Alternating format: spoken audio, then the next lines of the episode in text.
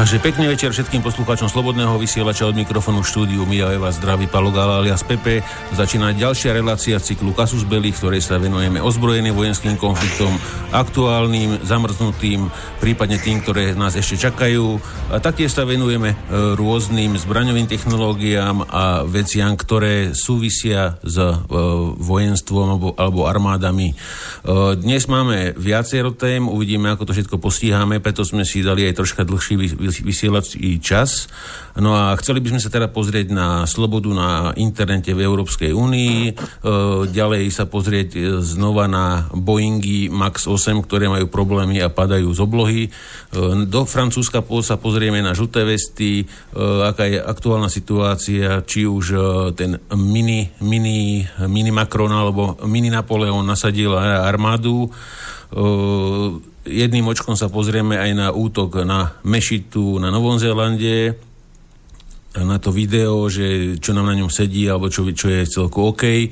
A u, podľa času, ako nám to vyjde, by sme, sa, že, by sme pokračovali s elektronickým bojom e, v treťom pokračovaní. E, dnes e, máme v našom týme aj posilu, tak za chvíľočku, ju predstavím.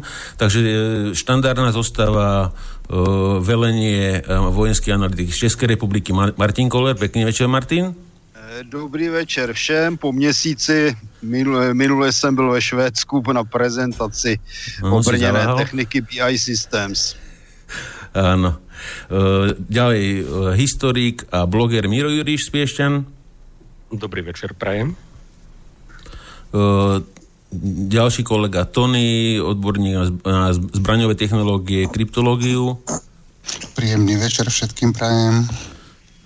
Dneska so mnou v štúdiu sedí Peťo Zábranský, náš odborník na letectvo a staviteľ vojenských simulátorov pilot MiG-29. Bývalý. Bývalý. Vojenský. Dobrý večer, pozdravím všetkých. Tentokrát z Doupiete priamo Slobodného vysielača na Mijave. Čauko.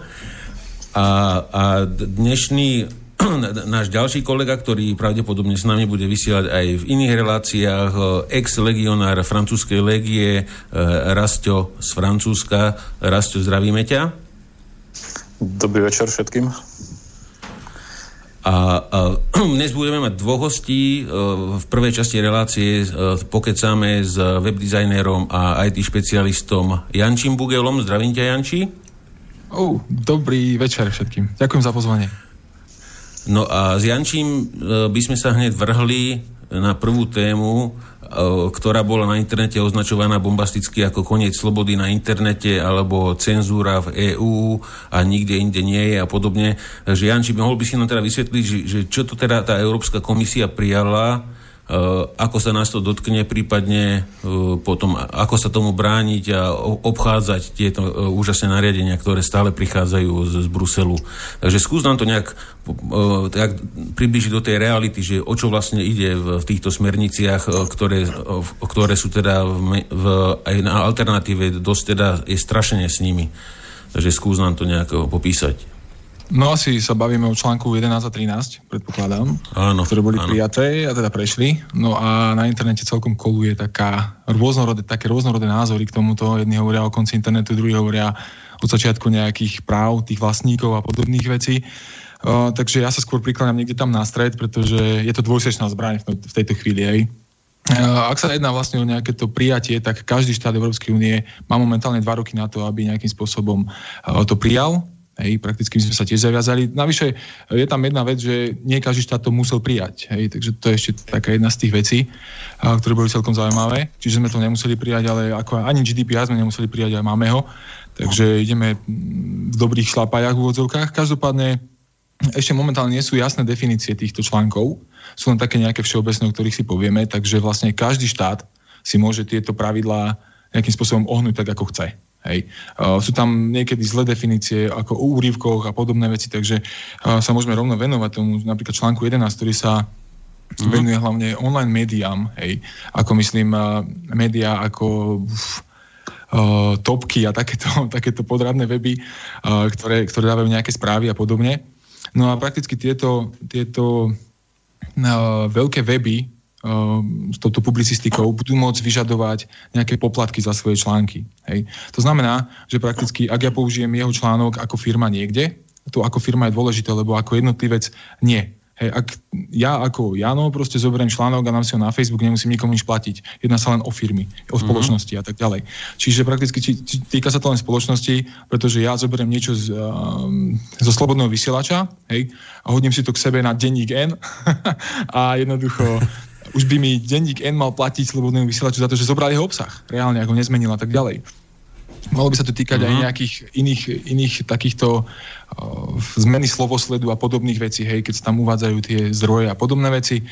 Uh, krátky úryvky by nemali pod toto spadať. To znamená, že prakticky krátky úryvok nemá definíciu momentálne, na tom sa ešte bude pracovať samozrejme. Takže krátky úryvok môže byť 200 slov a môže to byť uh, 40 znakov. Hej. Takže toto ešte, tu aj Sulík vlastne hovoril v tom jeho videu, čo tam trošku uh, chodil a piskoval. Možno ste to videli, možno nie.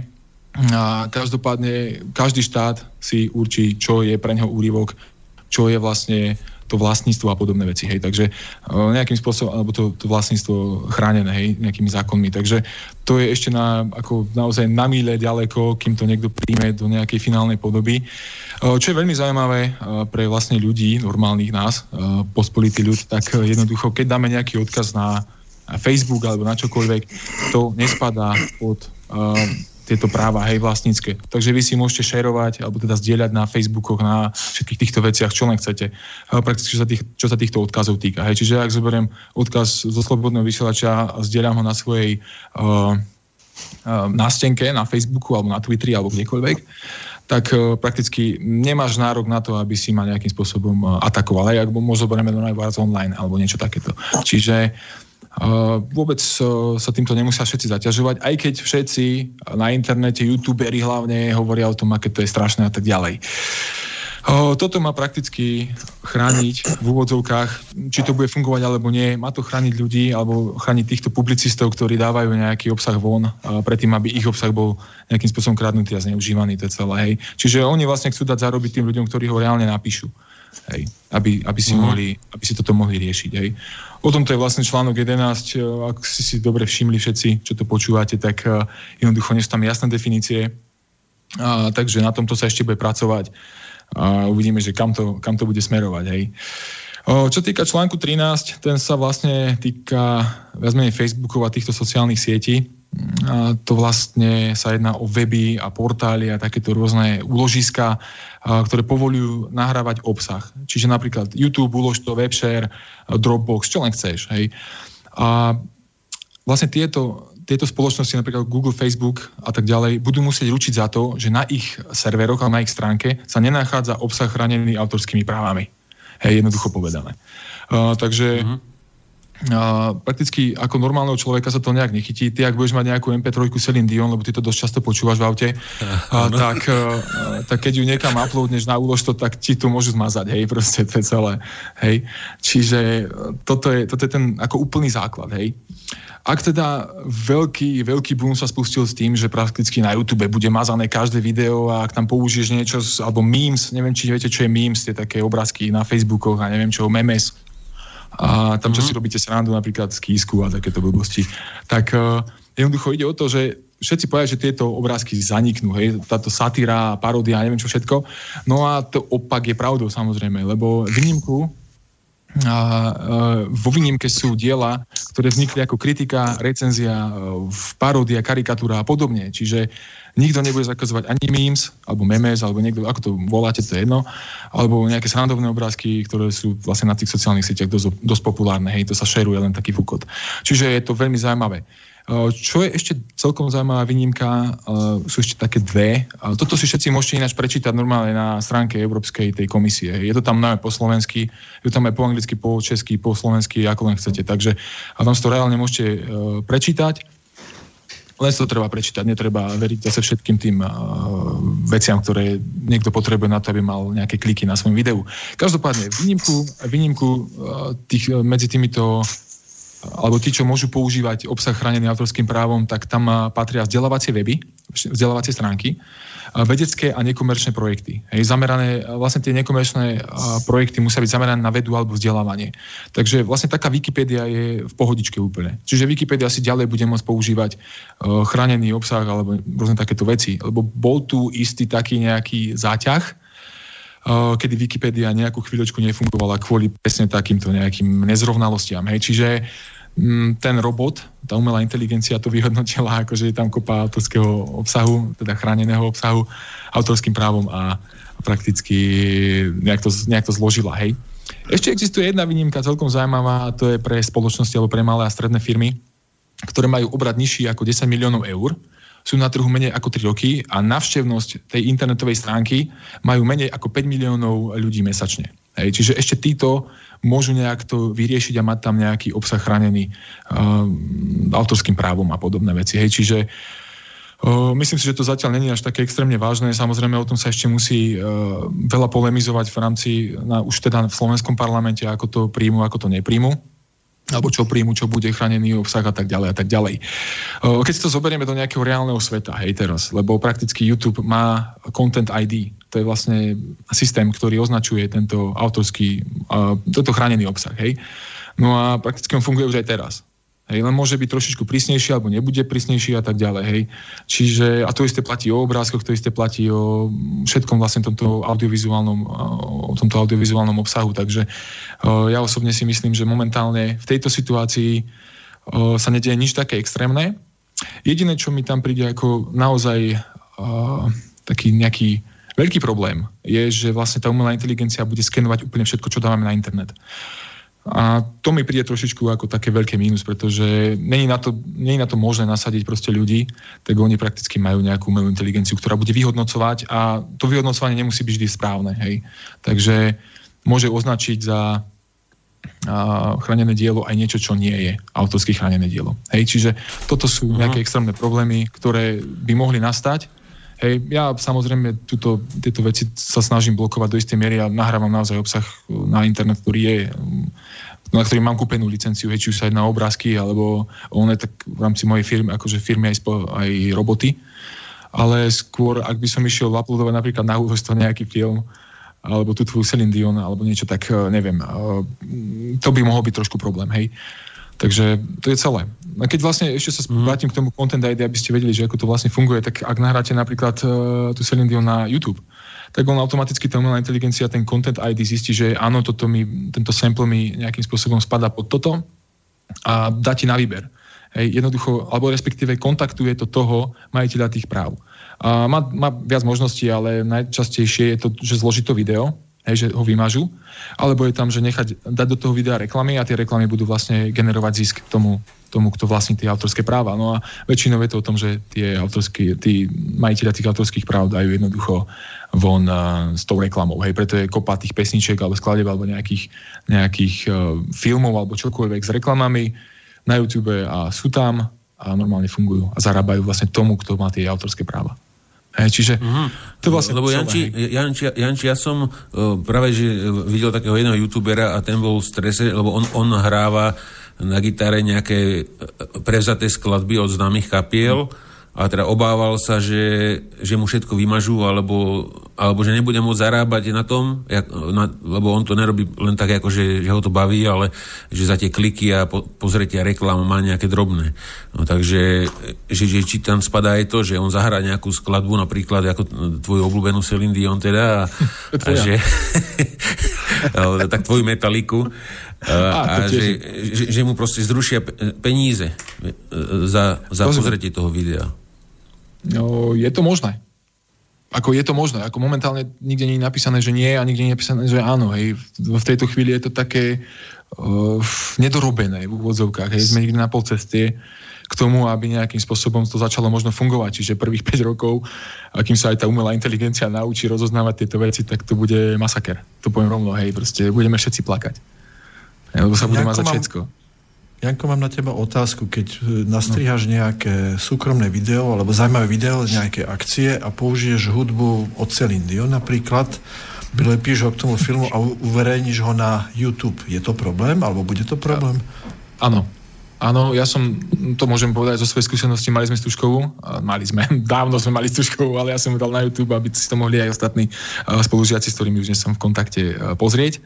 A bola tam tá diskotéka, nejaká tá polnočná alebo čo, a prakticky on tam zdetekoval tie skladby a hneď mi tam naprašil reklamu. Hej. Takže prakticky eh, áno, hociaký, a dokonca aj v pozadí to hralo, nebolo to nejak kvalitne nahraté, to bolo v 2004 či kedy, hej, takže tam chodil jeden typek s kamerou, ktorý bol rád, že má kameru v tej dobe a jednoducho nekvalitný zvuk, nekvalitné všetko, ale jednoducho beha mi tam reklama, je to video ako súkromné, nemôže sa k nemu dostať nikto, kto nemá odkaz a podobné veci, takže áno, môžu tam dať svoju reklamu. A napríklad aj ten chalan, ktorý hrá tie riffy na tej gitare, sa môže stať prakticky, prakticky obeťou, obeťou také, takéhoto algoritmu nejakého. To znamená, že keď tam napráša nejakú reklamu, to nepovažujem ešte za taký problém. Horšie by bolo, pokiaľ by toho, toho autora toho videa nejakým spôsobom potom postihovali. O, nie, väčšinou sa jedná zatiaľ iba o to, že, alebo väčšinou je to aj tak teraz riešené, lebo to by bolo naozaj veľa a niektorí si nie sú ani vedomí toho, že porušujú nejaké autorské práva a nedá sa to ani presne zistiť, ktorý obsah má kto chránený autorským právom a podobné veci. To by bolo naozaj nadlho, tak e, prakticky oni pristupujú k tomu, že buď ten YouTube napríklad, ako bereme do úvahy, alebo Facebook, alebo ktokoľvek, tak e, jednoducho dá tam radšej tú reklamu a ten e, výťažok z tej reklamy ide priamo tomu majiteľovi autorských práv. Čiže jedna z možností, ako bojovať proti tomuto systému je napríklad vytvoriť množstvo účtov a vytvoriť obrovské množstvo všelijakých videí, aby sa ten systém úplne zbláznil z toho. Tak napríklad ako, ako, od, ako v rámci boja proti, elektronického boja proti americké fregate v Čiernom mori uh-huh. použili takýto podobný nástroj, kde zahltili systém e, snímania cieľov obrovským množstvom fiktívnych cieľov a celý systém sa im zrútil. Čo vy na to? Tak uh, toto si zase nemyslím, že by fungovalo. No za, za prvé, uh, povedzme, že ak teda tá umelá inteligencia sa naučí rozoznávať tieto videá, tak je to prakticky, keby som ja tvoril nejaký svoj obsah, na ktorom chcem zarobiť, tak povedzme, že toto vítam. Hej. Prakticky by som povedal, že super, lebo konečne budem, moja skladba, ktorú dám na YouTube a niekto ju použije, tak konečne z nej bude mať nejaký peniaz. Hej. Takže hovorím, je to dvojsečná zbraň.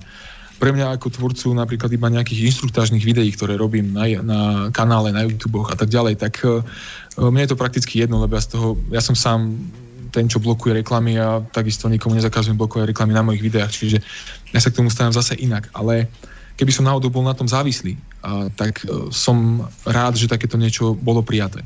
Ako reálne, keď sa dáte po, do tej pozície toho, kto vytvára tú hudbu, kto vytvára ten audiovizuálny obsah, tak on na tým má nejaký čas, hej, strávil na tom nejaký čas a jednoducho on ho chce mať zaplatený, aby mohol tvoriť ďalší obsah, hej, lebo tým pádom, ak tú svoju kapelu, hej, uh, hudobnú napríklad nepodporíte, tak zanikne, nebude mať druhý album a ja som vypočul jeden, ktorý sa mi extrémne páči, chcem druhý, ale oni proste povedia, nemá prachy, hej. Takže Takže ono je to, hovorím, dvojsečná zbraň a ešte sa bude veľa o tom polemizovať na úrovni Slovenska a možno aj ostatných e, členských krajín Európskej únie. Hmm. Ja, asi nemáte na, na Slovensku e, na Slovensku takovou no, záležitost, jako je OSA, že? Máme, máme určitě. Je tam OSA, jo. No, no já bych řekl, že to je daleko tvrdší te- teror než nějaké EU, teda popravdě řečeno, protože ty rovnou prostě berou člověka za zločince a přihazují ceny, ceny na, na, na, nosičích. No, ako my tu máme niečo podobné a myslím, že sa platia nejaké pravidelné poplatky za tieto, za tieto veci. A to oni chodia normálne aj po krčmách, po všetkom a či má tam televízor, či tam má rádio a podobné veci. Čiže to u nás je tiež toto isté. Aj keď sme, keď sme ešte robili niektoré veci uh, s bývalými kolegami, tak uh, jednoducho tiež sme museli tieto veci, tieto veci platiť. Hej. A tam, tam to boli nejaké, nejakých 100 eur mesačne alebo niečo také, takže hej, ako išlo, máme, máme to aj tu na. a ještě e, vztahuje se to třeba taky na fotky a podobně? Áno, áno, samozrejme, lebo niekto odfotí, predáva to na Shutterstocku napríklad, alebo na Deposit Photos, jedna fotka vyjde od 9 eur do 25 eur, hej, alebo niektorí aj do 60. No a vlastne, keď on uvidí porovnať ten obraz, tak jednoducho buď, buď si vypýta licenciu, alebo hmm. si nejakým spôsobom nejakým spôsobom to dá dole, alebo čo. Ale toto je, ak sa bavíme už o obrázkoch a o týchto videách a neviem, tejto hudbe, tak to je také diskutabilné, pretože nemusí to, tam stačí zmeniť tón farby, hej, trošičku to upraviť a dať to odzrkadliť, to ešte neviem čo všetko, hej, a môže to byť úplne iný obrázok a tá umelá inteligencia to nemusí zistiť, hej. Čiže toto ešte neviem, ako by malo v praxi fungovať, pretože, a to nevie asi nikto, pretože tých obrázkov pribúda miliarda denne a ako naozaj momentálne není ani výpočtová asi sila, ktorá by to nejakým spôsobom vedela všetko ošahať. Hmm. Zaujímavé je, že čítam práve text pod e, videom. Není tam síce žiadna reklama, ale možno keď sám sebe pozerám svoje videá na YouTube, tak sa mi žiadna reklama nezobrazí, ale objavil sa dolu text, hudba v tomto videu, skladba, interpret, album, licencia od YouTube, od autorov, tam síce nie je nič, ale je tu vymenované väčšina skladeb, ktoré som v tom videu vlastne použil. Len aby si to ešte sám nezaplatil. No, no, to myslím, že službe Google Play. No, Janči, Janči, ešte sa ťa opýtam, jak si spomenul to úložtavu takto, tak tam je akože naválaných ako slušne materiálu pochybného pôvodu a že jak to majú vlastne vyriešené, lebo ja, ja kedy si som čítal, že že, že keď im to niekto nahlásil, nejaký teda čierny film alebo niečo, takže to vymazali, ale medzi týmto tam ďalších 20 ľudí nahralo, takže vlastne nič nebolo, nič nebolo vyriešené. A, a, ale, alebo boli, alebo čo sú napríklad online filmy, to nemusím ako nikomu rozprávať z internetu, ako sa pozerajú filmy, a že ako to majú poriešené s tými tie serverovne, že to majú v nejakých, uh, nejakých neutrálnych štátoch, a kde není proste dosah, alebo ako to riešia? No toto je ešte veľmi zaujímavé, áno, lebo máme tu napríklad uh, Holandsko, ktoré momentálne je absolútne neutrálne, čo sa tohto týka, takže tam ako reálne môžeš mať uh, takýto obsah a nejakým spôsobom ho môžeš používať a pozerať a neviem čo všetko. Ale problém je v tom, že uh, ak máš sídlo tej firmy na Slovensku, alebo v Čechách napríklad, ako napríklad Lušto, no, tak môžeš byť postihnutý samozrejme za to. Hej. Alebo zablokujú ti proste nejakú tú stránku na nejakej úrovni, proste na úrovni celého štátu, hej, proste cenzúra okamžite a ide sa, hej. Čiže toto sú také tie nebezpečenstva, ktoré by mohli nejakým spôsobom vzniknúť z tohto. Hej, ale na to máme vpn na to máme všetko možné, čiže mm, tí ľudia si nájdú nejakú cestičku, alebo máme tu dark web, hej, ako o čom sa budeme baviť, hej, to je budúcnosť. Takže uh, nemusíme, nemusíme chodiť ďaleko, aby sme mali nejaký prístup k obsahu takému voľnému, hej, ale pokiaľ to do tých dvoch rokov nejakým spôsobom neupresnia, a tak v tejto momentálnej definícii je to absolútne nepoužiteľné a prakticky by sme museli rušiť každú web stránku, každú druhú web stránku, každý druhý server, každé druhé čokoľvek, pretože by to nejakým spôsobom porušovalo autorské práva. A teraz ešte, akým spôsobom by som mal preukázať, že som si kúpil obrázok zo Shutterstocku dva roky dozadu, hej? Že som si kúpil napríklad, neviem, a, na pijavicu, hej? Proste napadne ma to teraz, lebo máme takého. Takže, a, takže a kto, kto, mi to akože, kto mi to akože povie, hej? Že proste teraz, hej? Si si kúpil dva roky dozadu, ja už to tam nevidím a nebudem v účtovníctve hľadať faktúru od toho preboha, hej? Ty si si kúpil Takže... kisku? Nie. na, na fotke? Nie, lajčaka. Dobre, dobre, dobre, Janči, takže Uh, takže netreba robiť zatiaľ paniku, teda podľa, tvoj, podľa tvojho názoru, a, ale treba, asi bude treba dobre hlídať, lebo, lebo slovenský parlament je väčšinou pápežskejší ako pápež a brusel, bruselskejší ako Brusel že aby tam ešte náhodou aktívni idioti ako nenahádzali niečo navyše pre Slováka, že aby sme boli teda uh, viacej európsky. První linii. No, je ano. to možné, ako Pelegrini je celkom rád a teraz máme aj supercool prezidentku novú, ktorá bude chcieť patriť do tvrdšieho jadra Európskej únie, tak, uh, tak si myslím, že uh, budeme prví, kto bude príjmať absolútne všetky tieto super možnosti uh, obmedzovania nejakého. Je to aj zle. Hej. Ja si myslím, uh-huh. že ako pretvorcov je to super, hej, že jednoducho budú mať zaplatené za svoj obsah. Pre nás ako konzumentov budeme musieť platiť za obsah. Hej, to je celé. Mm. Nevšimol si si už sú fotky Čaputovej na Shutterstocku, že koľko to stojí taká sranda? Lebo, lebo momentálne...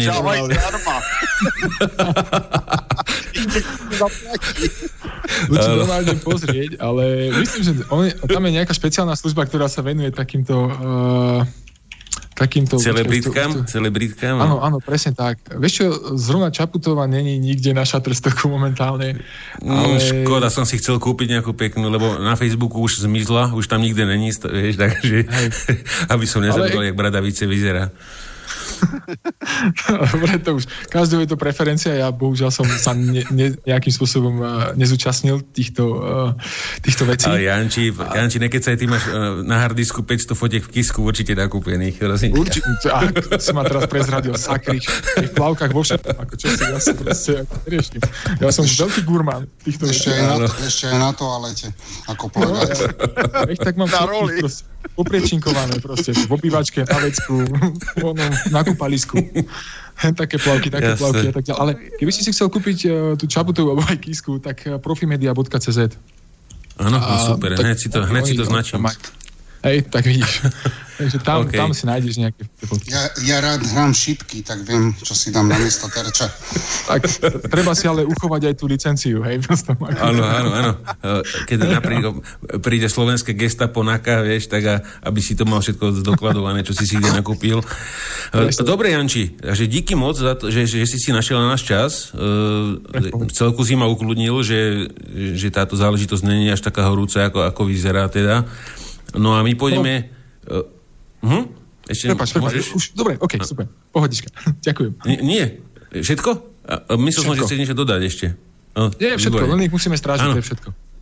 Ja no. doplním, e, že ako máme e, také pseudonyma alebo proste špeciálne mená, ako je Patkáň, tak v prípade našej prezidentky máme nové meno Fiona.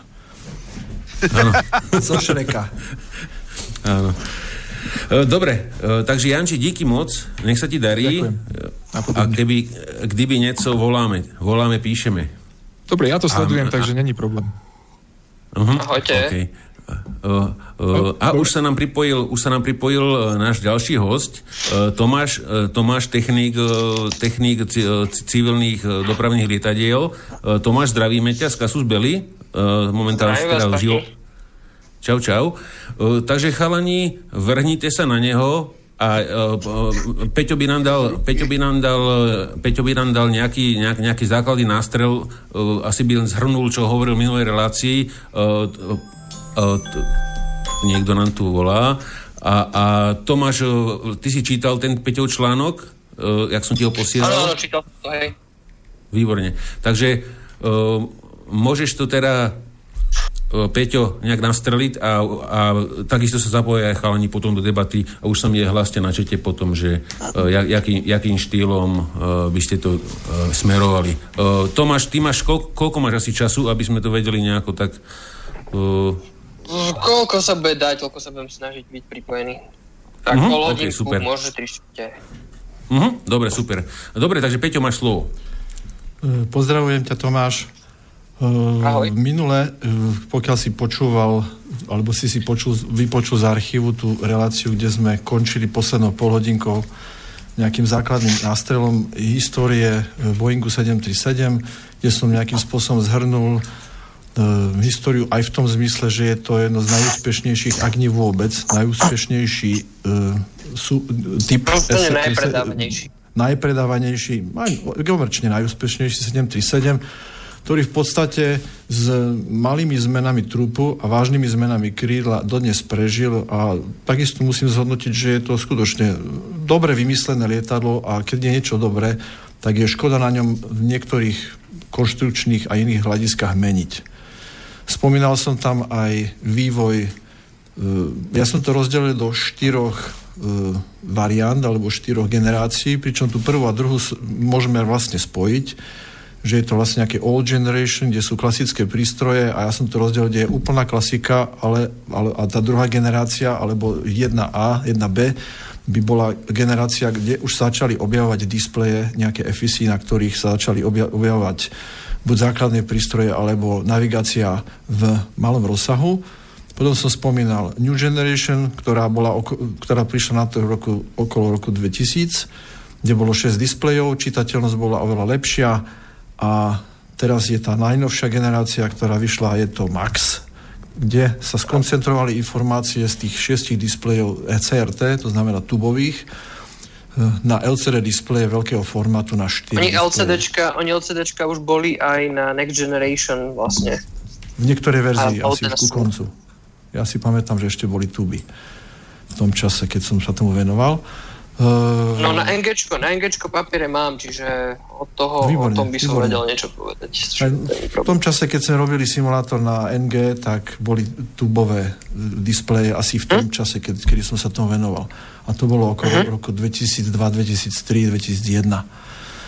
No a spomínal som vlastne históriu navigácie ako takej, kde začiatku po tej druhej svetovej vojne, jak, jak sa rozmáhalo civilné letectvo vážnym tempom, e, bola navigácia komplikovaná, mali tam špeciálne navigátora, kde sa používali iba radionavigačné prostriedky typu VOR alebo DMI, e, teda VOR alebo nesmerový majak ADF, áno, potom pribudlo meranie vzdialenosti, kde pomocou kružnice a azimutu sa vypočítavali body, pribudla inerciálka a s tým zároveň postupne pribudal autopilot a autotrust, ktorý mal takisto svoj, svoj vývoj, ale v kom, kom, konečnom dôsledku to znamenalo to, že ten pilot stále menej riadil fyzicky to lietadlo, až ho skoro vlastne dnes neriadi, a naopak sa musí sústrediť na komunikáciu z, v rámci leteckej prevádzky, kde tá hustota rapidne vzrástla, e, kde sa zmenil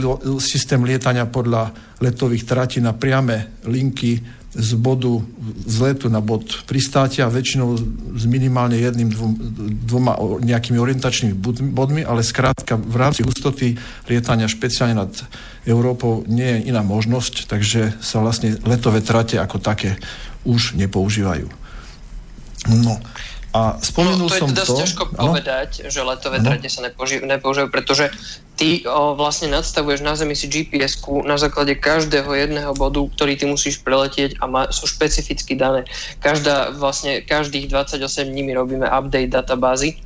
O, navigačnej, ktorej sa zmení, čo ja viem, o pol, o meter, o dva, niekde niečo, hej, mal, malá odchýlka, niečo pribudne, niekto, niečo ubudne a každý deň piloti vlastne dostávajú nový letový poriadok, na základe ktorého to nahrajú do FMS-ky, alebo teda letového počítača, ktorý už tú trasu bude potom následovať uh, od, od letu, kedy vlastne od 100, 100 stôp, koľkokrát vieš už zapať autopilota, uh, a až do nejakého priblíženia, kedy to preberajú. Buď, buď ide priamo autolandom, kde vlastne pilot do, nemusí zasiahnuť do toho až do pristátia, keď len zatiahne, stiahne motory, alebo, alebo si to pre, prevezme na priblíženie. Čiže vlastne on celú tú dobu vie ísť podľa týchto jednotlivých bodov, ktoré na začiatku nadstavil a len kontroluje si postupne tú letovú dráhu. Ale v konečnom dôsledku áno, celé, celé, celé to vysvetlenie bolo správne. Ja som len chcel povedať to, že kedysi boli letové mapy, s presnými letovými bodmi, väčšinou to boli radionavigačné body a po nich sa lietalo v, roz, v rôznych výškach podľa pravidel, ktoré, ktoré sú stanovené výškovým rozvrstvením lietania. A dnes tie body, o ktorých hovoríš, sú tam, ale lieta sa ako keby skoro napriamo. Čiže trať sa skracuje, ale hlavne vzniká ďaleko viac možností vytvoriť tráte. To, čo spomínaš ty, predpokladám, je nahrávka od spoločnosti Jeppesen, ktorá upgradeuje každý týždeň alebo každé dva všetky najnovšie informácie o zakázaných priestoroch a iných, iných podmienkach počas letu, zmene navigačných bodov a tak ďalej. A predpokladám, že vo firmách e, väčších leteckých spoločností sú na to špecialisti, ktorí tie trate plánujú a ten pilot si len vyklikne v rámci FMS Flight Management systému trať, ktorú potrebuje a nerieši. Čiže tá trať mu naskočí, on už len kontroluje, po ktoré letí. No a spomínal som to, že vlastne piloti už skoro nelietajú, majú po, povinnosť e, tri, minimálne trikrát za mesiac na ruku pristávať, čo považujem, že je dosť málo a preto si oni sami od seba občas ten autopilot vypnú na, na približení a jednoducho pristávajú na ruku, aby to jednoducho nezabudli.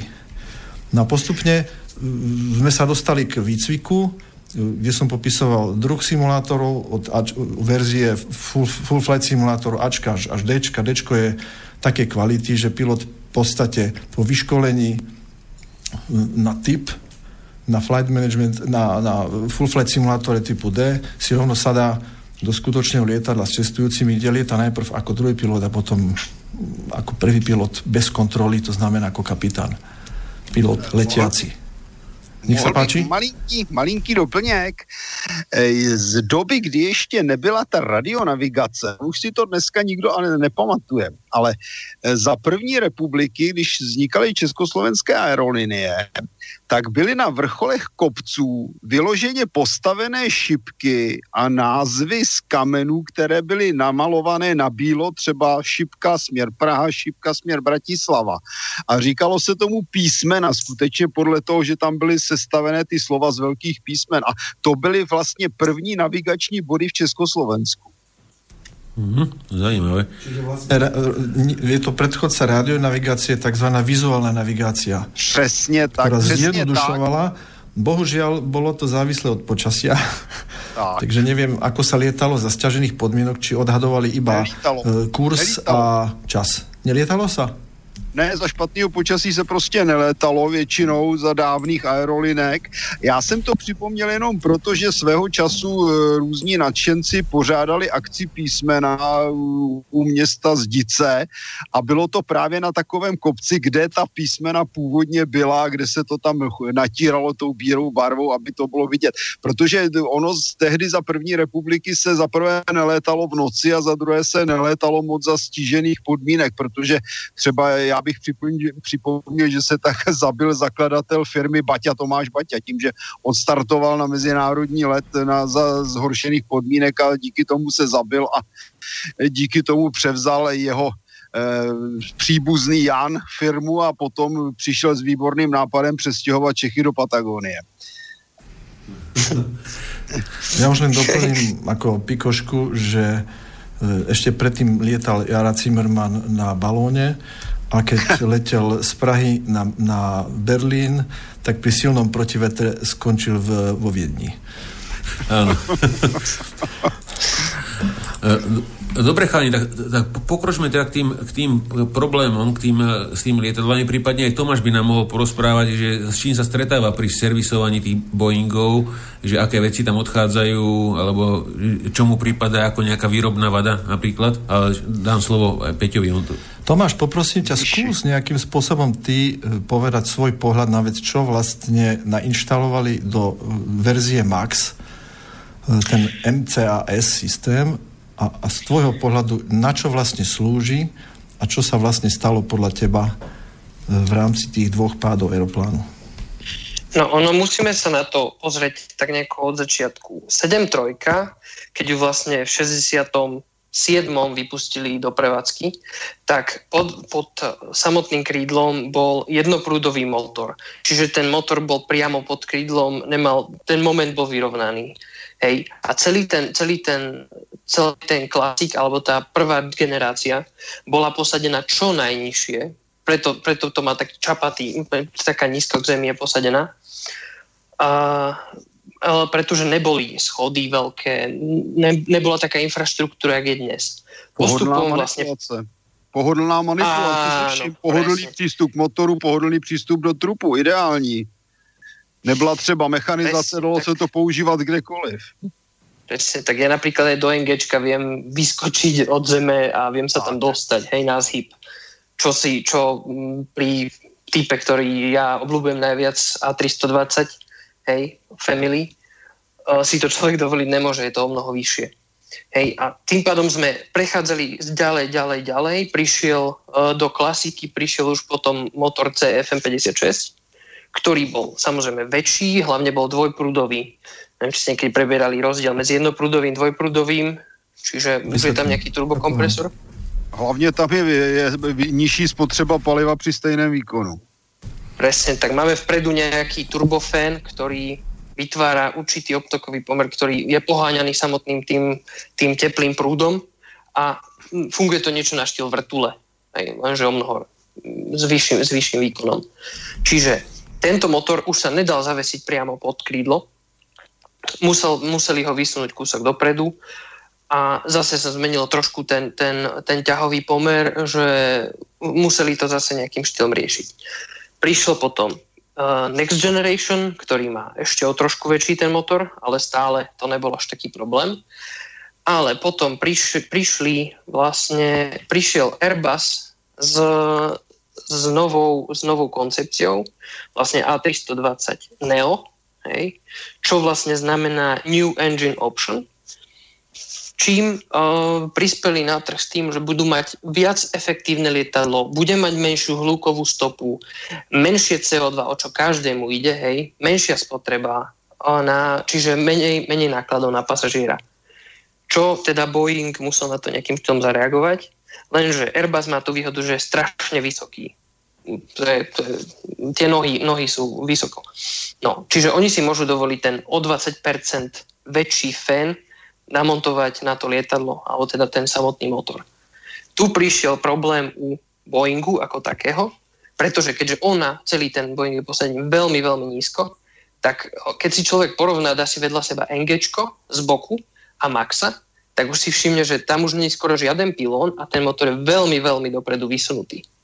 Čiže ako náhle oni pridajú ťah, alebo teda dajú take-off thrust, tak ten, ten, ten moment, tá hybnosť vlastne vieme si to predstaviť ako krídlo je páka a, a ten motor vytvára, vytvára obrovskú, obrovskú silu smerom hore, ako keby. Hej? A na základe toho oni museli vymysleť nejaký, nejaký princíp, ktorý bude to lietadlo stabilizovať. A na základe toho vznikol MCAS, ktorý má korigovať tým, že horizontálny stabilizátor natáča v opačnom, v opačnom smere. Čiže viac menej ako keby negoval tú silu a zrovnáva celé lietadlo. Hej. O tomto celom je MCAS, ktorý mal jednu chybu, alebo teda, ktorú teraz viac menej priznali, že bere, bere alebo ona bola známa, ale bere len z jednej AOA sondy uh, údaje, čo keď náhodou zblbne tá jedna AOA sonda, tak sú stratení, čo sa stalo vlastne pri týchto dvoch prípadoch. O, a takisto obrovský problém je ten, že o, Boeing vlastne, ako sme prebrali tieto jednotlivé tie generácie, v, každej, v každom update spravil malé percento zmien, malé percento zmien, malé percento zmien, čiže nemuseli byť tie školenia také, také obrovské pre tých pilotov a hlavne pri tomto Mac, pri Maxovi a New, mm, Next Generation o, to takisto povedali, že proste tam není taký veľký skok, je tam nový motor, ale inak to není nejako, nejaká obrovská zmena. Tým pádom vám stačí jednoduché školenie. A tuto nastáva najväčší problém. Neviem, či k tomu sa niekto niečo dodať? Já bych doplnil takovou historickou malou věc. Ono, proč mají američani vlastně, nebo měli spíš původně ta letadla tak nízká a manipulovatelná z hlediska kooperace na letišti? No, protože americké dopravní letectvo, což se téměř neví, vytvářelo zálohu pro americké armádní transportní letectvo pro rozsáhlé přesuny a dokonce se i takhle používalo třeba za doby války ve Větnamu. A nebo za některých cvičení, když se trénoval transport na to ze Spojených států do Evropy.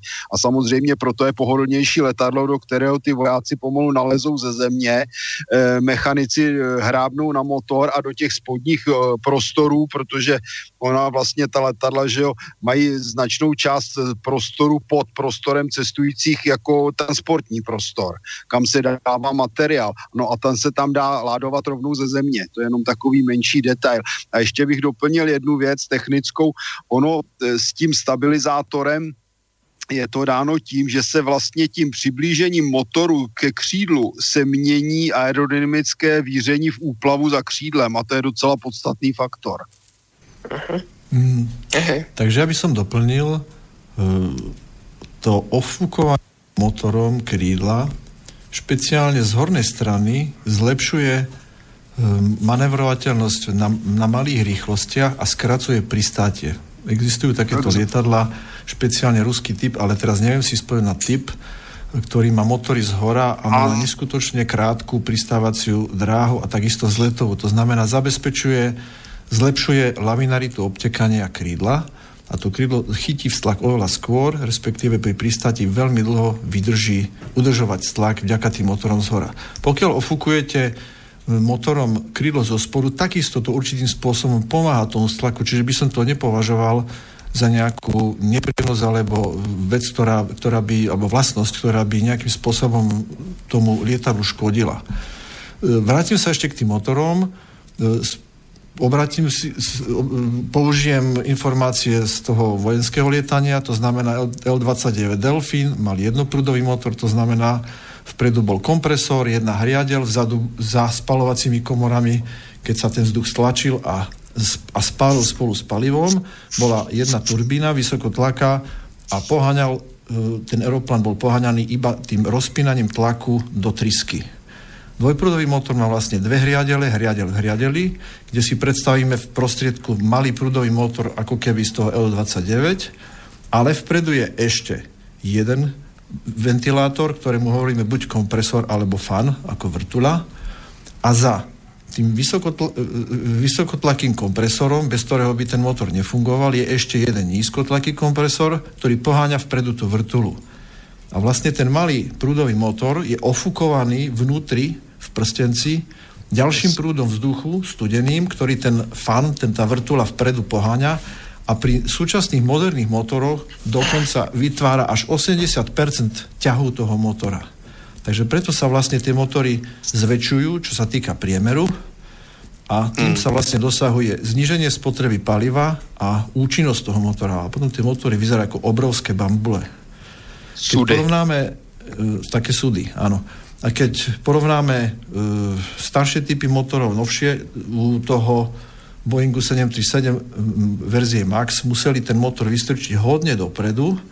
Keď si predstavíme os, ktorá beží stredom krídla sprava doľava, to znamená priečná os, tak vzniká určitá páka, ten motor je vystrčený voči tej osi dopredu.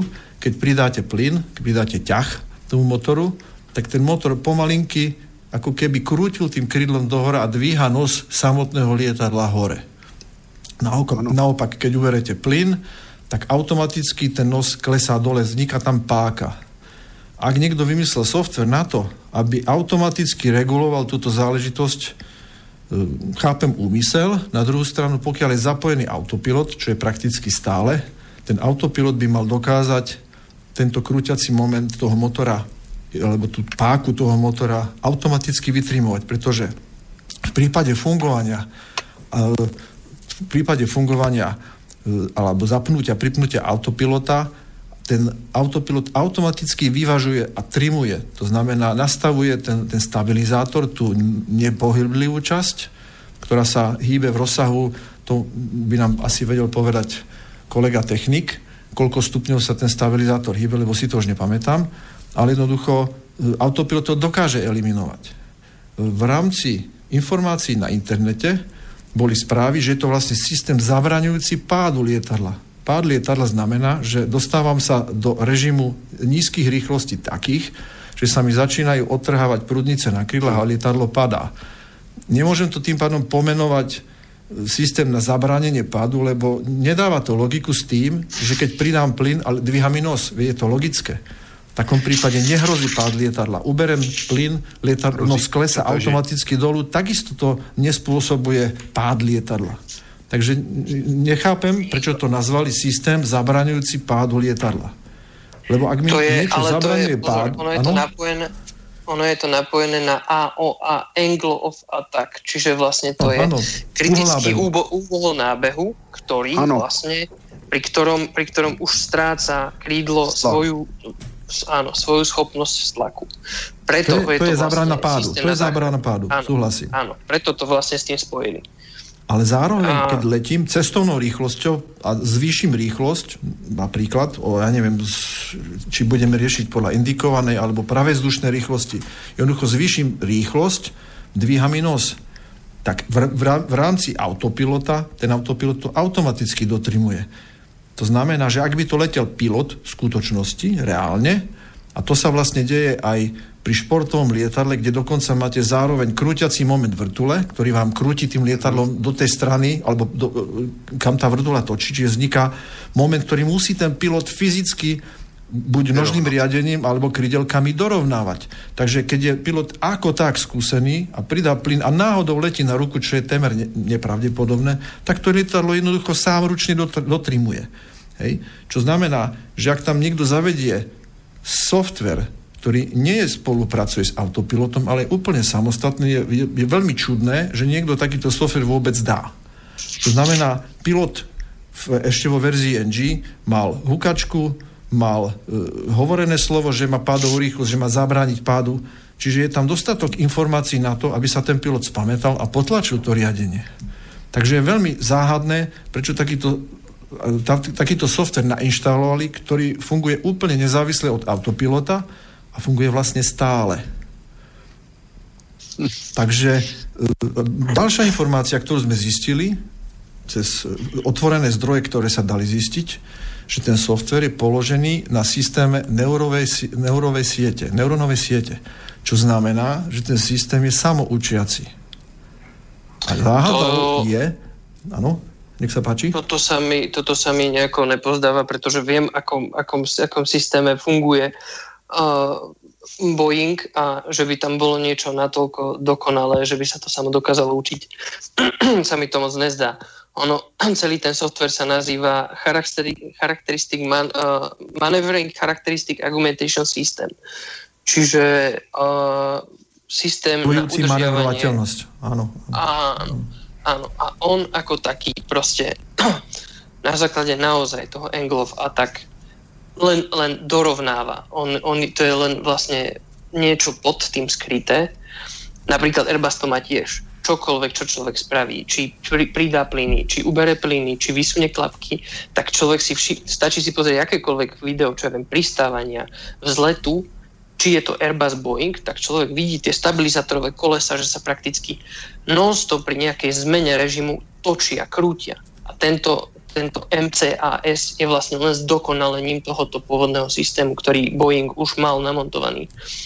Len o, bol, bol trošku na vyššiu úroveň daný a mám pocit, že tým, že boli pod tlakom tým Neom, tak to nedoriešili až tak. Čo som aspoň čítal, môžem poskytnúť kľudne aj zdroje, skade som, z ktorých som to vlastne prečítal ja. Dobre, skôr, to než dám, áno, než dám to, e, Tonymu k tomuto nejaký priestor, pretože Tony tieto informácie našiel. Ja len poviem ešte pár zaujímavostí. E, Airbus má vyššie nohy, to znamená, sú určitým spôsobom chulostivejšie, Boeing považujem z čiste súkromné, sú, subjektívneho hľadiska ďaleko lepší v tom, že má ľahšie servisovateľné a kontrolovateľné motory, podvozky sú nižšie a, a samotné lietadlo je menej náchylné na problémy s pristátím s bočným vetrom tým pádom. Čiže keď nájdete si nejaké videá, ktoré, kde sú Európáni, kde majú veľký problém s bočným vetrom a opakujú vzlet, tak väčšinou sú to Airbusy. A ten Airbus vyzerá skutočne ako nejaký bocian na tých vysokých nohách. Zaujímavosťou je, ako to technicky vyriešili, aby tie nohy zvládli ten obrovský nápor síl, aj bočných síl, ktoré vlastne e, tie nohy dostávajú pri tom pristáti, pri tom dotyku s, s dráhou ako takou. Takže to len na, na, na, ako, ako pikoška v rámci dokreslenia toho typu jedného a druhého. Čo sa týka Airbusu, Airbus už je dávno lietadlo fly-by-wire, to znamená, máte tam joystick a riadite to čiste cez elektroniku a spomínal som minule a môžete to potvrdiť alebo vyvrátiť, že vlastne Boeing 737 minimálne po verziu New Generation malo lankový mechanický systém, ktorý je samozrejme s posilovačmi, s elektronikou a tak ďalej, ale to lietadlo je možné uriadiť aj v prípade vysadenia systému dvoma chlapmi v kabine pri určitých silách, ktoré do toho riadenia dávajú a krútením trimu na tom pedestále medzi, medzi pilotmi. Tak ne, neviem, či ty to máš, to máš zareagovať, alebo necháme, necháme Tonyho, nech povie jeho verziu čo sa dočítal a potom by si Tomáš mohol na to zareagovať. Môžem kľudne, kľudne, kľudne, môžeme to tak spraviť. Uh-huh. Takže uh, ton, Tony a, a, a už neviem uh, koho skôr, a Tony a potom uh, chce, chcel ešte spom- aj Miro niečo k tomu doplniť, takže povedzte chalani a potom by teda Tomáš zareagoval. Je toho veľa, ale takto. Je to na webe je toho dosť ohľadne tohto Boeingu Max 8. Ja môžem povedať, že našiel som pár vecí, ktoré tvrdia, že Boeing má AI, čiže nejakú tú inteligenciu. dokonca sú tu riaditeľ nejakej spoločnosti, ktorá vyrába software pre či už auta, lietadla a tak ďalej a spomína aj spoluprácu s Boeingom a Boeing už dávnejšie som počúval, všetci vieme, že my sa zaoberáme military sektorom a vieme, že Boeing akože takéto veci, ako je umelá inteligencia deep learning systémy už dávno, dávno aplikovala vo výzbroji e, USA. Sú to nielen drony, sú to aj e, samolietajúce, či už e, stíhačky a tak ďalej, ako bol ten príklad Valkyr, e, ktorý vie letieť dokonca aj v skupinách sám si systém určí, kto bude master, kto bude slave. Keď zostrelia master, preberá ďalší v nejakom pre, zadefinovanom poradí.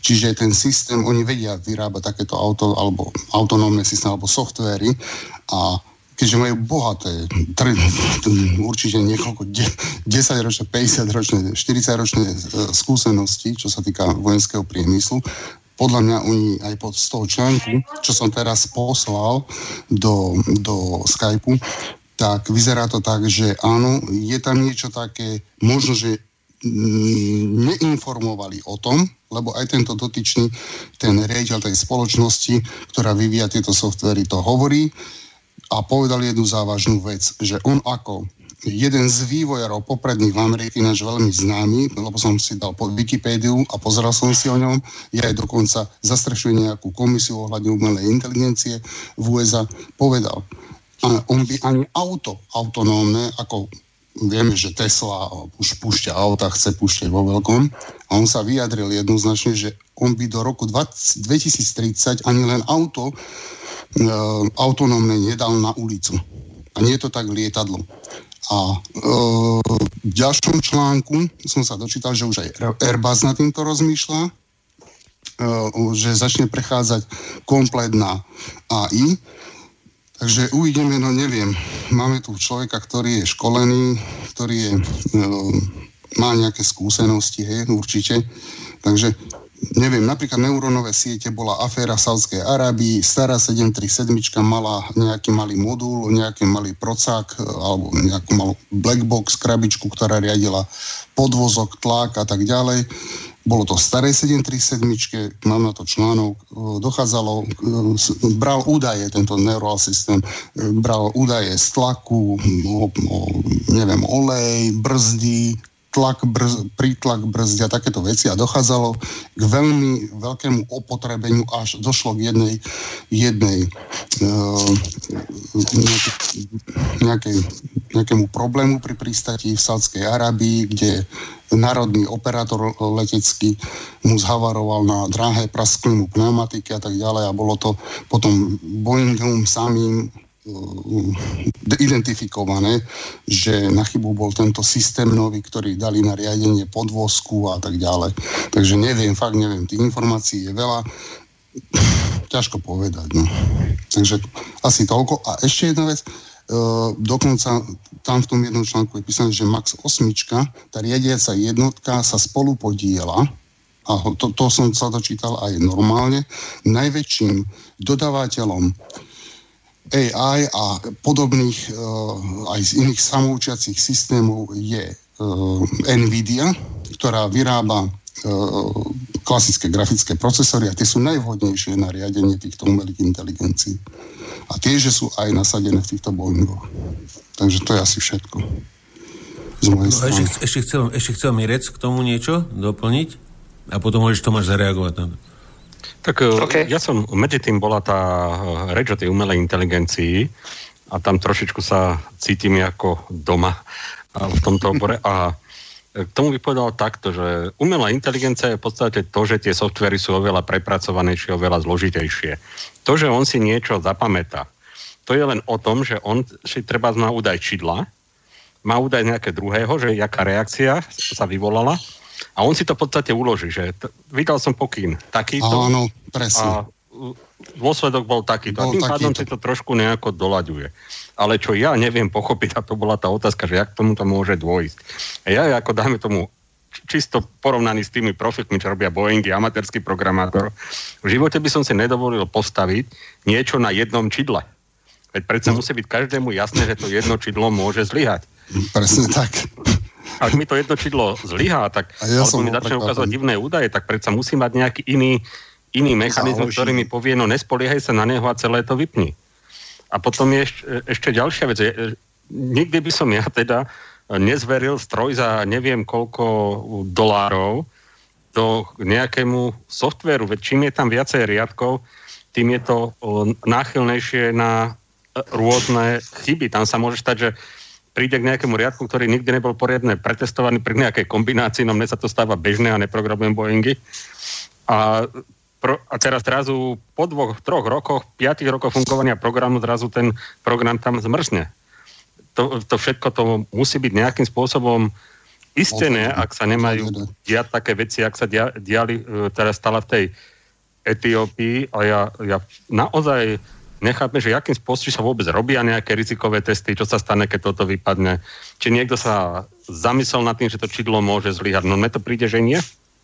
Je všetko. K tomu doplniť, skúsim k tomu doplniť e, v rámci automatického pristátia Autolandu e, u všetkých vlastne dopravných lietadiel takéhoto typu, nemyslím ty Learjet, ale niečo, niečo malé, nejaká Cessna Citation, E, sú v rámci automatického pristátia dva autopiloty. E, zapnú sa obidva, ak v prípade jeden má poruchu, nie je možné automaticky pristať. Čiže ja by som predpokladal, že tak závažný software, aký je MCIS, e, by snímal úhľ nábehu, z dvoch čidiel, rýchlosti z dvoch čidiel minimálne a v prípade, že jedno čidlo zlíha alebo vzniká príliš veľká diferenciácia medzi dvoma čidlami rovnakého typu, tak v tom momente by som pilotovi cez software vyslal informáciu, že je tam rozdiel. A pilot sa musí rozhodnúť, či niektoré z tých čídel považuje za správne, po, porovná to buď s nejakými náhradnými prístrojmi alebo iným spôsobom verifikovateľným, a buď potvrdí, že toto čidlo je správne a toto nie je správne a ďalej je možné ten software používať, alebo jednoducho zahlásim nie a pôjdeme na to iným spôsobom. Ale nechajme rozprávať Tomáša ešte. Mm-hmm. No však teraz môžeš Tomáš zareagovať. Presne tak. Tominov zareaguj. OK, čiže o, by som to mal tak nejako, že odkiaľ začať, od ktorého bodu. Uh, Autoland. Autoland bere, o, má, používa radioaltimetr, ktorý vlastne meria výšku na základe rádiových vln, že tým pádom vie, kde je, kde, jak je vysoko. Potom používa ILS a heading. Hej. A tým je navigované na pristátie. Na, v ose dráhy sú dve antény, ktoré vysielajú stály signál a ktoré vysielajú stály signál a vlastne oni keď sa z nich človek vychýli čo, čo, hore alebo dole, tak ten, tak ten tón sa keby zvýši alebo zníži a takisto je to aj v smere, v smere dráhy. Čiže vlastne lietadlo si drží nejaký ten pomyselný kríž a ako náhle dojde, toto teraz neviem úplne presne, do určitej výšky, ktoré je minimum, ona vlastne podrovná tá mašina sama od seba na základe toho radioaltimetru a krásne dosadne. Pilotová úloha je, pretože to je pohyska od, Airba, od, od Airbusu, na, no, po dosadnutí zatiahnuť plynové páky, ktorý mu dá zvukový signál retard, retard. Vtedy sa odpája aj auto, vtedy si už piloti vedia odpojiť autopilota a už to len od, odbočia na stranu alebo proste na taxivej. Ďalšia vec, neviem si predstaviť mm, niečo, uh, neviem, či niekto z vás niekedy videl II kompartment, alebo teda elektronický kompartment na Airbus alebo Boeingu, ale to sú krabice, ktoré sú fakt, že o, obrovské a každá jedna má svoj určitý účel. Hej, a každá jedna je zálohovaná minimálne raz. Boeing má väčšinou všetko riešené e, druhou zálohou, Airbus to má trikrát istené, každý počítač väčšinou. Či už je to, o, neviem, je ich tam skrátka, skrátka od každého systému sú minimálne tri zálohy. Alebo teda mm-hmm. jedna, jedna hlavný, jeden hlavný a dve zálohy sú. Takisto sú tri hydraulické systémy. Či, či Airbus, či Boeing, čiže všetko, všetko je zálohované. Tiež mi príde hlúpo, že tento MCAS zdali len z jedného snímaču. Ale podľa všetkého, čo no, som si prečítal o tom, a tých článkov je fakt, že neuveriteľne veľa, aj v našich kruhoch, tak naozaj to tak je. Bola možnosť, Boeing sám to umožňuje, môžete si dokúpiť svetielko, ktoré vám do kokpitu hodí informáciu o tom, že niečo není v poriadku s týmto systémom. Je to príplatok. Takisto uh, to vedia za príplatok premietať na, na displej primár, primárnych letových údajov, že niečo není v poriadku. Ale takisto tento doplnok je za príplatok a za dosť veľký. Nepamätám si už tie veľké tie čísla, ale bolo to fakt hodne. Už no za to svetelko to bolo, neviem, či nie 40 tisíc dolárov. Hej, čiže oni sa mhm. poistili. Oni sa poistili. Len ty ako aerolinka si to musíš chcieť zaplatiť. Môžem? Neviem, či chce tomu niekto niečo dodať, jasné? E, doplním e, informácie z tých, z toho, čo si spomínal, e, keďže Airbus je fly-by-wire, to znamená, riadíme ho joystickom, sú tam 3 až 4 zálohy, len pre zaujímavosť, každá záloha, každý ten počítač je iného výrobcu a z inej série, len kvôli tomu, aby sa nestalo to, že by boli napríklad z rovnakej série rovnaké počítače, ktoré to počítajú tú zálohu, a mohli by v rámci výrobnej chyby skrachovať. Čiže naozaj v rámci Airbusu nepamätám sa, že by zlyhal celý systém a jednoducho tie Airbusy lietajú bezpečne tak, ako lietajú. E,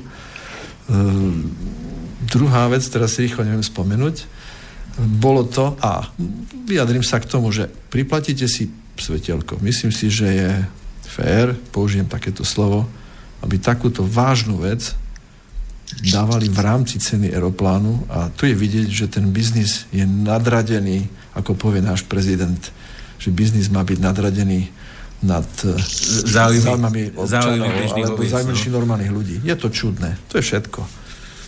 Hm. Ale ja si hádam spomenúť, Dobre, dám, dám, do, dám, dopla, dám do placu takúto, takúto pikošku v Airbuse. Uh, Ice Detection System, elektronický. Myslíte, že je povinný, alebo je za príplatok? Ice detection. Hej. Za prípad. Mám taká otázka. Samozrejme. Za, v, rámci ceny, v rámci ceny Airbusu dostane uh, každé jedno lietadielko medzi dve, dva windshieldy, vlastne, čo sú predné svetla, dostane uh, takú trubičku, v ktorej je svetelko a na základe toho vie pilot zistiť, že či má námrazu alebo nie. Hej. Samozrejme vie to podľa, podľa počasia, ktoré dostane, ale toto je jediná detekcia, ktorá je na Airbuse v rámci ceny, že túto, má túto jednu tyčinku a na základe, na tej, keď sa mu začne tvoriť námraza, vie, že má zapať odmrazovanie. Toľko k tomu. Ja by som chcel ešte povedať, že uh, bolo s tým, s tým Maxom, boli problémy pri certifikácii. Uh, doteraz sa ten súdny spor ťahá medzi zamestnancom, už teraz bývalým zamestnancom, robil vo vývoji tohto Maxu a podal údanie na Federálnu agentúru pre aviáciu v USA. Čítal som, že eš, ešte tento súd e, verdikt, nie, akože už párkrát, niekoľko, neviem, či tri alebo štyrikrát už bolo sedenie a on práve hovoril o tejto, on bol práve že z tej divízie softvérovej a on hovoril, že má to lietadlo je nebezpečné. Takže toto, toto už pred dvoma, pred rokom, pred dvoma, toto už prebiehalo. Takže normálne zamestnanec poslal normálne údajne na Boeing na vlastného zamestnávateľa. že takémuto niečomu do, dochádza. To je všetko. Ja len, ja, len, ja len doplním k tomu, že keby ten systém neexistoval, v prípade letu podľa autopilota, si ten autopilot trimuje ten aeroplán sám.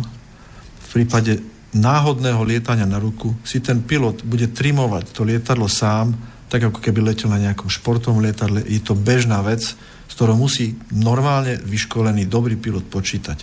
To znamená, zvýšim ťah, zároveň trimujem, lebo je to cítiť.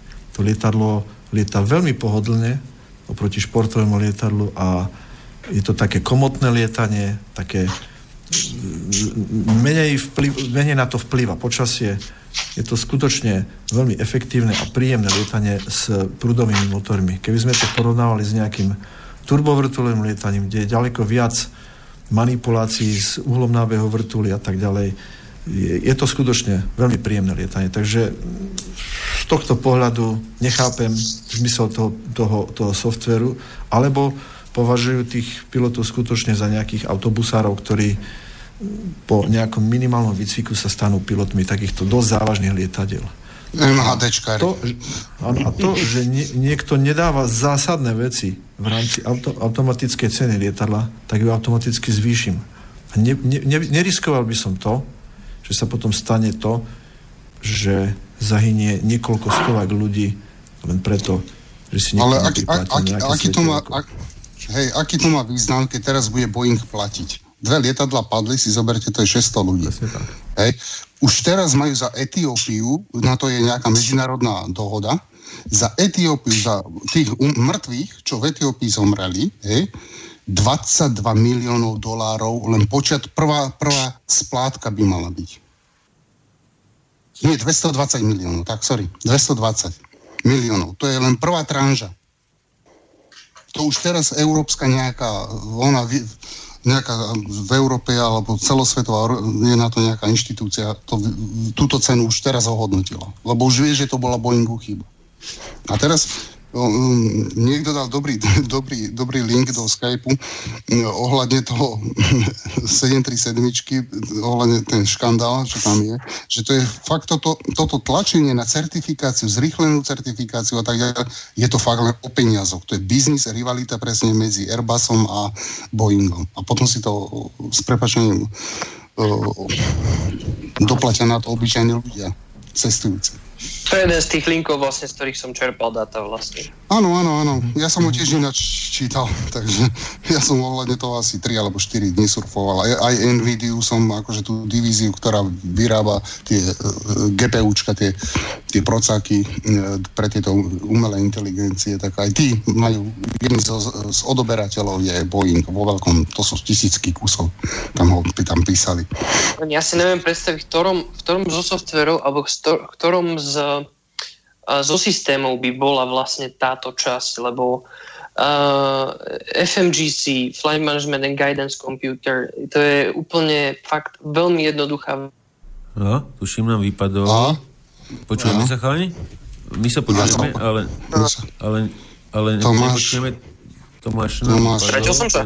No, no, už si tu, už si tu. Asi si utekol z wi asi si utekol z wi Už počujeme. Utekam pred Máš rýchlo, máš rýchlo svetla. Asi tak nejako. Čiže neviem, čo bolo počuť z toho, čo som vravel. No, bolo počuť skoro fms Flight Management System je v podstate veľmi jednoduchá a ďalej už sme nepočuli. Aha, veľmi, jednoduch, veľmi jednoduchý systém, do ktorého sa len každý, fakt, každý mesiac nahráme do toho novú databázu a vlastne na základe informácií z tejto databázy, kde uh, si on na, podľa GPS-ky uh, má, má mapu GPS-ky a teraz na základe tohoto, tohoto softveru, ktorý mu dáme, on vie, že tak tu je tento bod podľa GPS-ky, tu je tento bod, tu je tento bod, tu je tento bod, hej. A pilot si to tam nahádže a jediné, čo on slepo následuje GPS-ku, výšku, ktorú nadstavili a ide presne podľa tých jednotlivých bodov, ktorý mu ten pilot nadstavil. Tam ono sa nijakým štýlom sa ten, ten, ten, ten, to lietadlo nerozhodne samo o zmene smeru. Není tam žiadna možnosť na toto. Jediné, čo sa môže stať, čo sa stalo napríklad aj Airbusu, sa mu zamrzli mu, zamrzli mu AOA sondy a začalo, začalo vlastne lietadlo blbnúť. Vtedy museli autopilota reálne vypnúť a letieť to na ruku, presne jak sa hovorilo ale to lietadlo fakt slepo nasleduje všetky tie senzory, rých, vlastne pitotové trubice, ktoré sú na rýchlosť. Uh, AOA sondy sleduje a, a vlastne GPS-ku. A nijak, nič iné do toho zasiahnuť nemôže. Jedine pilot, že ruč proste buď na autopilotovi zmení smer, výšku, rýchlosť stúpania, čokoľvek. Ale inak to ide proste tupo či tam bude, či tam bude uh, strom, vták, iné lietadlo pôjde. Bude to kričať, keď tam bude iné lietadlo, samozrejme odpovedač a pilotom, pilotom nakáže potlač, potiahni, hej, tomu druhému zase opačný signál dá. Sam, samozrejme ATC to by muselo veľmi zlyhať, alebo teda riadiaci na zemi, ale inak to lietadlo je fakt slepé. Ide, uh, ide, ide tam, kam má ísť. To je jak bulldog. Jak bulldog, no. Hej, Ale, proste hlava, ja, nehlava, ono ide. Aha. Na druhú stranu je to dobré, pretože ak niekto zadá správne hodnoty, tak to lietadlo letí tak, ako má a žiadne ďalšie vplyvy do toho nefungujú. Ako si spomínal, že zamrzli snímače uhlu nábehu, Anglo VTAC, a ešte keď ti zamrznú aj pitotové trubice, to znamená, že sú nesprávne rýchlosti, tak je to úplne, úplne zlé. Hej, a vtedy sa naozaj pilot, to je tá stresová situácia, kedy sa musí rozhodnúť, kde napríklad na gps vidí nejakú uh, ground speed, to znamená z, z, rýchlosť voči zemi, ktorá je prudko nízka, aj napriek tomu, že napríklad v pitotkách to môže signalizovať niečo úplne iné, alebo naopak tak vtedy sa ten pilot musí rozhodnúť a nastupuje jeho schopnosť v rámci výcviku, aby, to let, aby ten let samotný zvládol ako taký. Že ho napadne okamžite zapnúť odmrazovanie, odmrazovanie pitotie, keď náhodou by nebol zapnutý. Ale to sú také chyby, ktoré by som považoval, že sú veľmi vážne chyby, že by som si nezapol pred letom vy, vy, vyhrievanie pitotových To je automat. To je automat. No, ako náhle, automat. Sa, ako náhle sa odľahčí ako na, napríklad Airbus má na to počítače LGCIU, ktoré má na starosti podvozky. Všetko, čo sa týka podvozkov. Odbrzdenia, či, sú, či je vlastne odľahčený podvozok, či není, či je zatiahnutý. Hej. A ako náhle, ako náhle sa odlepí lietadlo od zeme, alebo teda vlastne senzory zaznamenajú, že není váha na kolesách, weight on wheels, tak začne automaticky odmrazovať tieto pitotové trubice. Aj Englova, tak static porty, všetko sa odmrazuje automaticky, windshieldy, hej. Ale tuto bol problém ten, že poš- vlastne o, jeden z počítačov, ktorý mal na starosti zrovna tú riadiacu Englova, tak vypadol. Proste PHC vypovedalo službu, tým pádom neodmrazovalo tú časť lietadla a tým vznikol tento problém. Mhm, ja by som mal, Tomáš, ešte jednu doplňujúcu otázku. Keď hovoríš e, o, o, o tom GPS-ku, tak e, už je e, prakticky dokázané, že pokiaľ Amíci alebo Slováci, Slováci na zemi Amíci vo vzduchu okolo ruskej hranice sa pohybujú, tak občas tam tá GPS vykazuje rôzne chyby a že či, či teda pri nejakých takýchto anomáliách, to nazvíme, že či má to lietadlo záložný povedzme GLONASS alebo niečo, že, že, by, že by GPS začalo uh, vykazovať nejaké uh, pohyby o, o 100 metrov, o kilometr, úplne niekde inde, alebo ešte o viacej. Že, že teda, že či to, či to prepne aj na GLONASS, alebo či to je čisto závislé iba na GPS. Čo viem, tak my fičíme len na GPS-ke. Ani Galileo, ani GLONASS sa nevyužíva. Jasné, nedá, nedajú GLONASS ani Bejdov čínske do Airbusu, ani do Boeingu. To by bola cudzia, cudzia, cudzia technológia, ktorá by mohla svojím spôsobom ak nejak na zbernici zbierať údaje a know dá sa povedať. Software yes. Takže to oni nedajú takúto vec. Ja si myslím, že keď príde Galileo, tak, by to, tak, by, tak sa k tomu priklonia, ale Galileo stále není dostatočne... Áno, európsky Galileo, hej, tomu, to už by bolo, áno, to už by Airbus by da, duploval určite, ale Bejdov čínsky alebo GLONASS rusky nikto nedá zo západných firiem. Oni ani nepustia mm. ruský, ruských výrobcov, ani leteckých, či to máme MC-21 Rusku. To, tam je taký tvrdý boj, však to vidíte medzi Boeingom a Airbusom. Veď Boeing robil už na začiatku, ak Airbus vznikal, tak mu robil podvraťakoviny. Echelon využívali na zákazky, veď e, Airbus prišiel o miliardové, miliónové zákazky vďaka odpočúvaniu americkému. To bolo kedy v 90. rokoch. Takže to pre sa prevalilo potom von nejakým spôsobom. Takže tam je strašná konkurencia. Ja doplním technologicky, že vlastne navigačný systém a vôbec systém polohy lietadla v priestore dopravného lietadla je, základom je inerciálna navigačná sústava. To znamená INSK poskytuje informáciu potom pre prístroje, čo je, ako je umelý horizont a zároveň to poskytuje informácie pre navigáciu v priestore. A gps a ďalšie radionavigačné prístroje, ako je e, radiokompas, či, či už NDB alebo na, na WordDMI, tvoria korekciu pre tú ins -ku. V prípade, že ins vysadí, tak už sa dostávame do režimu záložného, kde sa síce priamo letí podľa napríklad gps ale už môže byť problém so stabilizáciou letu ako takého.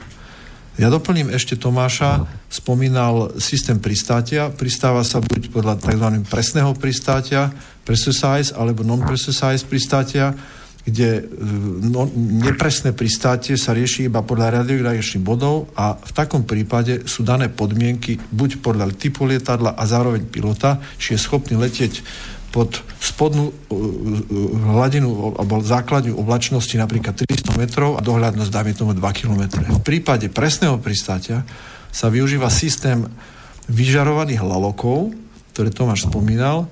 Jeden smerový je presne v osi dráhy a je tu, predstavíme si taký VR od Japonky, ktorá sa ovieva a ten, ten VR je postavený presne kolmo a je v osi dráhy.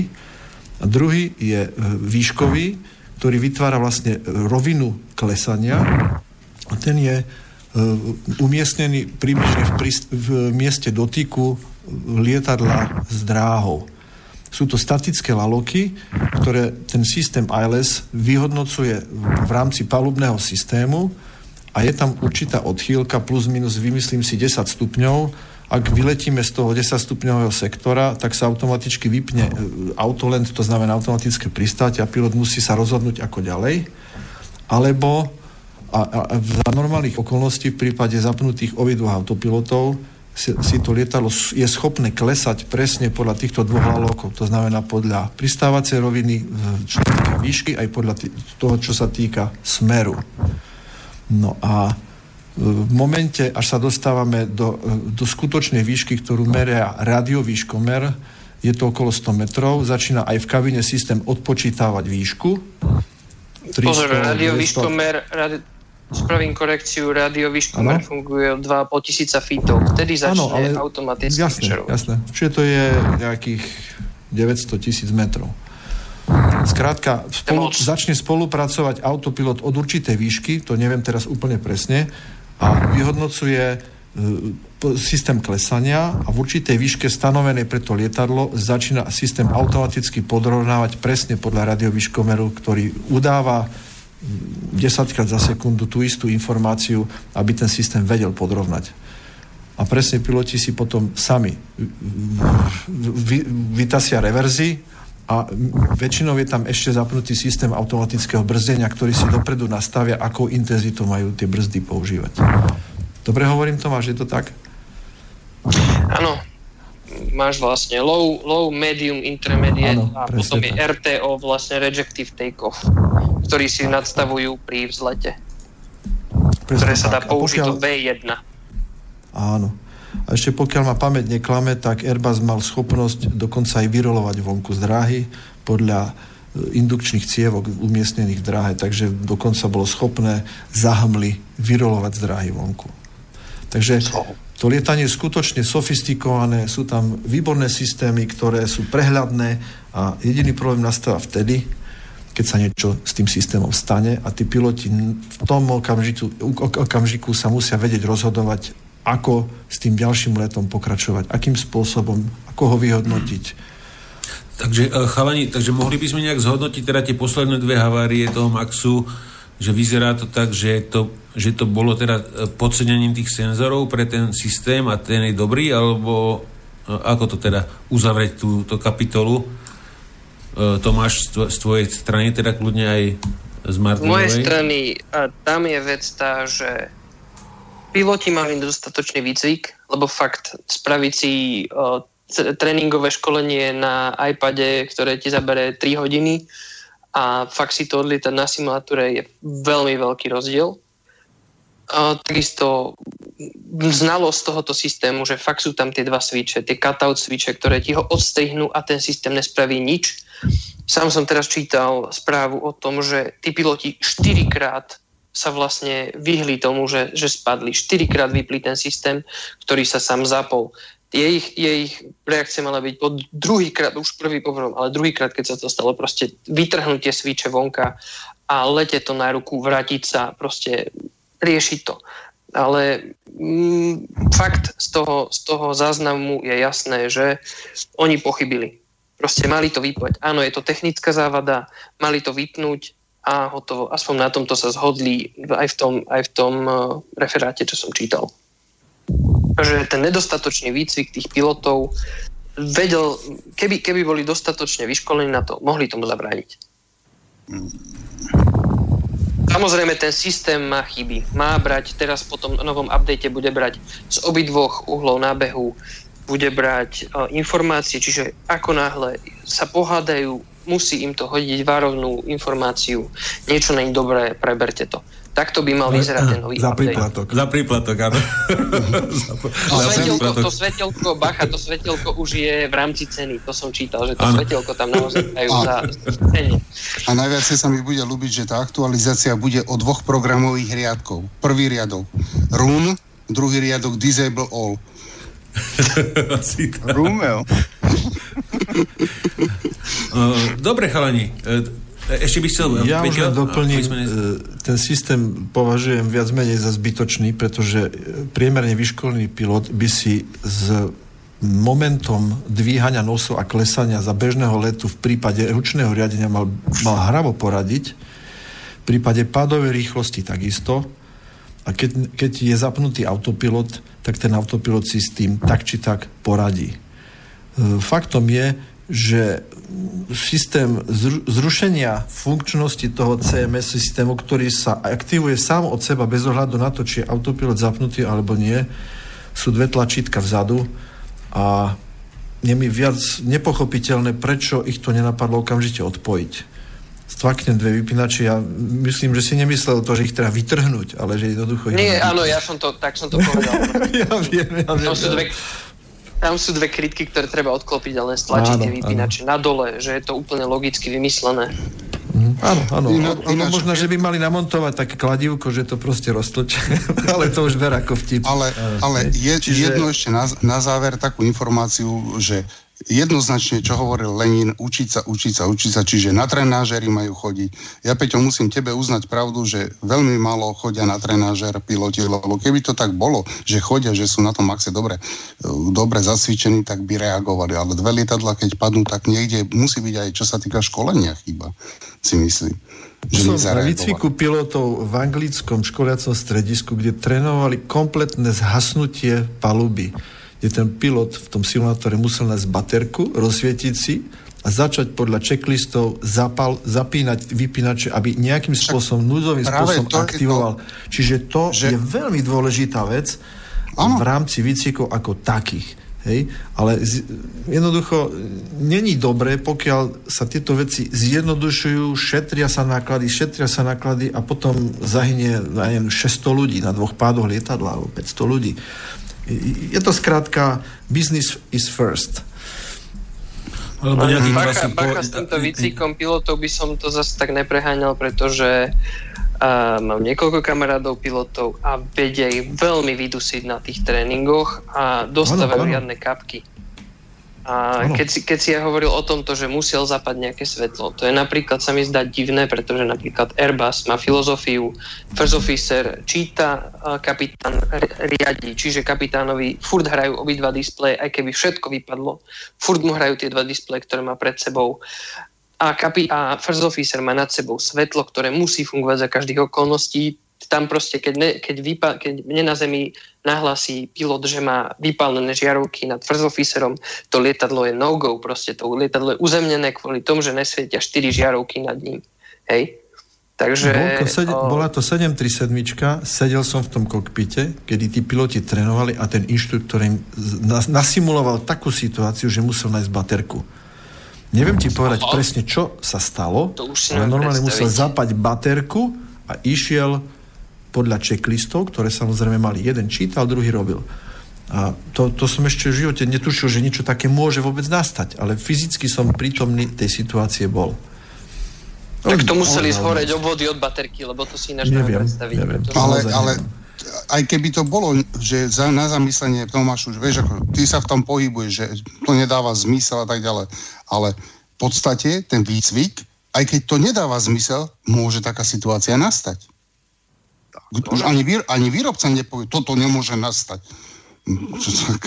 Tiež nenastalo a zhoreli dvaja kozmonauti v Apole v, onom, pri teste. Tiež tvrdili sa, tvrdilo sa, že nemôže nič také nastať požiar. A sa vznikol. Čiže nemôže v 100% výrobca povedať, toto áno, toto nie, toto. Proste môže nastať situácia, že môže to nastať. Čiže treba tý, fakt ich vydusiť, keď hovorí, že ich dusia, tak je to OK, len potom či tá malajzijská a tá, tá etiópska posádka, či to bolo tým, že to bolo z tých tretich krajín, že nevenovali, alebo proste nejaká, mm, by som povedal, mm, emočná situácia nastala, že boli emočne nižší, nižší kvocient. No, hej, hej, že, lebo je rozdiel, áno, tie, tie, tie južanské povahy sú inakšie, hej, alebo proste podľa lokality, to je aj o ľuďoch. To ako pragmaticky, hej, že aha, to, to mi vypadlo, tak musím, idem toto urobiť, lebo toto, tamto, prvý, druhý, tretí, štvrtý krok. Hej? Čiže o tom to je, o nejakom aj o ľuďoch, aj o tom pilotovi. No je... Human factor treba brať ako prvot, prvotný, prvotnú vec, hej. To je väčšinou naj, naj, najzávažnejší bod celého toho. Mm. Ja vám doplním slyšel jsem, slyšel no, jsem britské instruktory, co mi povídali o arabských pilotech. To mi úplně stačilo. No zašte. Slovenský pilot potreboval na preškolenie 12-14 okruhov a Arab potreboval 140-120. Len ako pikoško doplním. Kedy si boli motory umiestnené pri výškovke a smerovke vzadu. Nevýhodou bolo, že vzadu bola väčšia hlučnosť, v jedničke triede vpredu bolo úplne ticho, ale to lietadlo z hľadiska pristáťa do terénu malo obrovskú výhodu, bolo schopné pristať, pokiaľ bolo rovné pole, prakticky nazvime to bez problémov. Lietadlo sa síce poškodilo, ale bolo to bez problémov. Dneska sú tie motory, obrovské motory, zavesené pod krydlom z ekonomického hľadiska a iného a s takýmto lietadlom pristať do terénu je prakticky nemožné. Aha. No, dobre, chalani, takže týmto by som to uzavrel. Uh, veľmi pekne poďakujeme uh, Tomášovi, technikovi Boeingov a podobných lietadiel. Tomáš, díky, môžeš si na nás našiel čas. Tomáš, díky. Sa stalo. Že, že si sa utrhol od partie a, a, a teda už sa vraciaš na Slovensko, či zostávaš tam? Hej, hej, zajtra, zajtra, zajtra prídem vlastne domov, čiže ak budeš mm-hmm. mať chuť sa pokecať, po, pokecať, tak môžem sa stretnúť. Jasne, super. Tomáš, bolo mi cťou, ďakujeme pekne. Takisto, okay. rád som sa Dobre, Tomáš. Díky, čau, čau. Chalani, dáme si, dáme si jednu krátku skladbu, a pokročili by sme teda na tie aktuálne udalosti a o tých bradavicách a tak dúfam, že nebudeme môcť rozprávať. Takže pustíme si tam sedlákov, studená vojna a po, po skladbe sa počujeme.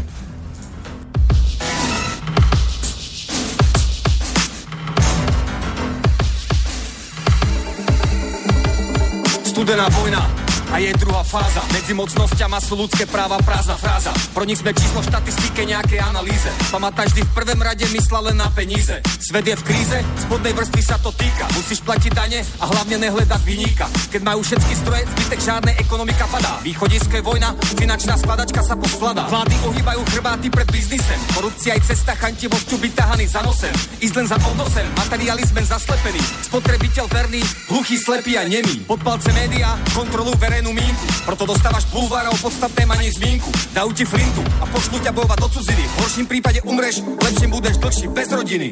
Eura, eura, únia, únia, ropa, ropa, všetko má na nás dopad. Sme jak marioneta na špagátku, ceny sa zvyšujú a platy majú v piči na lehátku. Koruny, koruny, marky a líre, byli skartované v európske černé díre. Všade na svete sú ovce, z ktorých profituje dealer, Führer, tričko Kupujte zlato, banky padnú, bude vojna. Ríkali to v telke, tak to musí byť pravda. Narukuješ na front, čeká ťa dôstojná Smrt, mrd, mrd, gulka. Je šikulka Nájde si tvoju gebulu, nevrlu. Najlepší vojaci sú tí, co na nic nefrflu Poslušne hlásim, že sem odhodlaný padnúť za vlas. Rozkaz Starenky môžu klidne minúť svoje úspory na hroby. Človek je smrteľník, nic tým nenarobí. Všetci mladí, co sú tady, pakes do armády. Zelené peklo, buzeranti, homoklády. V hre sú žetony a zlata tony. Je to hra o tróny, ľudské životy versus atomy a drony Držá nás strachu, pomocou prachu, nech sme poslušné klony. Eura, eura, unia, unia, ropa, ropa, všetko má na nás dopad. Sme jak marioneta na špagátku, ceny sa zvyšujú a platy majú v piči na lehátku. Koruny, koruny, marky a líre, byli skartované v európske černé díre. Všade na svete sú ovce, z ktorých profituje dealer, Führer.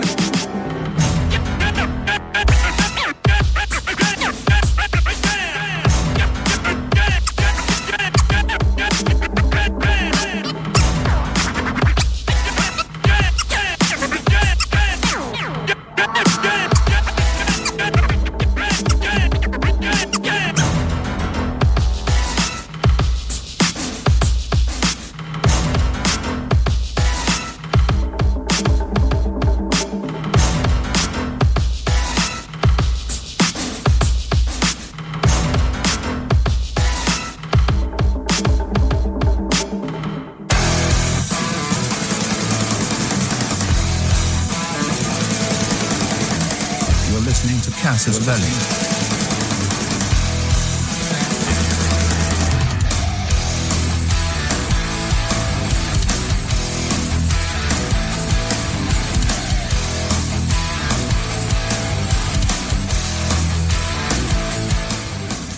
Pekný večer ešte raz všetkým poslucháčom Slobodného vysielača zo štúdia v Mijave vás zdraví Palo Galera z Pepe. Pokračujeme v relácii Kasus Belli e, s parťákmi zo štandardnou zostavou plus teda náš nový parťák Rastio z Francúzska. Takže chalani, poďme sa pozrieť teda na aktuálne udalosti, čo vás zaujalo za posledné dva týždne a potom priebežne prejdeme aj na, aj na, na ďalšie témy. Takže e, Martin, e, po hodinke si sa, po hodinke a pol si sa dostal k slovu, takže poď, poď na to. no, e, takhle já, jestli teda bychom začali jako jindy, začínáme na začátku nějakými zajímavostmi, co koho zaujalo, rozhodčilo a podobně. Tak, tak, no, já jsem zaregistroval, že slovenským brancům zakázali chodit v uniformách, což mě teda docela zaujalo, to je poměrně zvláštní, že na to vymysleli snad dokonce nějaký zákon. To je první. Ano, ano, přesně. Jak to chtějí říkat a, a jaký uniformy ti myslí, to jako co když si třeba vemu americké uniformy, to jim nemůže snad zakázat vůbec nikdo. Já vím, že kdysi jsem se chytil s náčelníkem generálního štábu, protože mi vytko, že jsem špatně ustrojený v české uniformě, tak jsem se naštval a přišel jsem příště v americké. a poslal jsem ho potom k čertu. E, další, co je samozřejmě o tom všichni víme, to je to, to úžasné usnesení e, eurokomisařů o tom, že Afričani mají zásluhy o Evropu a proto jim musíme tedy pořádně e, podstrájat, že? O Novém Zélandě se určitě bavit budeme. Eh, potom v Česku je zajímavé to, že teda byly stanoveny už jednoznačné požadavky na nákup bojových vozidel pěchoty. No a já si, jak jsem byl v tom Švédsku, tak musím říct, že jsem tam zaregistroval jednu zajímavou věc. Přestože tam mají hromadu migrantů, tak jsem tam na ulici nepotkal e, švédskou ženu s migrantem. To je asi tak za mě všechno. E, dobre, takže poďme, poďme teraz k Mircovi. Mirec, e, ty si žil voľbami a podobne, tak možno, že aj k tomu niečo máš, alebo... Tak e, čo sa týka volieb, tak vieme všetci, ak dopadli, tak je tu skupina, ktorá, ktorá je nadšená, hej, že ide budovať tie svetlé európske zajtrajčky. Je tu skupina, ktorá je z toho smutná. Je tu skupina, ktorá teda postavila pani Čaputovi na úroveň prezidenta Madura, proste neuznáva, nebude uznávať. E, sú také tie reakcie rôzne, ale čo je tam také, čo si treba možno v tejto chvíli sa nad tým zamyslieť a uvedomiť. Zuzana Čaputová nevyhrala voľby tým, že by bola presvedčila ľudí o svojom programe, že by teda presvedčila ľudí o tom, že tá migrácia nás ozaj niekam posunie dopredu, alebo že ozaj tie LGBT témy sú tie najdôležitejšie, teraz túto republiku tlačia. Hej. Ona presvedčila, ona uspela tým, že sa jej podarilo týchto tém sa nedotýkať. Že nebola s týmito témami konfrontovaná. Takže jej úspech je postavený na tom, že ona dokážala svoje politické názory, idei pred voličmi skryť. Je to pre súčasné, teda súčasnú dobu, mediálnu dobu, cesta, jak sa dá dostať k prezidentovaniu, ale bude to už problematické v čase riešenia politiky, keď ona už bude musieť reálne konať veci, ktoré treba z jej sponzory, jej podporovatelia od nej očakávajú. Včera alebo predvčerom vystúpila ex-ministerská Žitňanská s tým, že parlament odmietol síce istambulský dohovor, ale že v podstate to nemá právny účinok, pretože istambulský dohovor je prezidentská zmluva, čiže áno či nie, že má povedať práve prezidentka. A toto, keď sa dostane medzi ľudí, a keby ona ozaj reálne to nejakým takýmto spôsobom skúsila, že teda ten istambulský dohovor e, presadí na, napriek odporu parlamentu, tak v tej chvíli tá spoločnosť začne už na, reagovať na to inak a prvá, ako prvý turnus e, presídlených migrantov v rámci solidarity, ako to ona nazývala, alebo v rámci toho, že nesmieme od tej únie len brať, ale že mali by sme aj dávať, to veľmi tu jej voličku základňu, ktorú má teraz, to, tá voličská základňa veľmi utrpí. Ja si myslím, že ona o rok bude na tom rovnako, jak je terajší prezident Andrej Kiska po piatich rokoch prezidentovania, že teda, že málo kto bude mať na ňu dobrého slova. Teoreticky ona mohla by ostať teda v tom hrade, nič moc teda nerobiť, niečo také, jak prezident Gašparovič úspešne prezidentoval a vynieslo mu to aj druhé funkčné obdobie. Len nemyslím si, že by tí ľudia, čo sú v jej pozadí, jej toto umožnili. Veď aj tá volebná noc, alebo prvý ten deň, tak bol v znamení strany progresívneho Slovenska, tak chodia po Slovensku fotky, kde ona je ako taký pohľad na nús poza oblekom. Ukropeček taký, pánov. taký ukropeček za nimi, no. Takže to evidentné vidieť, že teda, že ona bude pod ich vplyvom a teda nejakú samostatnú víziu asi nebude robiť.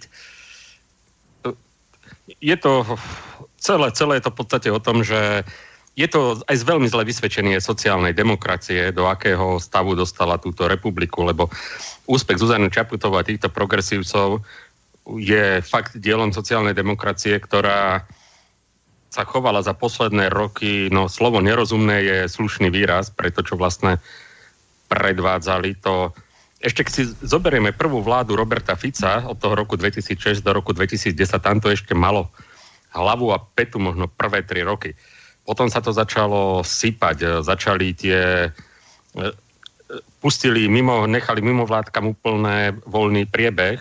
To nie ako v Maďarsku, kde ich Viktor Orbán teda vyhradil určitý priestor, kde môžu, kde nemôžu. Následne začali všetky tie, teda tie boje proti tomu extrémizmu, ľudia, ktorí boli zužovaní kriminalitou, neprispôsobili ich, boli nálepkovaní za rasistov a podobne. A ten smer sa tomu len prizeral. Dokonca smer teda za ministrovania smeráckého ministra tak sa urobili tie špeciálne útvary zakúkolené, ktoré chodili po ľuďoch ako za prejavený politický názor a tak. A to sa, nedálo sa predpokladať, že by takéto veci značná časť verejnosti nevnímala a ten smer jednoducho neodpísala. To nie sú tí ľudia, ktorí išli voliť Čaputovú, to vôbec, ale to sú tí ľudia, čo ostali doma. A dnes teda smer stojí pred otázkou, či teda pôjde cestou bývalého HZDS až do zániku, alebo sa skúsi nejaký protiútok nejako sa reštartovať, ale budú to mať veľmi ťažké. No. Ja napríklad nechápem ich kandidátku do eurovolie, kde na prvé miesto dajú fakt skrachovanú Moniku Flašikovú Beňovú. To je, to je, snad, to, je, to je snad výsmech voličovi, to není, že, že by neviem, komu chcú vyhovať. Či, či už žiadajú z tej európskej centrály PES, ktorej smer ustupuje až pomaly bude ustupovať až do svojho zániku. V čom to celé je? ale by som teda nerozprával dlho, tak to fakt zhrniem, že ešte raz opakujem, že Zuzana Čaputová nevyhrala, pretože by ľudia si osvojili jej idei a jej program, ale preto, že ich, ne, že ich nepoznali.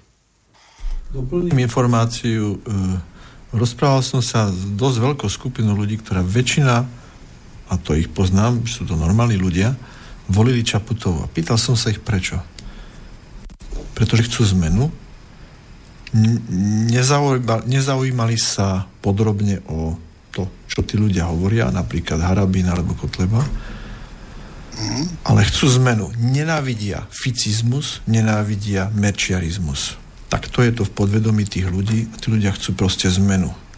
Nevedia, že je to figurka, že je to sofistikovanejšia verzia Kisku, pretože nie je bohatá, nemôže si robiť, čo chce, ale bude poslúchať tých, ktorí ktorí do jej kampane naliali obrovské peniaze a budú chcete peniaze späť. Vôbec to takto nechápu a sú šťastní, že zvolili zmenu. To, čo sa bude diať, uvidia ďalej. Nechceli Harabina, pretože Harabin v posledných dvoch vystúpeniach vystupoval doslova otrasne, stále vyťahovali jeho minulosť, ktorú nevysvetlil a to je chyba ľudí, ktorí nedokážu priznať aj chyby, pokiaľ nejaké urobili. Ak nejaký Kotleba alebo Harabin neprizna svoje chyby z minulosti a nevie to povedať. A ja myslím si, že tí ľudia to už dneska očakávajú a dokážu to aj nejakým spôsobom oceniť. Ak to Harabin nevie povedať, skončil. Proste toto bola prehra, môžu rozprávať, čo chcú, že máme toto, tamto. Kotlebovci majú svoje percentá, dostanú aj vo voľbách nejaké peniaze, to zaujímavé a všetko pôjde ďalej po starom. Čiže Otázka je schopnosť týchto ľudí, ktorí majú veľké slovo v politike už dneska, či už Harabin, či už Kotleba, priznať niečo z minulosti, že sa mohlo aj niečo urobiť zle a to strašne dobre vplýva na ľudí, že to vedia vysvetliť. Ja to nevidím ani u jedného politika, či už od Fica, či už kohokoľvek. Nikto z nich nebol schopný priznať svoje chyby z minulosti alebo niečo, čo neurobil dobre. Všetci sa tvária ako majstri sveta, jak to všetko idú vyhrať a prerobiť. Výsledkom je, že ako to napísal nejaký novinár, tuším v anglických novinách, že v semenisku nacionalistov vyhrala liberálka. A toto je výsledok. To je proste výsledok. Byť druhý v tomto systéme znamená nula. Tak je to. Uh-huh. Ešte chcel, Martin chcel tomu doplniť niečo, no? Uh, já toho mám víc. Za prvé bych se zasmál nad tím, že Čaputové požehnal samozvaný kněz Halík, který neabsolvoval ani kněžský seminář, ani nebyl řádně vysvěcen z Česka. Známá to figura.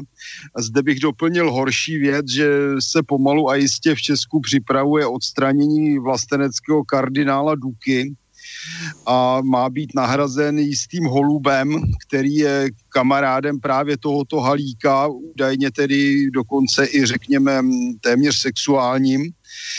A e, další for je, že tento halík, tedy, který si hraje na e, katolického kněze, byl za bývalého režimu komunistickým kádrovákem. Tak tento člověk požehnal tedy komediálně Čaputové. Dále, co se týče těch skrytých programů, naprosto přesně řečeno, typický e, produkt skrytých programů jsou v České republice Piráti. To je strana, která extrémně podporuje migraci, podporuje dr- drogy, e, podporuje e, LGBT ale ve svém volebním programu se přesně tomuto vyhnuli a celou dobu se oháněli jenom levicovými socialistickými hesly. Přitom Piráti jsou ti nejhorší slouhové v podstatě toho, co by se historicky dalo nazvat pravice. E, krom, e, bylo správně řečeno, a já bych doplnil, kdo nic nedělá, nic neskazí a to bohužel dneska v politice platí, takže kdo, se, kdo nic nedělá, tak může uspět daleko víc než ten, kdo se snaží něco udělat a něco skazí.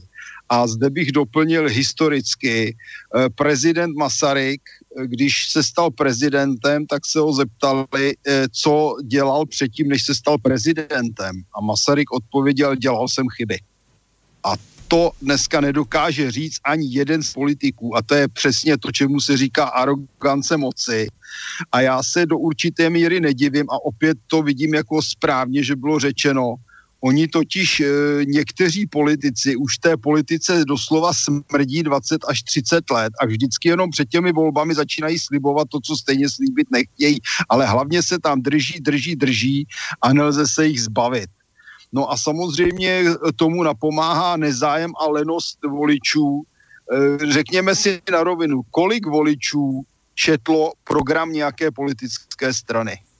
Nečtou. Oni se nakonec podívají na tu státní televizi, kde se šíří blbosti a hovadiny. E, nevím, jak je to na Slovensku, ale v Česku stále platí to, co platilo už už za předlistopadového režimu, tehdy to bylo československé televizi a říkalo se, kde končí signál československé, dneska to platí pro českou televizi, tam začíná pravda. A nejsem si jist, jestli podobná situace není na Slovensku. No a doplnil bych to vlastní zkušeností ze sociální demokracií. Já jsem tam byl několik let členem, v podstatě historicky ze dvou důvodů. Můj děda byl sociální demokrat za Rakouskou Herská, Otec byl za první republiky a já jsem se tam dostal vlastně na základě pozvání prezidenta Zemana kterého pak teda vyštvali. Já jsem tam vstoupil až podstatně později a musím říct, že jsem po několika letech vystoupil, protože když jsem viděl, jak je ta strana odporně prohnilá a jak podlézá cizákům, tak to, to se nedalo vydýchat. A dneska skutečně sociální demokracie je opora těch nejhorších byrokratů z Evropské unie a těch největších lumpů kolem Soroše a podobně. E, sociální demokracie dnes není ani sociální, ani demokratická. Je to, jak já říkám, strana držitelů koryt. Jsou to lidé, kterým jde jenom o to, aby si nahrabali živaní různá levicová hesla, ale ve skutečnosti jsou to vyloženě zrádci svých voličů. To je, to je asi tak všechno.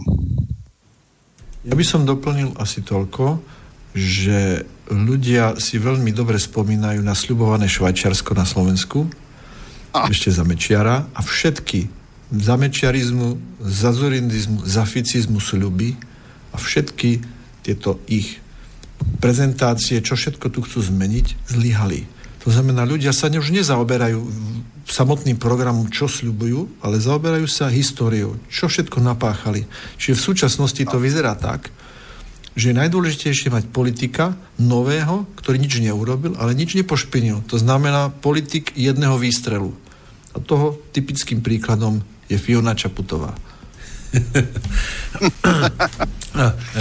Dobre, aby sme sa, aby sme sa chalani posunuli uh, aj mimo tých volieb, lebo zbytočne to budeme omielať, už sa, už sa jej nezbavíme na 5 rokov. 5 rokov budeme pozerať uh, na, to, na, na, na ten kilogram one, uh, omietky na ksichte. Iba impeachment, keď. Áno. Takže uh, poďme... Uh,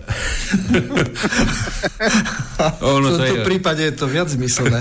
Ono to je otázka, uh, aké genetiália sa tam hú, húpajú.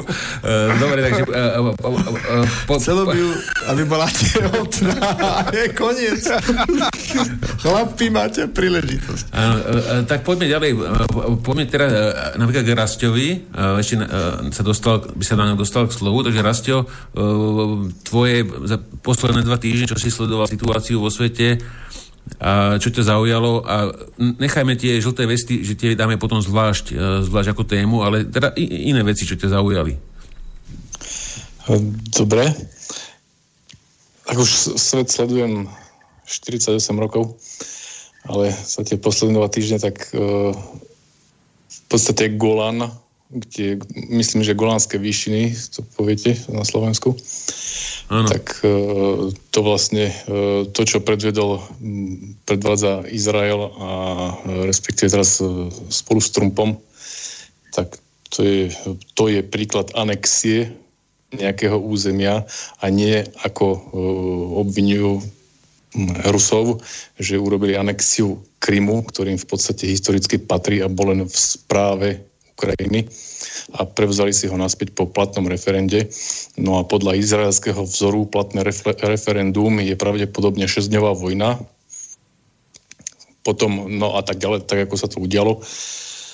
No a e, v podstate salámová metóda teraz e, e, po x rokoch tak jednoducho si ho idú, chcú privlastniť to, to ma veľmi zaujalo, no a teraz vlastne, že um, Liga arabských štátov tak sa jednoznačne postavili proti tomuto, tomuto rozhodnutiu. No a samozrejme OSN, to, že to neschválili, tak uh, jednoducho táto správa ma uh, zaujala. Ďalšia uh, tá zaujímavosť je vlastne ako Turecko um, pravdepodobne dnes bude mať svoje F-35 vzhľadom na kúpenie systému S-400 od Ruska. Tak to som celkom uh, nadšený, ako sa vlastne Erdogáň e, otočil e, od Američanov k po pokuse o prevrat v jeho tureckej krajine, tak v podstate s, odľub, s obľubou sledujem teraz, ako Erdogan vystupuje voči Američanom. No a veľmi ma to nadchýňa, pretože ja som jednoducho proruský, to uznávam, na plné pecky to poviem. Po mojich osobných zážitkoch, čo som si zažil v armáde, jednoducho a tak ďalej, to si niekedy povieme. Ale uh, jednoducho som, osobne som veľmi proruský, na, po prípade slovanský vlastne. No a ďalšia vec, čo ma vlastne zaujala, tak uh, u vašich uh, južných susedov v Maďarsku, tak oni tam zadržali hľadaného džihadistu. Tak toto ma celkom zaujalo. A prečo ma to zaujalo? zaujalo? Pretože tento, u tohto džihadistu bola nájdená dokonca teda nielen, že bol hľadaný e, kvôli um, dokázateľne, že bol, sa zúčastnil, po prípade zorganizoval sám uh, zavraždenie 20 ľudí. Ďalšia vec, ktorá bola v skutočnosti je tá, že mal mm, že bol v hierarchii, bol nejak vyššie postavený tento človek. No a v Európskej únii bol ako mm, utečenec, mal štatút utečenca a bola mu pridelená dokonca banková karta s predplatným mesačným, ale neviem, či 500 alebo 800 eur, to, to by som klamal, ale nejaká takáto suma. No a to znamená, že my v Európskej únii si platíme takýchto ľudí, ktorí sú tu jednoducho a pohybujú sa voľne medzi, e, medzi nami. No a e, tak e, toto ma, tieto tri správy ma jednoducho uh, zarazili, no a najviac sa posledná o tom uh, zadržanom džihadistovi v, v Maďarsku. Takže pre mňa to bude zatiaľ toto. Mm. Mm-hmm. OK, díky. Uh, uh, tak poďme k, ton, k Tondovi. No tak zdravím, zdravím. No ja mám toho viac, takže už tu bola téma ohľadne tých Golan. Ja by som to rozšíril tak v rýchlosti. Uh, keď si dobre zaspomíname, tak e, prvá akcia Trumpa, čo sa týka Izraelu, keďže v Izraeli začínajú byť voľby a Bibi Netanyahu naháňa hlasy, lebo ide to tam, tam sa už nie do krvi, tam už sa podávajú trestné oznámenia jeden na druhého tých kandidátov e, a jednotlivých strán tak prvý krok, ktorý urobil Trump niekedy pred e, mesiacom, bola dodávka HADu, čiže e, High Altitude, čiže vy, vy, vysoko raketového systému pre e, vysoké nadmorské výšky, tak by som to mohol zadefinovať. A druhým krokom bolo presne to, čo hovoril kolega, bola Trump podpísal veľkým písmom, zase ako vždy nejakou fixkou, ukazoval to na Twitteri, aj na videu to bolo, že priznáva Golanské výšiny Izraelu. Toto všetko bolo v tejto postupnosti.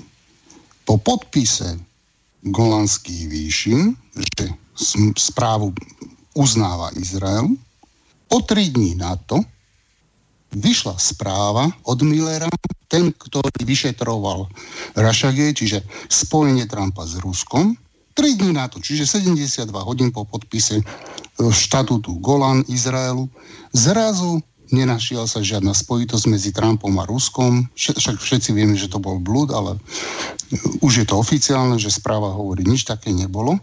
Čiže to nie, že by som bol konšpirátor, ale toto bolo zobchodované. Tieto dve veci majú nadväznosť priznanie Golan s, s Millerovou správou.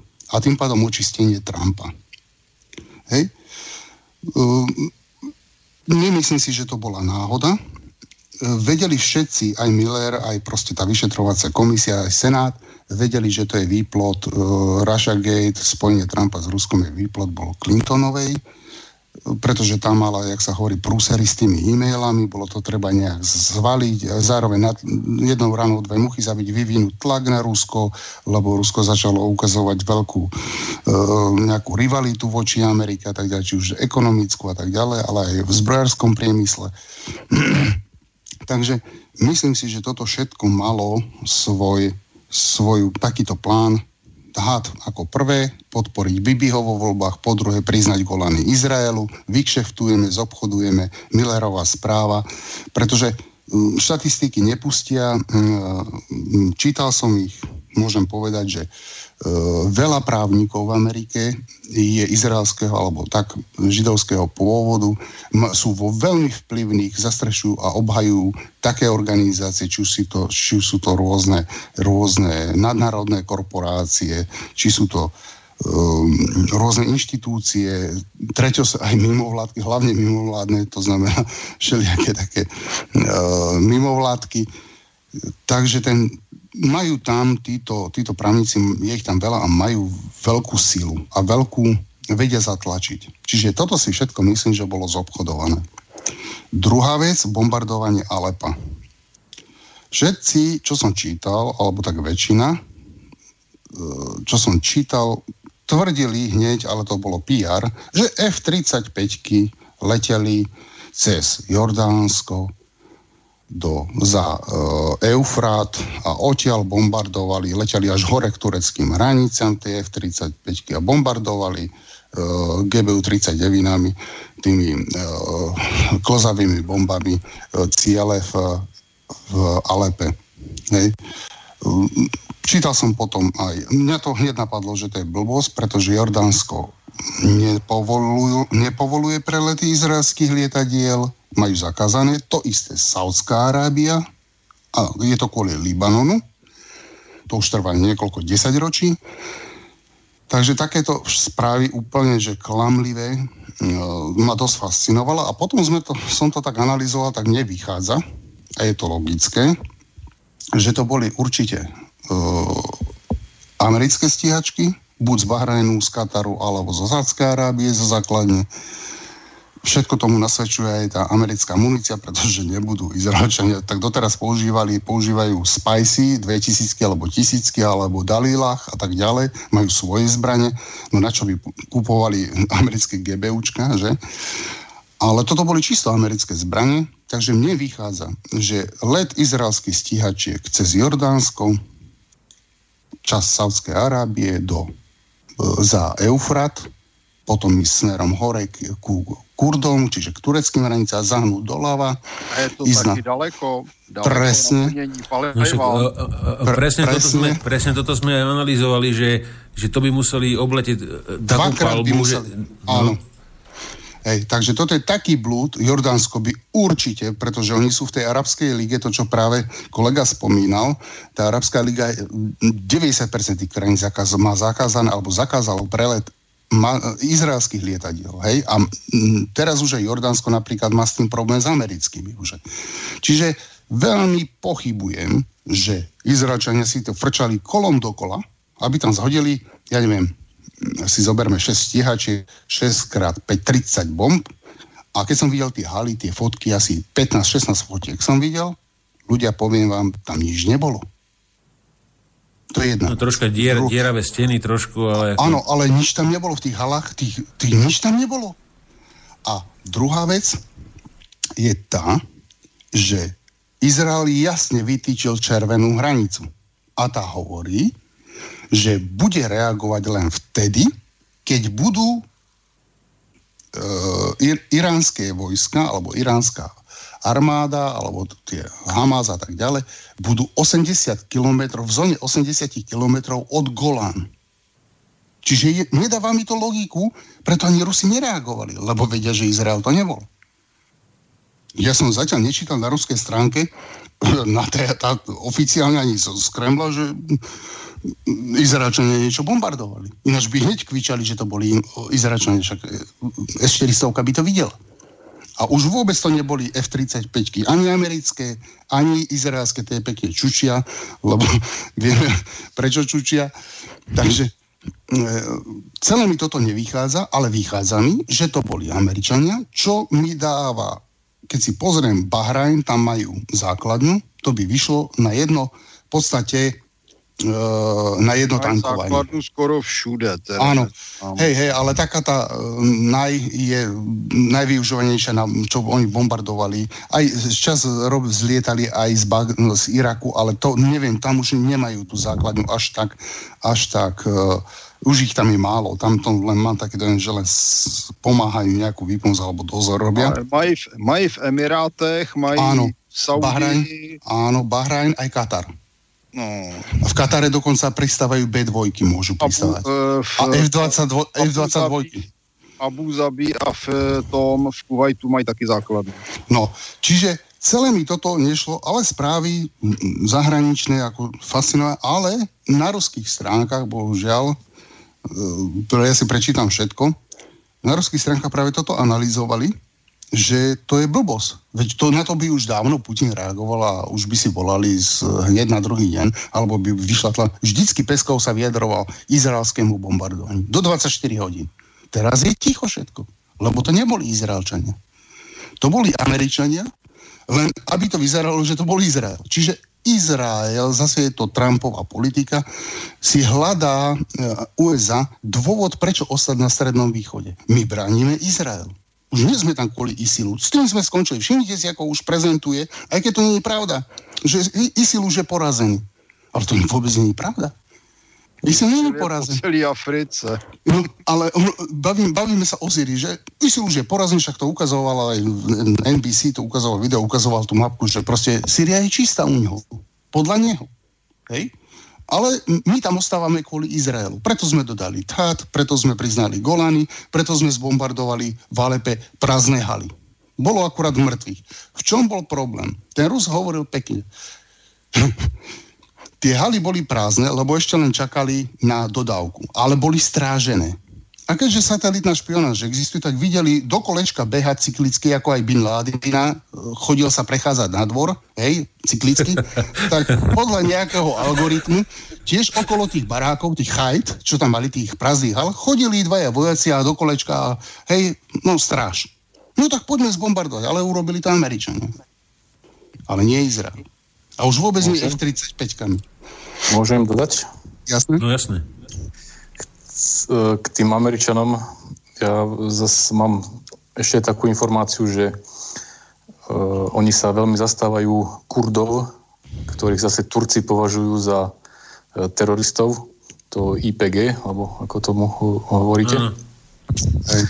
Tak oni sú vlastne uh, podľa tureckých uh, zákonov uznaní ako teroristická skupina a Erdogan jednoducho slúbil ešte dávnejšie, že s nimi zatočí to znamená, že Američania sa vlastne ponúkli týmto Kurdom, že e, urobia všetko preto, aby Turci do nich e, neskočili a to znamená, že Američania, e, Trump veľmi tvrdo tlačí na Erdogáňa, aby sa nedotkol Kurdov, pretože Trump je ochotný vyhlásiť v podstate ekonomickú vojnu Turecku a položiť jednoducho tureckú menu. Eh, na lopatky, ak by začal do Kurdov eh, reálne ich teda likvidovať. Takže ja mám takúto informáciu, len, len toľko k tomu. Uh, Mirec chcel do, doplniť ešte nie, niečo tým Golanom.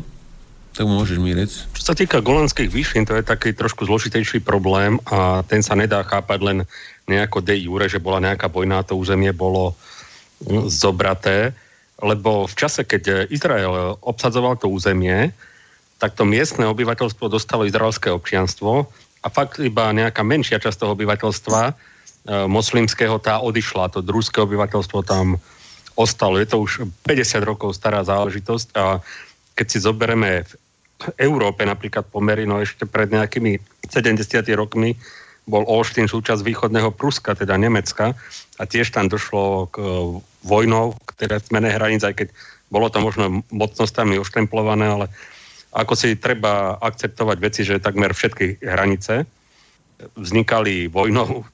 Niektoré teda vznikli referendumy ako na Kryme, ale tiež mohli vzniknúť len preto, že boli podopreté tak silou milícií, tak silou kozákov, tak silou teda ruských jednotiek, čo tam boli.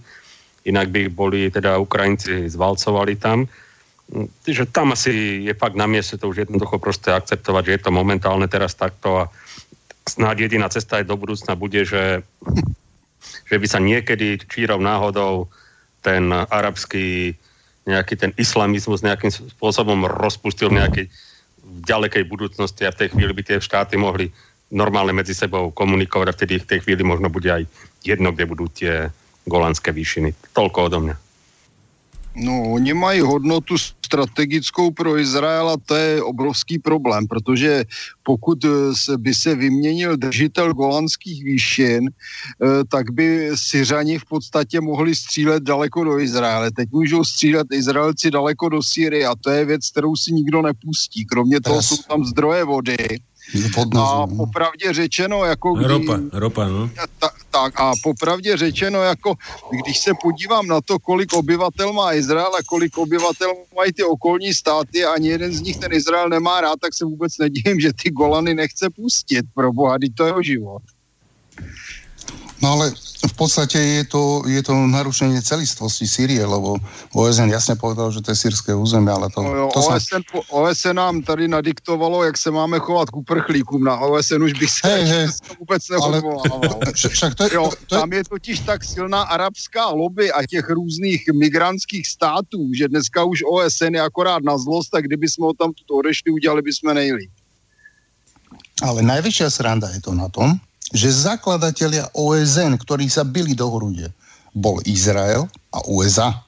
Títo dvaja boli donor, najväčšími donormi alebo najväčšími e, prsobícami, aby OSN vzniklo. Lebo potrebovali nástroj ešte sa vysporiadať v podstate s, s fašizmom a tak ďalej.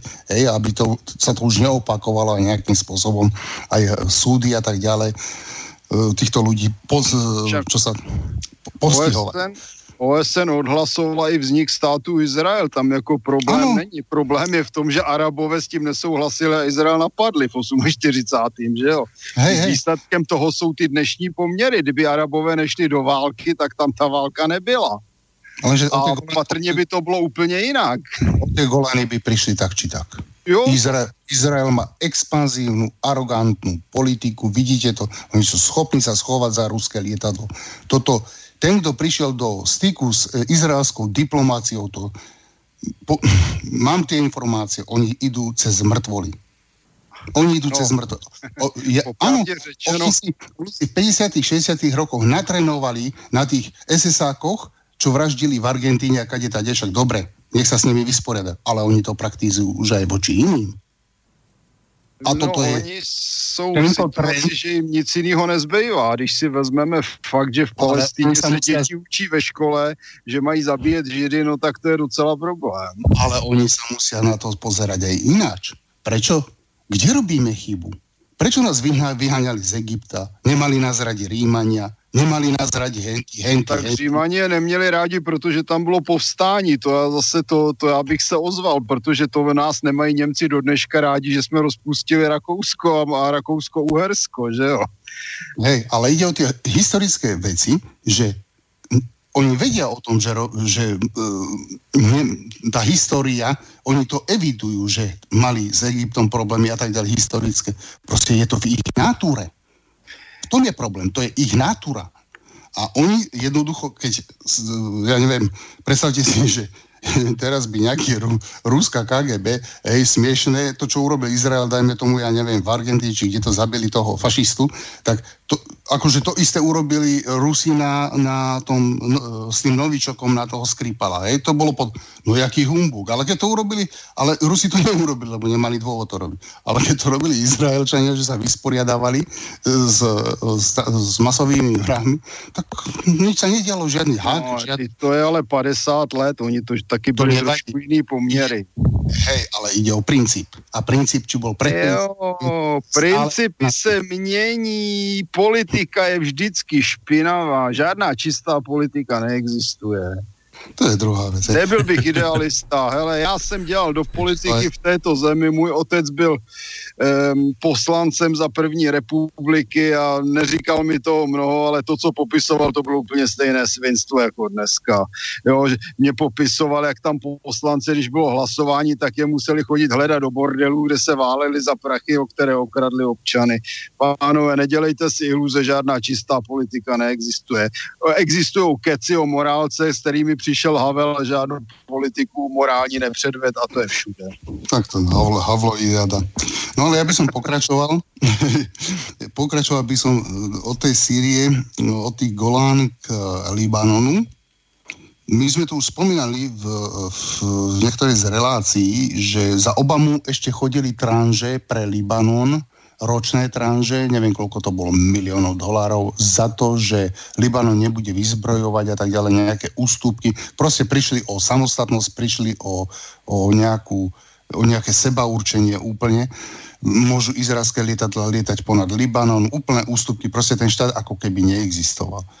Rusi, e, keď vidia, že v podstate Izrael zneužíva toto postavenie a Libanon drží takto v podstate v také, ako by som povedal, nejakom, nejakom, e, nejakom takom váku, či už vojenskom, lebo tam môžu držať len ručné zbranie, nemôžu mať tanky, nemôžu mať lietadla. Toto sa upísali, neviem, neviem kto si to z nich no, podpísal. Obrnenou techniku mají Libanonci. Mají, mají, mají. No ale to im nič nepomôže, sú limitovaní, proste nemá, tam, je, tam je obrovský problém v jedné věci v Libanonu. No. Libanon ovládla dlouhodobě Syrie a Palestinci a vzhledem k tomu, a když se vrátíme do období libanonské občanské války, tak proč vznikla? Protože Libanon byl svého času křesťanský stát, tam byla většina křesťanů a díky tomu, že muslimské obyvatelstvo mělo podstatně vyšší porodnost, tak se to tam postupně měnilo. Pak tam přišli e, palestinci za podpory Sýrie a díky tomu vznikla občanská válka, která teda svým hovadismem teda překonala snad i islámský stát. Jo. Tam posílali prostě rodinám rozsekaný děti jako v pytlích. Jo, Ale to bylo ještě v období, keď byl sovětský zväz. Áno, samozrejme. Lebo táto politika vyhovovala aj Rusku, sa snažili takto, lebo Sýria bola pro, pro, pro, Souhlas. pro ZSSR. Doplnil bych, že Libanon byl kromě toho jedna obrovská základna narkomafie, na čemž profitovali úplně všichni. Jo, jak američani, tak rusové, tak i okolní státy, Sýrie, Izrael a spol. Takže ta, Libanon je obrovský průser, protože dneska je to stát, který ovládají místo dřívějších poměrně schopných a e, inteligentních křesťanů, to tam ovládají muslimové a je to tam skorumpované od, od hora až dolů a je to v podstatě narkomafiánský stát.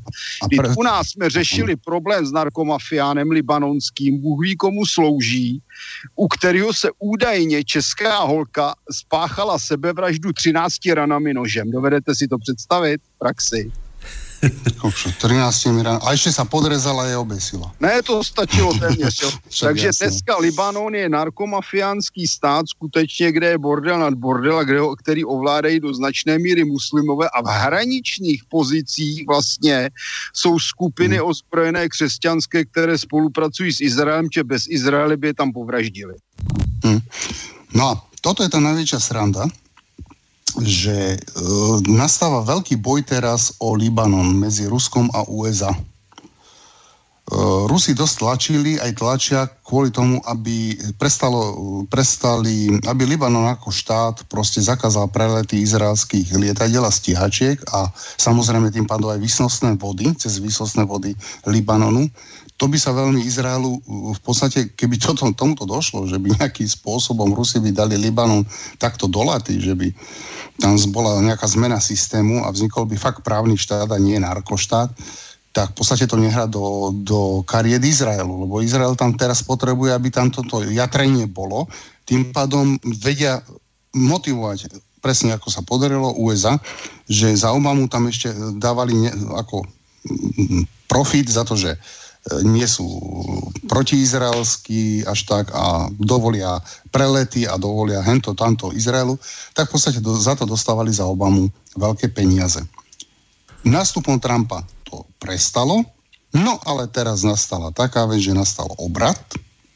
Už aj Trump, že podpísal, ešte mám to, zatiaľ to bolo len informácia niekde z nejakého Twittera, nejakého jeho asistenta, Eh, toho uh, Jareda, lebo chystajú aj takú zmluvu medzi, medzi Izraelom a Libanonom eh, pod taktovkou USA.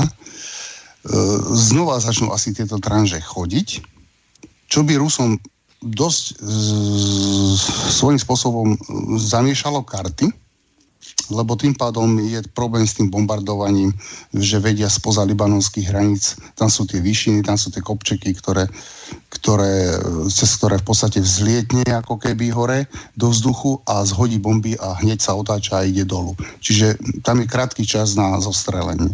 To isté aj golánske výšiny. No, uvidíme, ako toto dopadne. Je to zaujímavé. Teraz prišla zasielka asi 5 kontajnerov nejakých inteligentných dronov, videl som tam fotku, neviem ten názov, no celku schopné drony dostala libanonská armáda proti uh, Hamasu a proti nejakým skupinám, ktoré uh, proste USA začína vyzbrojovať Libanon vo veľkom aj nejakými sofistikovanejšími zbraniami. To no, môžete do toho skočiť, uh-huh. skočiť len k tomu Libanonu. Ja, čo som postrehol minulý mesiac, tak Amíci tam mali dodať nejaké vrtulové lietadla, ktoré mali byť vyzbrojené nejakými protitankovými zbraniami alebo niečím, ale mali tuším len dva alebo štyri kusy, ale, ale plné lietadlo tých zbraní. To sú tie, čo strážia mexickú hranicu. To sú to tie sú... Texány. Áno, to sú oni. Aha. To, to, je, to, je nová, to je nový turbovrtulový Texan. Áno, Áno. Áno, Tam dá 4, bomb, 4 bomby alebo Hellfire dokonca vedia na to dať. Má to, je to v podstate ako taká pomalšia stíhačka. Hej. Aha, no áno, to, to, to strážia aj, no, že, hej, že Mexickú hranicu s tým, Mexickú hranicu s tým strážia, majú to nabúchané elektroniky infravidením vo veľkom, ako dokonca majú verziu, ktorá má v krídlach radar, sonár nejaký a vie zistiť tunel. To a je štvor... hodí. A je štvormiestný. Namiesto dvojmiestného je štvormiestný, vzadu sú špecialisti, no, sú špecialisti, ktorí ovládajú ten sonar a zo vzduchu vedia na určitých, však to je fyzika jednoduchá, na určitých vlnových dĺžkach zemský povrch vykazuje dutiny a tak ďalej, jaskyne tak hľadajú. Dokonca z kozmu to vedia nájsť. Takže to tiež, takže majú aj takúto verziu. Takže ani sa nečudujem, že to budú dávať. Veď v tom Libánu nepotrebuješ stíhačku, to ad 1, lebo to je mm, z časti aj horná tá krajina a z časti 2 je to menšie riziko pre Izrael, ako mať tri, keby mal Libanon triskača, tak im dajú pomalšie lietadlo. Eh, Takže... Martin, eh, Martin, eh, taká pikoška, to som videl jedno video, že tam tá hranica, tam boli, tie, tam boli tunely, vieš, medzi Izraelom a, a Libanonom, ako vykopané, tady tam, tam pašovali nejaké veci. A uh, Izrael... A, nie, aj, ale aj, aj na, na Libanon. Ja som videl aj z libanonskej... Libanon, áno, Libanon, Izrael, a, hranica. A, a, a tam... A beton tam liali z izraelskej strany. Martin, a, si videl. Počúvaj ma, normálne betón. ale, ale najväčšia sranda bola, že, že na, na, na, tej Liba, na tej libanonskej strane, ak to vytekalo, tak tam nabehali chlapí s UNCčkami a odvážali si ten betón preč ešte asi na nejakú stavbu. Na základ. Asi, no. Normálne s UNCčkom a utekal s tým domov. no. Takže e, troška humornejšie veci sa tam dejú, no. Áno, a no, dobre, však som skočil sa ti do toho, no ešte od, odbehnem e, Venezuela. No, sranda je, že zrazu je tichučko ohľadne Venezuely, jak ste si všimli, už nie ani Trump, už sa zase o mexickú hranicu zaujíma. Evropská unie se přece rozčiluje, ta teďko přece česká, česká Pipina Charanzová tam iniciovala v Evropské unii e, ty sankce proti Madurovi. Jako, když, když, nemluv, když nemluví šéfové, tak vyskakují šašci. Vieš, Martine, povedz si, povedzme si tak, čo má Európska únia, ja neviem, 6 tisíc kilometrov, 7 tisíc kilometrov no, z nejakého Venezuela. No, Ozývají se šašty. To je, to je to, co se říkalo ve středověku. Nej, nejdřív se bíjí šašci a potom nastupují rytíři. No, to jsme přesně to. to je predvoj, predohra. Tak. no, a takže Venezuela je trňom v, v pete USA, to s určitosťou. A najväčšia sranda je to na tom, že ešte si pamätám pred troma dňami, či koľko, pred pár dňami to bolo veľké vyhlásenia t, Boltona, či jak sa volal teraz minister. Bolton, áno. Bolton, a Trump tweetoval, Rusi musia ísť odtiaľ preč, lebo budú e, bla bla bla, sankcie, hento toto. Prišli Číňanci a ticho. Odtedy sa no, Trump, proč? Za, zaujíma. Přece od, od Liga Trump... amerických států odmítla podpořit americký útok na Venezuelu. Ano, to je jedna věc. A to je alfa omega, protože oni se tam nemají o koho opřít. Jediný, kdo by tam byl schopen dělat, je narkomafiánský stát vedle, že ono, ale ten na to nemá, aby to sám zvládnul. A druhá věc, že přišli Číňanci a ticho. No ja viem o tom, že prišli Rusi.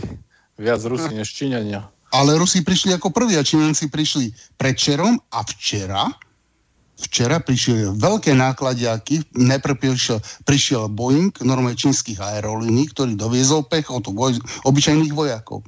A včera, e, zo včerajška na dnešok, prileteli veľké nákladné lietadla. No, no už samotné, samotné spojenie Čína a Rusko, tak teraz Amerika, to, to je uh, jednoducho uh, hrozný, uh, hrozný Farní válec. Áno. A, a po Tony, ďalšie tomu, Tony. tomu Guaidovi, či ak sa, ako sa to povie po slovensky, tak mu zobrali diplomatickú imunitu a idú ho v podstate, neviem ako to povedať, či súdiť, alebo niečo za, aby dokázal svojich 91 ciest, ktoré mal do zahraničia a tomu vypočítali na, na nejakých 240 dní absencie, ktoré mal, e, teda, ktorý absentoval v tom parlamente alebo v senáte, ako, ako tam majú. No a s tým, že ako to bolo financované celé tý, tieto jeho cesty a s tým, že vlastne porušil aj jeho zákaz vycestovania, takže teraz by mal byť podľa venezuelskej ústavy e, v podstate súdený e, legálnym e, spôsobom. No a samozrejme Guaido, ten riteľec americký, tak tam sa zase ozýval s tým, že demonstrácie sa dostali príliš blízko k, k Madurovi, tak e, sa ho snaží takýmto spôsobom odstaviť. No ale veď pre pána kráľa tu máme nejakú e, ústavu, máme tu nejaké zákony a to znamená, ja sa dneska vyhlásim za e, prezidenta Severokazašskej republiky a teraz ha, akože čo, tak choď. Prezident Čaputa. No. Ra, Rastio, Rastio, e, aj my máme ústavu, ale, ale neplatí v podstate sloboda slova a podobné veci. U nás sa takisto nedržuje ústava a to sa považujeme za nejakú demokratickú krajinu. Ale zaujímavá kombinácia v, tom, v, tom, e, v tej Venezuele je, že tam máme e, dovoz čínskych vojakov do Venezuely americkým lietadlom Boeing. Dúfam, že to nebol B737 MAX. Nie, bol to Jumbo, mal kokpit, zvýšenú predok. Ano, ano, Číňania kupují väčšie no. letadla, souhlasím. No, no, já jsem četl zajímavý komentář a tam bylo napsáno, že pro jaksi naše evropské a další kamarády by bylo úplně ideální, kdyby, kdyby, kdyby Guaido zemřel, protože by mohli říct, že ho někdo otrávil novičokem, ale takhle už je to akorát chodící problém. No, no on, ono, to, ono to začne, tak, tak byť, je to otázka času, že nakoniec sa ho bude chcieť Amerika aj zbaviť lebo im to už nevyšlo. Tam išlo o ten nástup na to, ten tlak prvotný, čo si pamätáte, to bolo podstatné. To bol ten šokov, tá šoková terapia, čo, Ameri- čo vlastne sa Amerika snažila zmajdanizovať Venezuelu šokovým, prudkým nástupom demonstrantov, konfliktu a tak ďalej, aby došlo k vnútornému rozvratu. Klasika. Kam se, kam se hrabe nejaký Guaido na starého Pinocheta? Ešte by som možno chalani doplnil k tej Venezuele e, tých Rusov, čo tam doviezli naposledy, teda okrem, okrem teda na protizdušnú obranu, ale mali tam byť teda odborníci na cyber security, mm-hmm. teda podľa venezuelskej verzie, tak amici hekovali tie kanad- kanadské nejaké elektronické súčiastky alebo počítače, ktoré sú zapojené v tej elektrickej sieti a e, e, spôsobovali tie blackouty, ktoré tam ich už bolo viacej za sebou. Takže teraz Rusi sa snažia, že nejakým spôsobom e, odfiltrovať tú sieť, aby nebola napadnutelná teraz vonku, aby ju nemohli vypínať teda na diálku. To, toto je to, to, toto je to keď si dáte keď si dáte integráče, šváby, procesory od takýchto dodávateľov z Kanady napríklad, ktoré majú zadné dvierka a viete, podstate mm, je to dohoda určite medzi vládou alebo tajnými službami, že kdekoľvek, keď vyrábate no. takéto, dodávate, máte 30% trhu, poviem príklad e, v Južnej a Severnej Amerike, budete toto robiť. Toto isté Cisco robí, toto isté robia význační giganti, ktorí robia aj, backdoory. Aj Lenovo. A, ale oficiálne to delá pouze Huawei.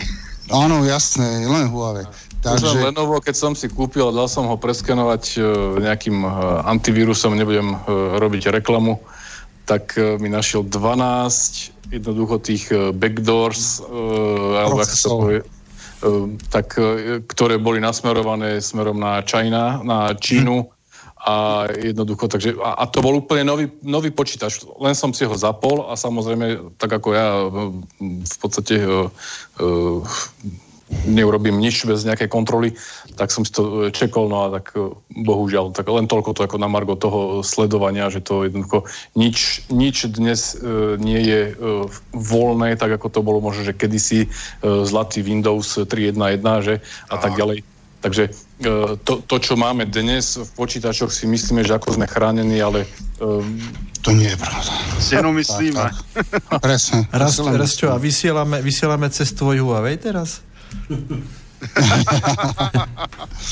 Nie, nie, ja teraz mám, e, vysielam na starom Archose, to je francúzska značka, um, tak uh, som veľmi spokojný, malo to veľmi kvalitnú baterku, toto im urobím reklamu, uh, veľmi kvalitnú baterku, telefón mi vydržal úplne kľudne 19 dní a to je tento ten smartfón, tak starý, ale fantasticky úžasný. Tak som si unikátne nainštaloval kvôli tejto uh, relácii uh, Skype, ktorý som opustil na dlhé roky.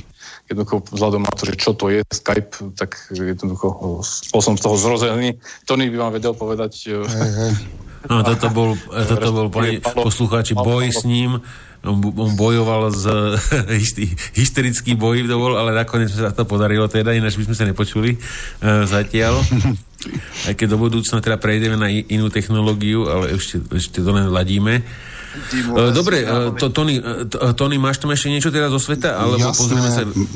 Mám, ešte stále mám, ešte mám 1, 2, 3, 4 body, ale rýchlosti. NATO lode v Čiernom mori. Aj. Martine, ty si to určite zaevidoval, tie tri lode. Pred voľbami na Ukrajine vošli španielská, talianska a ešte jedna NATO loď do Čierneho mora. Dva dní alebo tri dní pred voľbami. No a schyluje sa k veľkému prúseru.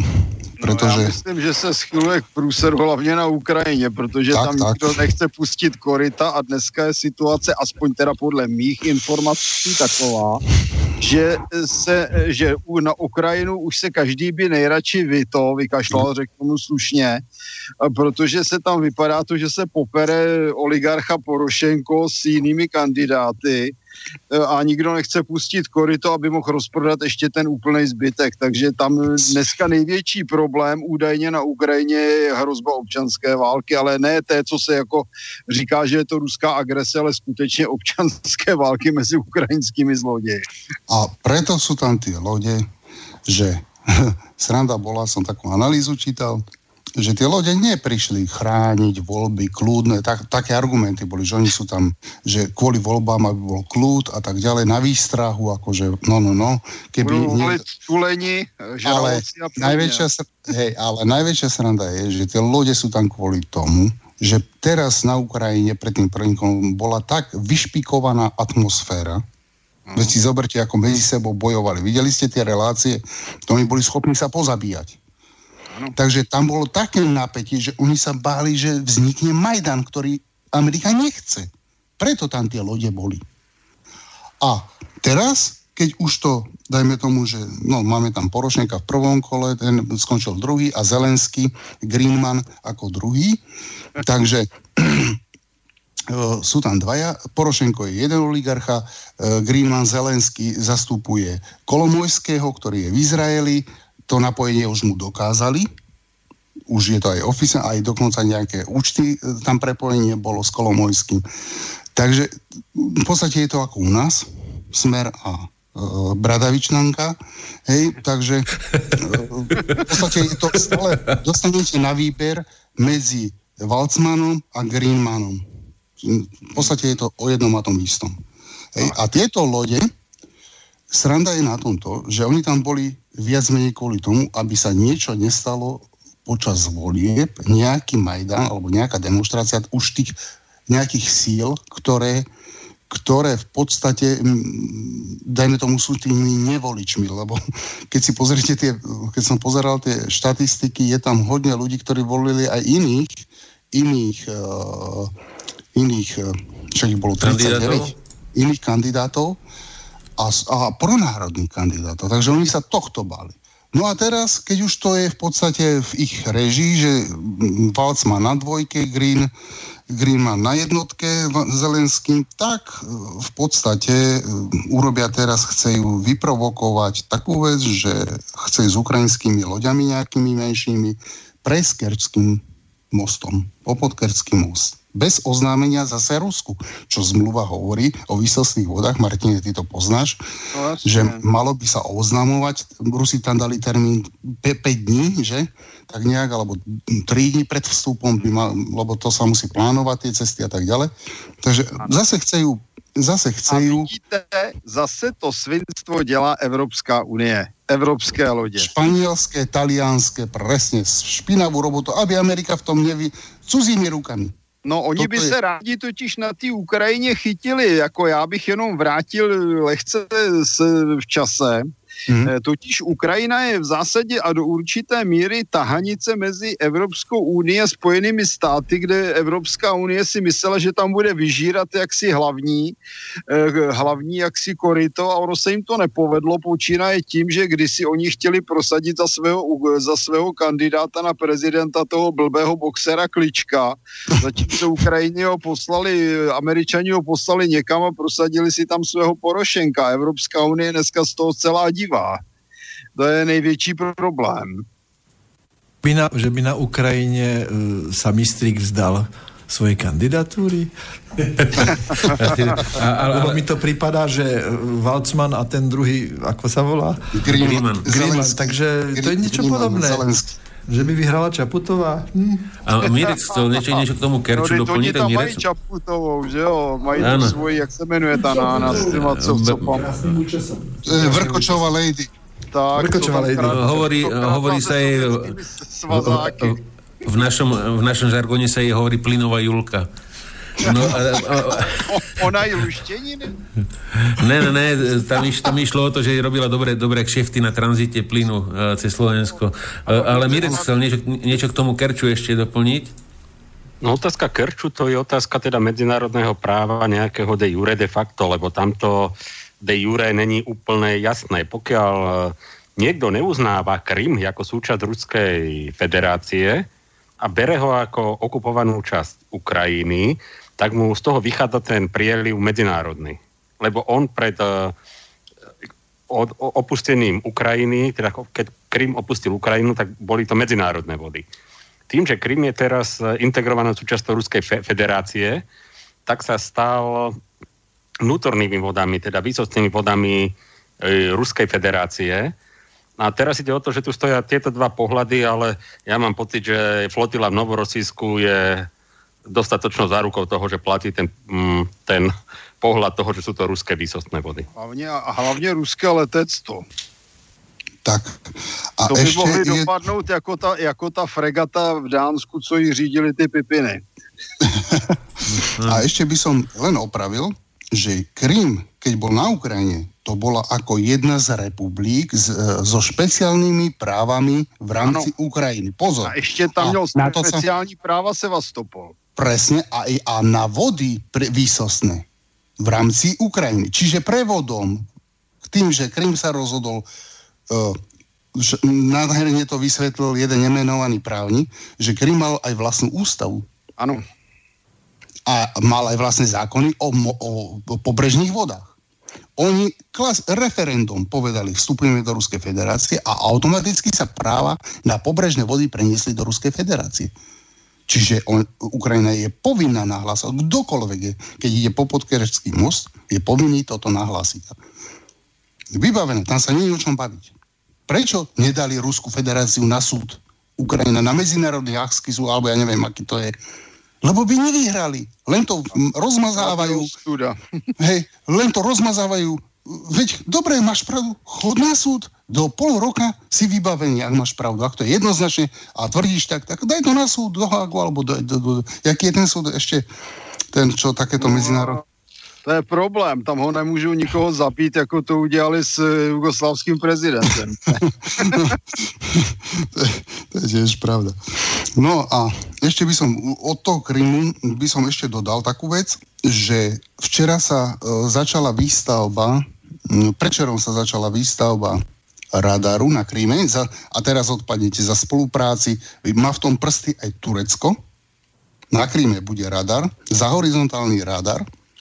Ups. Áno, budú spolupracovať aj Turci na to, lebo Turci potrebujú doslovne takto ten chlapík, ten zdroj to hovoril, Turci potrebujú ochranu vzdušného priestoru s E, lebo za horizontálne dlhovlné radary e, sú vlastne včasného varovania. Oni a. vidia 3000-4000 km.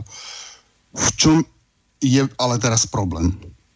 Problém je to, že Turecko, ak čo už je, že budú asi dodajú nejaké svoje technológie na ten radar, bude pokrývať z Krymu celé turecké územie, až bude čisto nasmerovaný od Rumúnska, e, čas Európy a Grécko, tam sú základne americké, lebo tie sa stiahujú z Turecka na, do Grécka, ináč postupne, Incirklik ten už je úplne vyprázdnený a ešte sú tam nejaké dve, také menšie a tie sa budú stiahovať do Grécka na nejaké grécké ostrovy. Toto potrebujú Rusi vykryť z Krymu a zároveň dočiahnu až po Izrael.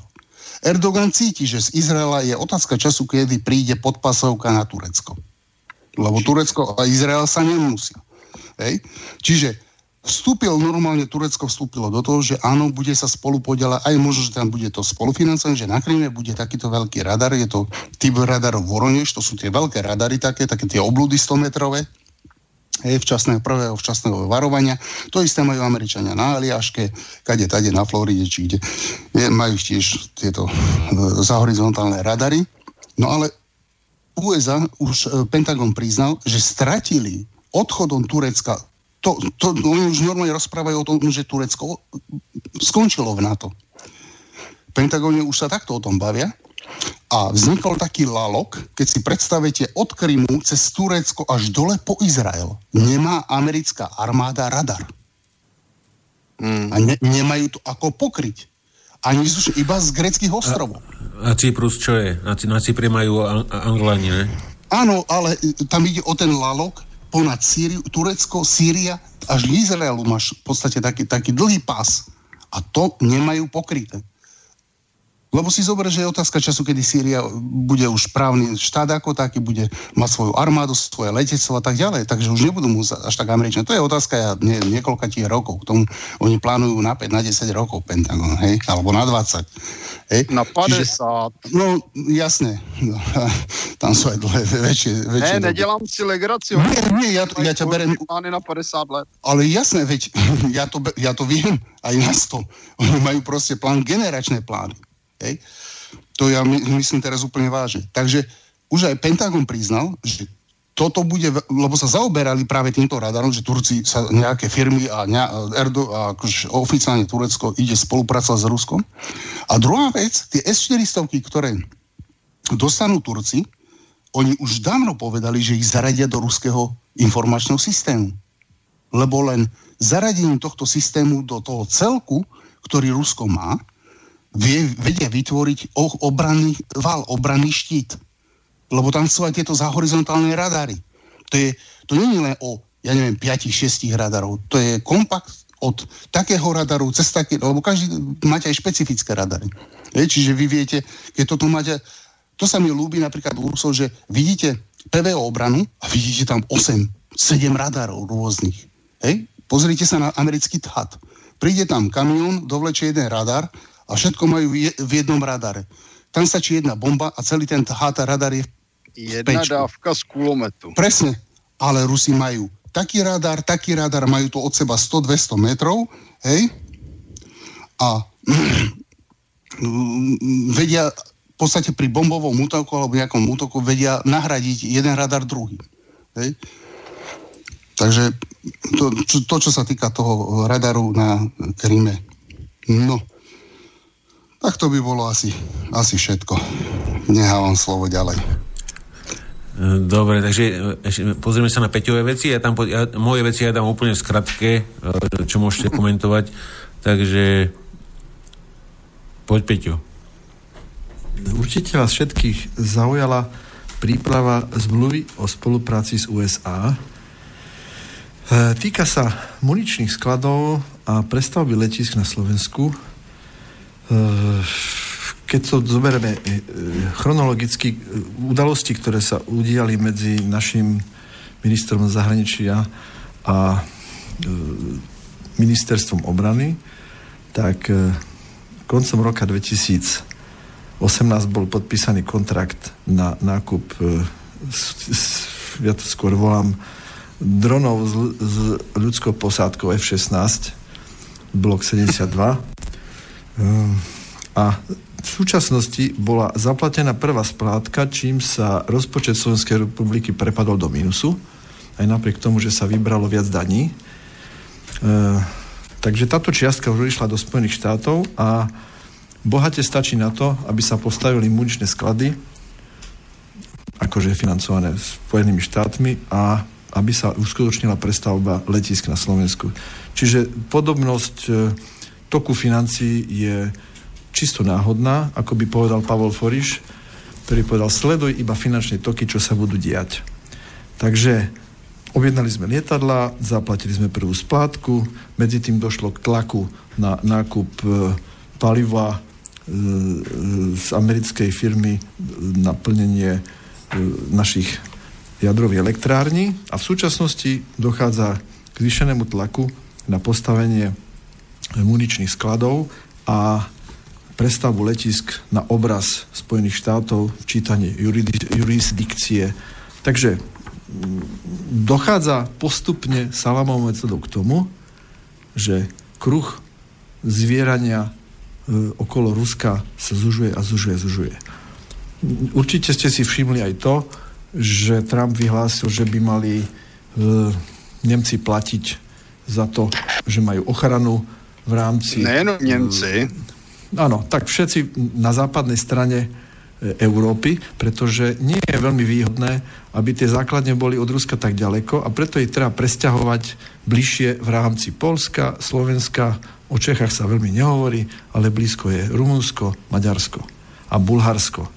Takže v rámci toho presídlovania základní na východ a dotovania financií pre rozpočet Spojených štátov v rámci základní je logicky tento tlak aby sa buď tie základne zrušili a presídlili k nám, alebo aby teda tí Nemci akože platili za svoju ochranu. V rámci toho, čo sa deje, by som to asi takto zanalizoval. Takže ak máte iný názor, môžete to doplniť. 150% nákladů se má platit, pokud jsem četl. To znamená plné, plné náklady plus 50% navrh jako bonus. Ano, aby tam zostali. Aby tam zostali.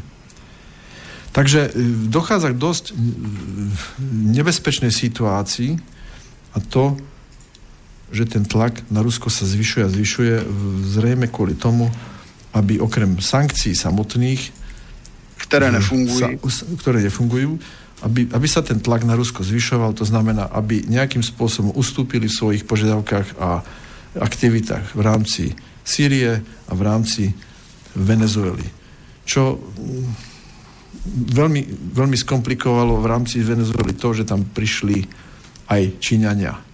A odtedy je ticho, takže sme zvedaví, akým spôsobom sa to bude ďalej e, vyvrbovať. V každom prípade e, Slovensko sa stáva terčom v prípade konfliktu s Ruskom a sme úžasnou zástupnou armádou v rámci aktivít na hranici, e, východnej hranici NATO, a naši partneri zo Spojených štátov sa môžu len tešiť, že takáto situácia nastáva, pretože sú na opačnej strane Zemegule.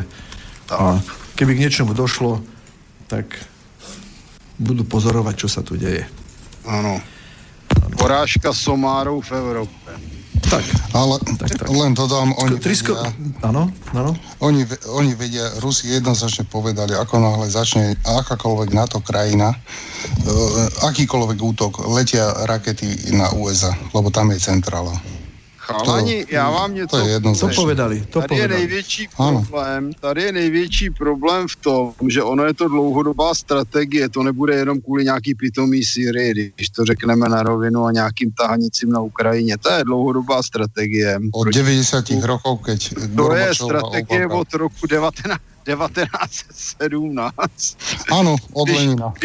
plán od Trockého, pánové, od Trockého platili americké banky. Lenina platili Němci. Němci. tak, ale, a, ale problém bude, až se do toho zapojí Čína a Turecko na ruské straně. Protože Turci ti obsadí skutečně Evropu až po Vídeň, protože mají tak velkou armádu, budou mít takový rozjezd s těma Rusama za zády, že to zvládnou. A já se obávám, že se splní předpovědi Marka Solonina, což je člověk, který žil na přelomu 19. a 20. století a prorokoval, že Evropu nakonec ovládnou Aziati. A já se obávám, že my díky blbosti americké a hlavně evropské politiky se k tomu dopracujeme. Nakonec ten vtip ona, na téma o vojenských srážkách na čínsko-slovenské hranici není zase tak starý. No, v každom prípade e, sa máme na čo tešiť a môžeme sa zatiaľ iba prizerať vzhľadom na to, akým spôsobom sa domáci zaujímajú o politiku a čo sa tu vlastne okolo nás deje. No, a, a ďalšiu drobnosť, áno, ďalšiu drobnosť e, som nazval Triskové drony nastupujú. E, spojil by som to s časťou relácií, ktorú sme dneska už mali a to je e, software implementovali, implementovaný do Boeingu 737 MAX, ktorý, ak je to pravda, že je to software založený na neurónovej sieti, tak je to software, ktorý by mal zbierať informácie. To znamená, nie, nielen sa učiť, ale zbierať informácie. Niečo, je to niečo podobné, ako keď e, figurky animované ako hercov sa snažili naučiť tancovať. Dokonalosti to získalo až v tom momente, keď vzali skutočných tanečníkov, dali im snímacie body a nejakú dobu snímali ich pohyby, aby dokázali vytvoriť model pohybu človeka. A ak niekto sníma informácie z obrovského množstva dopravných lietadiel, tak získa postupne dosť verný matematický model pohybu lietadla vo vzduchu. To znamená, súvislosť s lietaním mm, stíhacích dronov, prieskumných dronov. V tomto sú Spojené štáty veľmi ďaleko a predpokladám, že aj to snímanie informácií z týchto dopravných lietadiel pomáha k vytvoreniu čo najdokonalejšieho matematického modelu lietania. A celé to koncepčne zapadá do toho, keď si predstavíme drony prieskumné, drony stíhacie, drony dopravné, ktoré poskakujú a vozia materiál, nejakí vojaci, elektronickí vojaci, ktorých nám tu pošlu a zrazu zistíme, že pri výkonnosti e, priemyslu Spojených štátov, okrem biznisu, ktorý na tom tie firmy zarobia, sú nám tu schopní poslať obrovské množstvo elektronických bojovníkov, s ktorými sa budeme musieť nejakým spôsobom vysporiadať.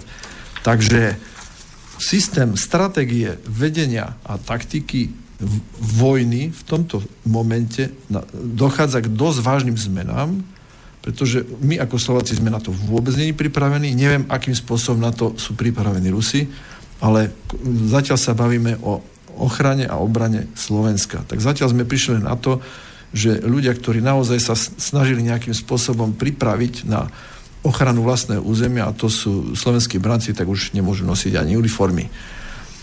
Takže z hľadiska využitia úplného iného spôsobu vedenia boja je to veľmi, veľmi nebezpečná situácia. No, já bych doplnil jedovatě. Tady je otázka, jestli vůbec e, ty drony budou stíhat nasadit, protože tady jsou dvě další síly, které jsou e, možná levnější a účinnější. Tak jedna jsou samozřejmě afroislámští migranti, a druhá, což je daleko horší průser, jsou nanotechnologie. A to, pánové vážení posluchači, to je ta nejhorší síla, protože dnes dospěl výzkum nanotechnologií tak daleko, že e, lze aplikovat viry zabalené na veliko v obalech, které ani nevidíme. A tyto viry lze e, nastartovat v podstatě téměř už i z kosmu. A dokonce si je to tak daleko, že tyto viry mohou ohrožovat organismus různými nemocemi a změnami, ale tyto viry údajně už dokážou rozeznávat i rasy. A můžu vás upozornit na důležitý fakt, že ten do tohoto vývoje cpe Evropská unie obrovské peníze a ten vývoj se, pro, se realizuje dokonce i v České republice. A jedním z... A doplnil by som akurát tú informáciu, že... Programů, i... Jedním ze zajímavých programů je, že Evropská unie zuřivě dotuje vývoj čehosi, co by mělo od, odstranit nenávist mezi lidmi. To je zaujímavá myšlienka, že nejakými vírmi odstrániť psychiku. Tohle jim nejde, tohle jim nejde a kromě toho takhle, oni nepochopili jedna věc, že to, co my jak si máme vůči těm migrantům, není nenávist, ale strach. Jo, to není otázka nenávisti. Já proti ním lidsky nic nemám, ale oni mě ohrožují a v tom je ten hlavní problém. A toto ti pitomci z Evropské unie nepochopili, že jsou zatíženi svými blbými ideologiemi. No a to nefunguje. Kdyby se jim podařilo odstranit strach z lidí, no tak jaký problém? Tak se seberu a půjdu zastřelit třeba premiéra, teď se nemusím bát, ne, se nebojím. A v tom případě by mohlo dojít přesně opačnému efektu, že lidi se přestanou bát a vyřídí si okamžitě účty s těmi, co jim lezou krkem. A nebudou koukat Ma- na strát. Martin, ale stačí si kúpiť kaptagon a môžeš to vykonať hneď. To nie je problém. Na to nepotrebujeme víry. Riešenie už dneska existuje. Ale z hľadiska skôr som myslel z hľadiska možného bojového konfliktu, nehovorím o využití dronov, ktoré sú, disku, sú diskutabilné aj v tom, že kam vietor fúka, tam letia, ale z hľadiska úplne stratégie a taktiky použitia bezpilotných, bezľudských, bezcitných strojov, sa tá situácia na boisku môže úplne inak vyvrbiť. Pošleš tisíc veľmi lacných stíhacích lietadiel, ktoré ak budú mať správny matematický model a budú schopné e, točiť zatačky a premety na 20-30 G, čo žiaden živý pilot nemá schopnosť zniesť, bude to dosť vážny problém. Neriešim to hľadiska toho, že by sme to vedeli ovplyvniť, e, zlikvidovať elektroniku, že ten stroj proste padne ale v každom prípade je to nový prvok, ktorý v rámci bojových operácií by určite na tohto nejakým spôsobom vstúpil. Jo, a Takže to je to v rámci maličkosti. Áno, áno, áno. A je to v rámci svetovej stratégie, ja to, mne sa veľmi páči výraz e, generálny plánovači alebo, alebo generálny prediktor, ktorý má kopec času, tí ľudia neriešia finančné problémy, je to pár hodín na Zemeguli, a ich stratégiou je momentálne depopulácia ľudstva. A akým spôsobom to vykonajú, môžeme si len predstaviť. Čiže či to vyriešia pomocou nejakých virov, alebo iným spôsobom. E, najväčšou hrozbou pre nich je dostatočne vzdelané ľudstvo napríklad v Európe a preto nás treba zmiešať s nejakou tak. tmavšou farbou a vzniknú potom veľmi zaujímavé kombinácie výrazov, ako je africko-afroeurópan, Zaujímavý je napríklad Af- Afroafričan, Afroafričan, alebo Afroeurópan, alebo, Euroafričan, hej, a to, to všetko sa deje. Európsky mulat. Jo. Tak, áno, čiže ešte pracujúci, ale dostatočne blbý, aby jednoducho podstúpil to, čo ho čaká. Takže v rámci drobnosti som, by som to radšej posunul. Poďme ešte k ďalším veciam a to je napríklad Čína, Orvelovský projekt sociálneho kreditu Sekundičku.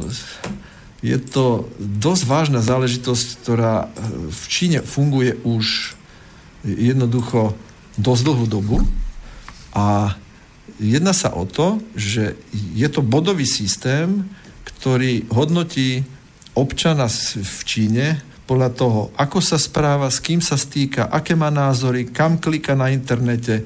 Je to skrátka Sen Európskej Čas, únie.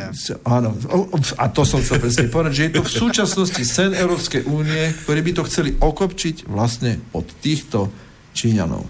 To znamená, ak ste nepohodlní, nekúpite si listok na rýchlo vlak, na lietadlo, je to systém bodový, ktorý sa pohybuje od nejakých 300 do nejakých 1000 bodov, pričom zásadné faktory sú osobná história, schopnosť plniť zmluvy, osobné charakteristiky, chovanie, preferencie, osobné vzťahy.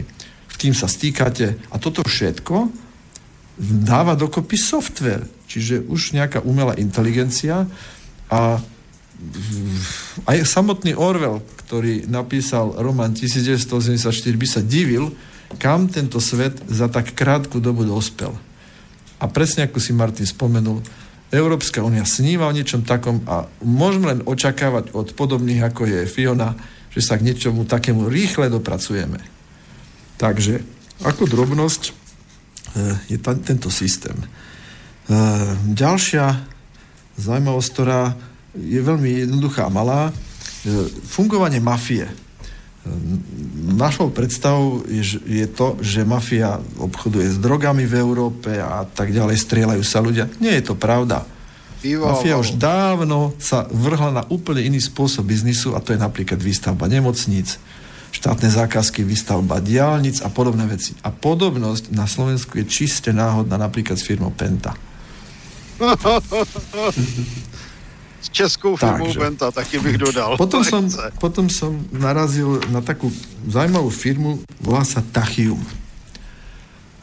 Pred týždňom dvoma na Slovensku dostala grant neviem koľko miliónov eur, akože vratnej dotácie, a je to v rámci slovenskej firmy, ktorá má šancu sa postarať o technologický prielom v rámci nanotechnológií rozhodli naši múdri vo vláde, no, ktorí, a, a ktorí sme majú toho naši, ovlivňování myšlení áno, áno, áno, technológie. Sa rozhodli o návratnom financovaní v objem 15 miliónov eur. Ide o úver technologickej spoločnosti Tachium, ktorý o ktorej slávne vyhlásil náš minister ešte financí Peter Každimír, ktorý mierí do Národnej banky Slovenska, takže sa máme na čo tešiť a môžeme posunúť Európu dopredu.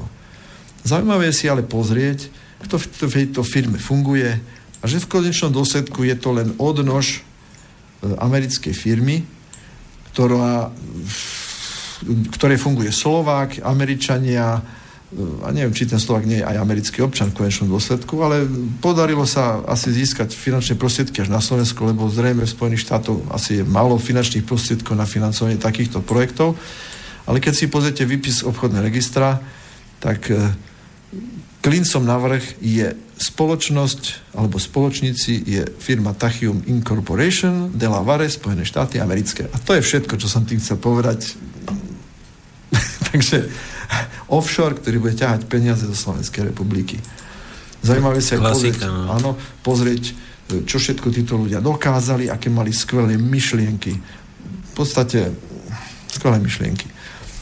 Takže neviem, prečo túto technológiu nerozvíjajú v Silicon Valley, odkiaľ sú títo ľudia, ale museli prísť na Slovensko, aby konečne prelomili ten technologický zázrak, kde si u nás ale... Tam, je to, tam je to samý euromarxista, jsem slyšel, 85% obyvatel. Asi tak, asi tak. Takže toto by boli asi moje, moje drobnosti, ktoré som našiel a nechal by som ešte túto Pepemu, aby dokončil drobnosti a prípadne dajme priestor Rastovi.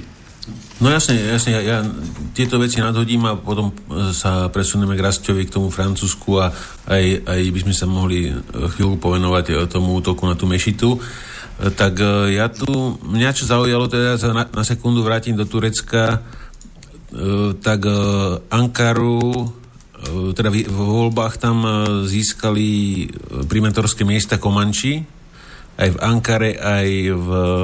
Počkaj, kde to mám? Ankara, ešte jedno to hlavné väčšie miesto, čo tam je. Izmír, Izmír. Je to možné, no. Takže čo na, čo na to Martin hovorí, že Erdogan prichádza o veľké mesta, že či tam nebude musieť spraviť on teraz nejaké, nejaké čistky ďalšie, aby sa vyrie, vyjasnilo. Aby sa vyjasnilo. Ja bych se moc nebál byť Erdoganem, protože Eh, on eh, stojí na nacionalismu a jako nacionalista se může tvářit v podstatě každý. To je první věc a nakonec bude záležet, kdo si víc nahrabe a pokud to budou podporovat muslimové, kteří ho podporovat budou, tak nemůže v Turecku prohrát. Turecký no. muslim bude komunista nebo Erdoganovec, ale furt to bude turecký muslim. Jasne. Dobre, potom z Turecka ďalšia vec s braneným systémom. Sme sa na to s tónom pozerali, tak Turci predstavili elek- elektromagnetické dielo uh, od firmy Sahid, sa to asi číta 209 E, blok 2, teda najprv skôr bola verzia blok 1, teraz je blok 2, e, zverejnili aj nejaké videá, ale teda sme dosť skeptickí k tomu, Martin, že, či by to nemohol byť naozaj iba nejaký fake, akože niečo také majú pri, pri... Možné to je, američani už má elektromagnetický dělo hromadu let, ale ono je problém, že ono, aby to střílo nějaký smysluplný granát, tak by to muselo táhnout za sebou elektrárnu. To, je, to, to, to se nedá prostě udělat Presne. do nějaké mobilní pozice, anebo může to střílet, ale ono to střílí náboj jak do pušky. Jo. To on sice je fakt, že ten náboj má takovou rychlost, že prostřelí tank, ale co je platný, když to musí stát vedle elektrárny. Presne, no, to, lebo o, o, oni, o, oni operujú s tým, že to dostreli 50 kilometrov a, hmm. a váha, váha to, toho projektilu je kilogram. A na 35, na, na, ale no. co s tím budou na těch 50 kilometrů dělat? Oni se taky musí do něčeho trefit. To je neefektívna vzdialenosť. to vieš urobiť na zvukovú 72? Raketou. Nie 2, ale blok 72? nie, nie, to... No, no a potom, potom e, som sa zaujímal o situáciu v Líbii a, a tam... Maria Haftar, no. Tam to bol, ale prvá vec, čo ma zaujala, tak, že migranti tam uniesli ten tanker a šinu, šinuli si to na, na Taliansko, e, ale teda Salvini im odkázal, že teda pirát, že, že oni si môžu pozrieť Taliansko len že s ďalekohľadom z tej, z tej paluby tej lode, že maximálne, že ďalej ich nepustia. Teda neviem, ako, ako to potom dopadlo, že či, či im dovolili, dovolili niekde pristať, ale keď komunikovali teda s kapitánom lode, tak uh, celú loď ovládali teda tí migranti, ktorých oni, oni dobrovoľne zachránili a oni ich potom dobrovoľne uniesli.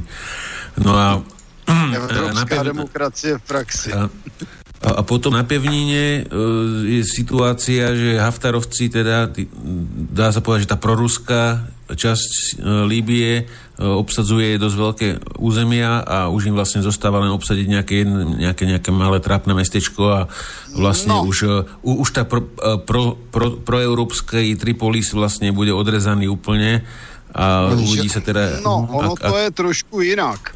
Eh, já jsem dostal zprávy z, druhého, z druhé strany středozemního moře. Za prvé Haftarovce do značné míry podporuje Egypt, o čemž se téměř nemluví. Egypt třikrát žádal Evropskou unii o podporu, aby mohl zastavit migraci silou. A Evropská unie třikrát vůbec neodpověděla. To bych zdůraznil. Eh, Egypt tím pádem podpořil Haftara spolu s Rusy a Haftar ovládá asi 85% území Libie, ale dál nechce jít, protože se obává, že Evropská unie za to, že snížil o 80% migraci ho bude bombardovat. Oni, oni, oni majú ovládať teraz hranicu so Sudánom aj Čadom a vlastne tú spodnú časť Líbie a teda už, už sa teraz hýbu západ, severozápadným smerom na ten Tripolis, takže ano. E, pravdepodobne tam môžu amici nejaké humanitárne bombardéry, že by tam prišli, aby, aby, sa, aby sa náhodou tá migrácia nezastavila. Tak, přesně. Podľa mňa Ale... on, po, on potiahne na ten Tripolis. Nepotáhne. Nie? Ne, protože on se nechce dostat do války s Evropskou unii. Mm-hmm. Ať si to Evropská unie vyžere. On má problém nějakým způsobem se dohodnout s Rusmi? Ještě mám poslední, co bych řekl ještě z informaci z té druhé strany středozemního moře. Eh, je tam oficiální odhad tajných služeb, když to takhle řeknu, že z velkého S, co znamená, že to je prostor od Magribu po severní Čínu, který je postižený suchem dlouhodobě a bude, tak se předpokládá pohyb 150 milionů lidí. A upřesním, 100 milionů lidí by se mělo pohnout v rámci Afriky, Zhruba 30 milionů eh, je horní odhad, 10 milionů je spodní odhad, by se mělo, nebo spíš 15 milionů je spodní odhad, by se mělo začít sunout do Evropy. A z těch azijských zemí tam by měl být eh, pohyb asi 20 milionů lidí, protože tam jsou tvrdší režimy, které si nenechají dělat takový bugr a z toho 5 milionů do Evropy. Takže Evropa je reálně ohrožená podle těchto služeb, Eh, z invazí zhruba 20 milionů migrantů, z toho větší část je z Afriky. Hmm. A co Dobrý, dělá Evropská unie? No, no podepsala přece výnos, že Afričani jsou důležití a mají zásluhu a musíme si jich vážit a podporovat je, až sem přijdou teoreticky ideálny na žitie v, v stredoeurópskych podmienkach, v miernom pásme, preto majú tú malú pokožku, lebo to je ideálne na naše, na naše tieto pomery a ich imunitný systém je perfektne pripravený na, na, na Áno, a náš taky na tie ich nemoce. Presne tak. Dobre, po, po, poďme ďalej. Tak aj ďalšia vec, e, tu som hodil aj k nám na web na warzonline.slobodnyvysielač.sk tak tam Martin ma zaujalo v, v Jemene Huty upravili e, sovietské rakety vzduch-vzduch e, R-27T a R-73E a zostrelili s tým e, Predátora e, ten, e, v 10 kilometroch. Hej, z auta to normálne z rampy. Že, že, lebo tak v tých 10 kilometroch si mysleli teda, ten, kto tam s tým lieta, asi CIA, že to nedokážu, ale vyzerá to, že si vedia poradiť aj s takýmito vecami. Ano, když palestinci dokážou vyrobit z materiálu, který dostanou jako humanitární pomoc raketu s dostřelem 40 kilometrů, proč by nedokázali nějaký hutové určitě ze zahraničí pomocí, přiznejme si to na rovinu s iránskou, e, prostě přidat té raketě booster, která ho vytáhne na těch 10 kiláků. Žádný problém. Ale to je to je normálna raketa, čo no, s SUčka majú pod krídlom. Áno, přesně tak a oni k ní a... prostě přidají booster, žádný problém. No, aby na, hej, aby na počiatočnú rýchlosť nabrala a potom si letí svojim motorom. To som bol aj prekvapený v podstate, že normálnu raketu spod krídla dali na rampu za, na auta, na teréňaku, na džipe a odpalili a im Vážení. A to byla raketa Red Eye. V podstatě zmenšený Sidewinder, který se střílí z ramene. Strela 2 je to tež. Áno, v podstate hej. A sú to všetko na infra.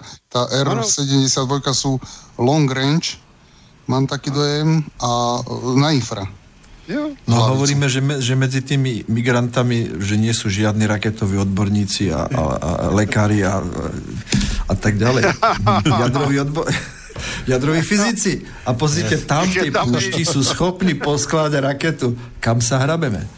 E, dobre, poďme, poďme ďalej, nebudeme to rozmazávať. E, potom e, tiež som to hodil k nám na web, tak Porošenko chce premenovať jednu ulicu v Kieve na ulicu Johna McCaina, čo, čo určite teda ek- ekonomicky pomôže, pomôže obyvateľstvu Ukrajiny.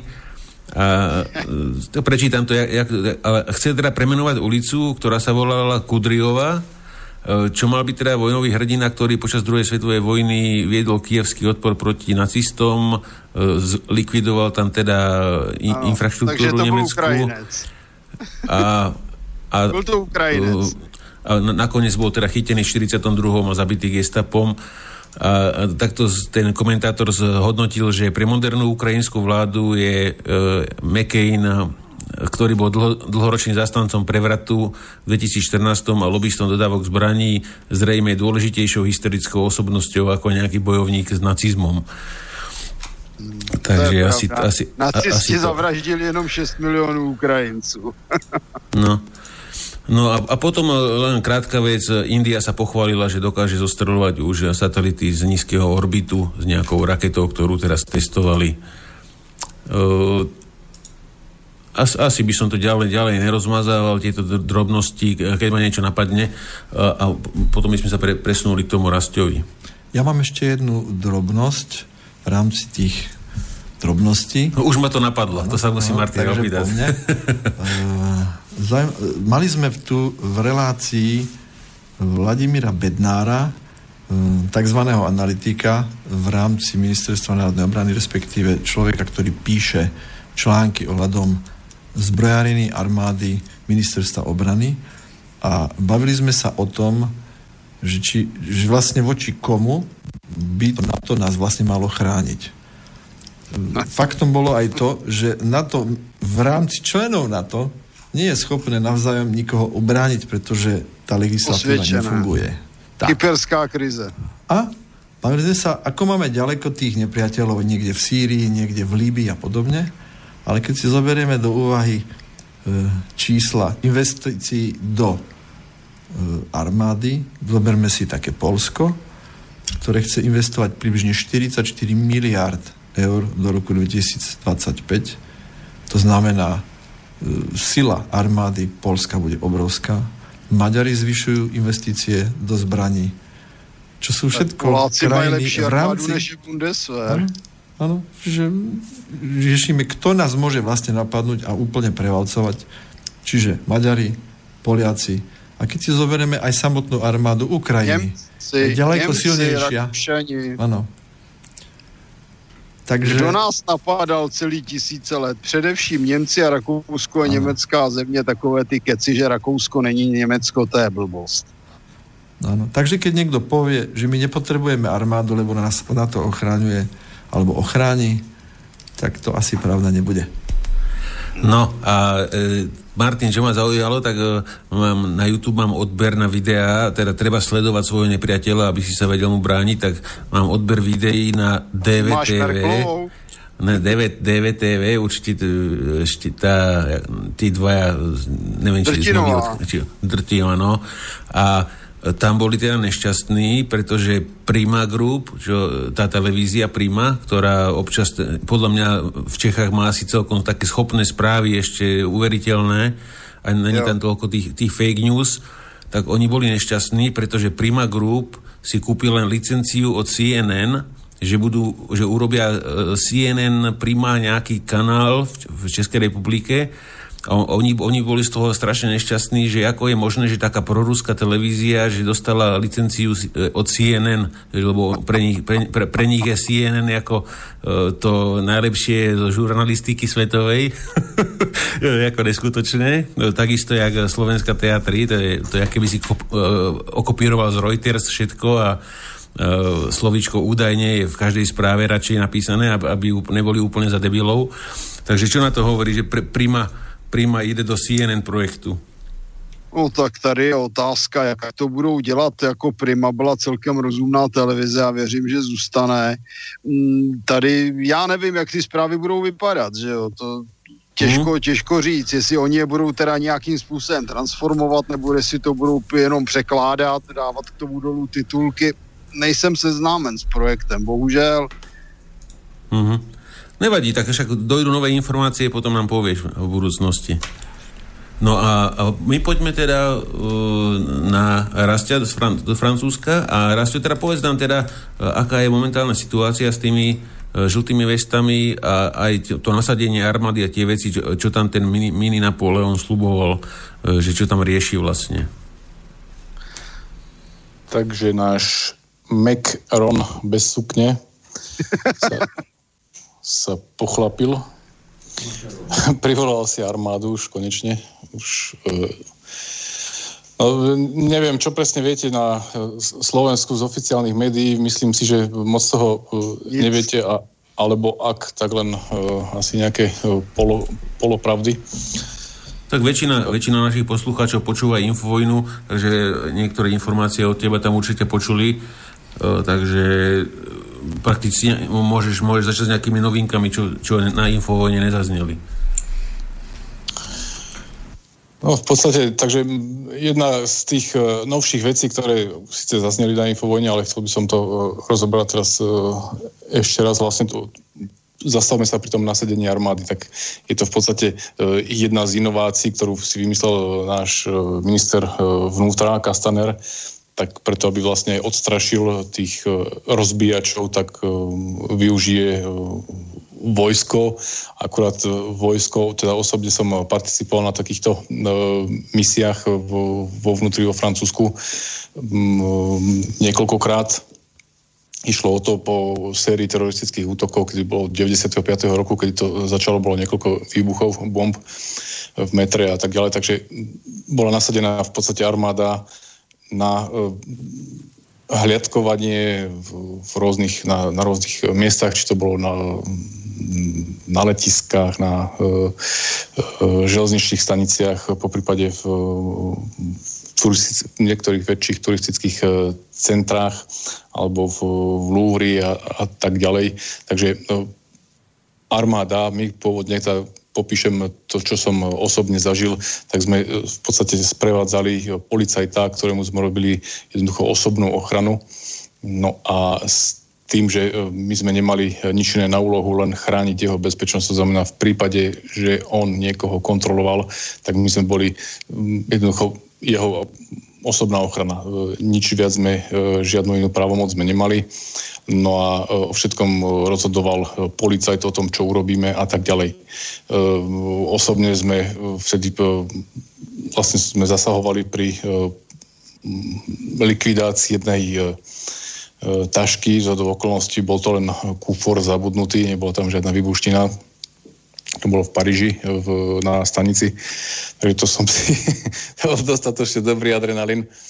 No a tak ďalej. To znamená, že táto misia, ktorá vlastne trvala od 95. roku, tak bola čiastočne pretransformovaná, respektíve teraz použitá, rozšírená, lepšie povedané, na misiu ochranu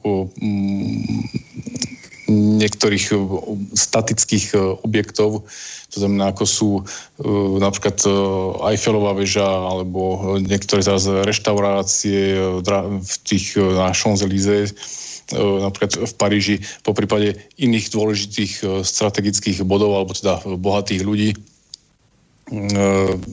obchody rôzne a tak ďalej.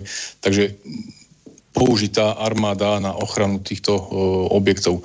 Ale problém... Se při velikosti Paříže nemůže podařit. Já znám Paříž dobře, tu by neuchránila celá francouzská armáda před nějakými je... rozbíječi oken to je relatívne, akože teraz treba pochopiť tú logiku, ktorá ide, ide hlavne o psychologický efekt, ktorý e, chcel Kastaner e, zastrašiť obzvlášť tých rozbíjačov, keď o tom e, hovoríš, tak presne o to ide, pretože aj rozbíjači sú len ľudia a pokiaľ si zoberieš, že armáda, nasadenie armády, tak to už je jednoducho veľký tromf v ruke. Akurát, teraz ja to poviem z pohľadu nasadeného vojaka, ktorý som si zažil také situácie, takže mám môže vzniknúť dilema. My keď sme, dajme tomu, že by sme boli 4 alebo 6 nasadení na ochranu nejakej reštaurácie, to je jedno, aby sa tam nič, nič zle neudialo.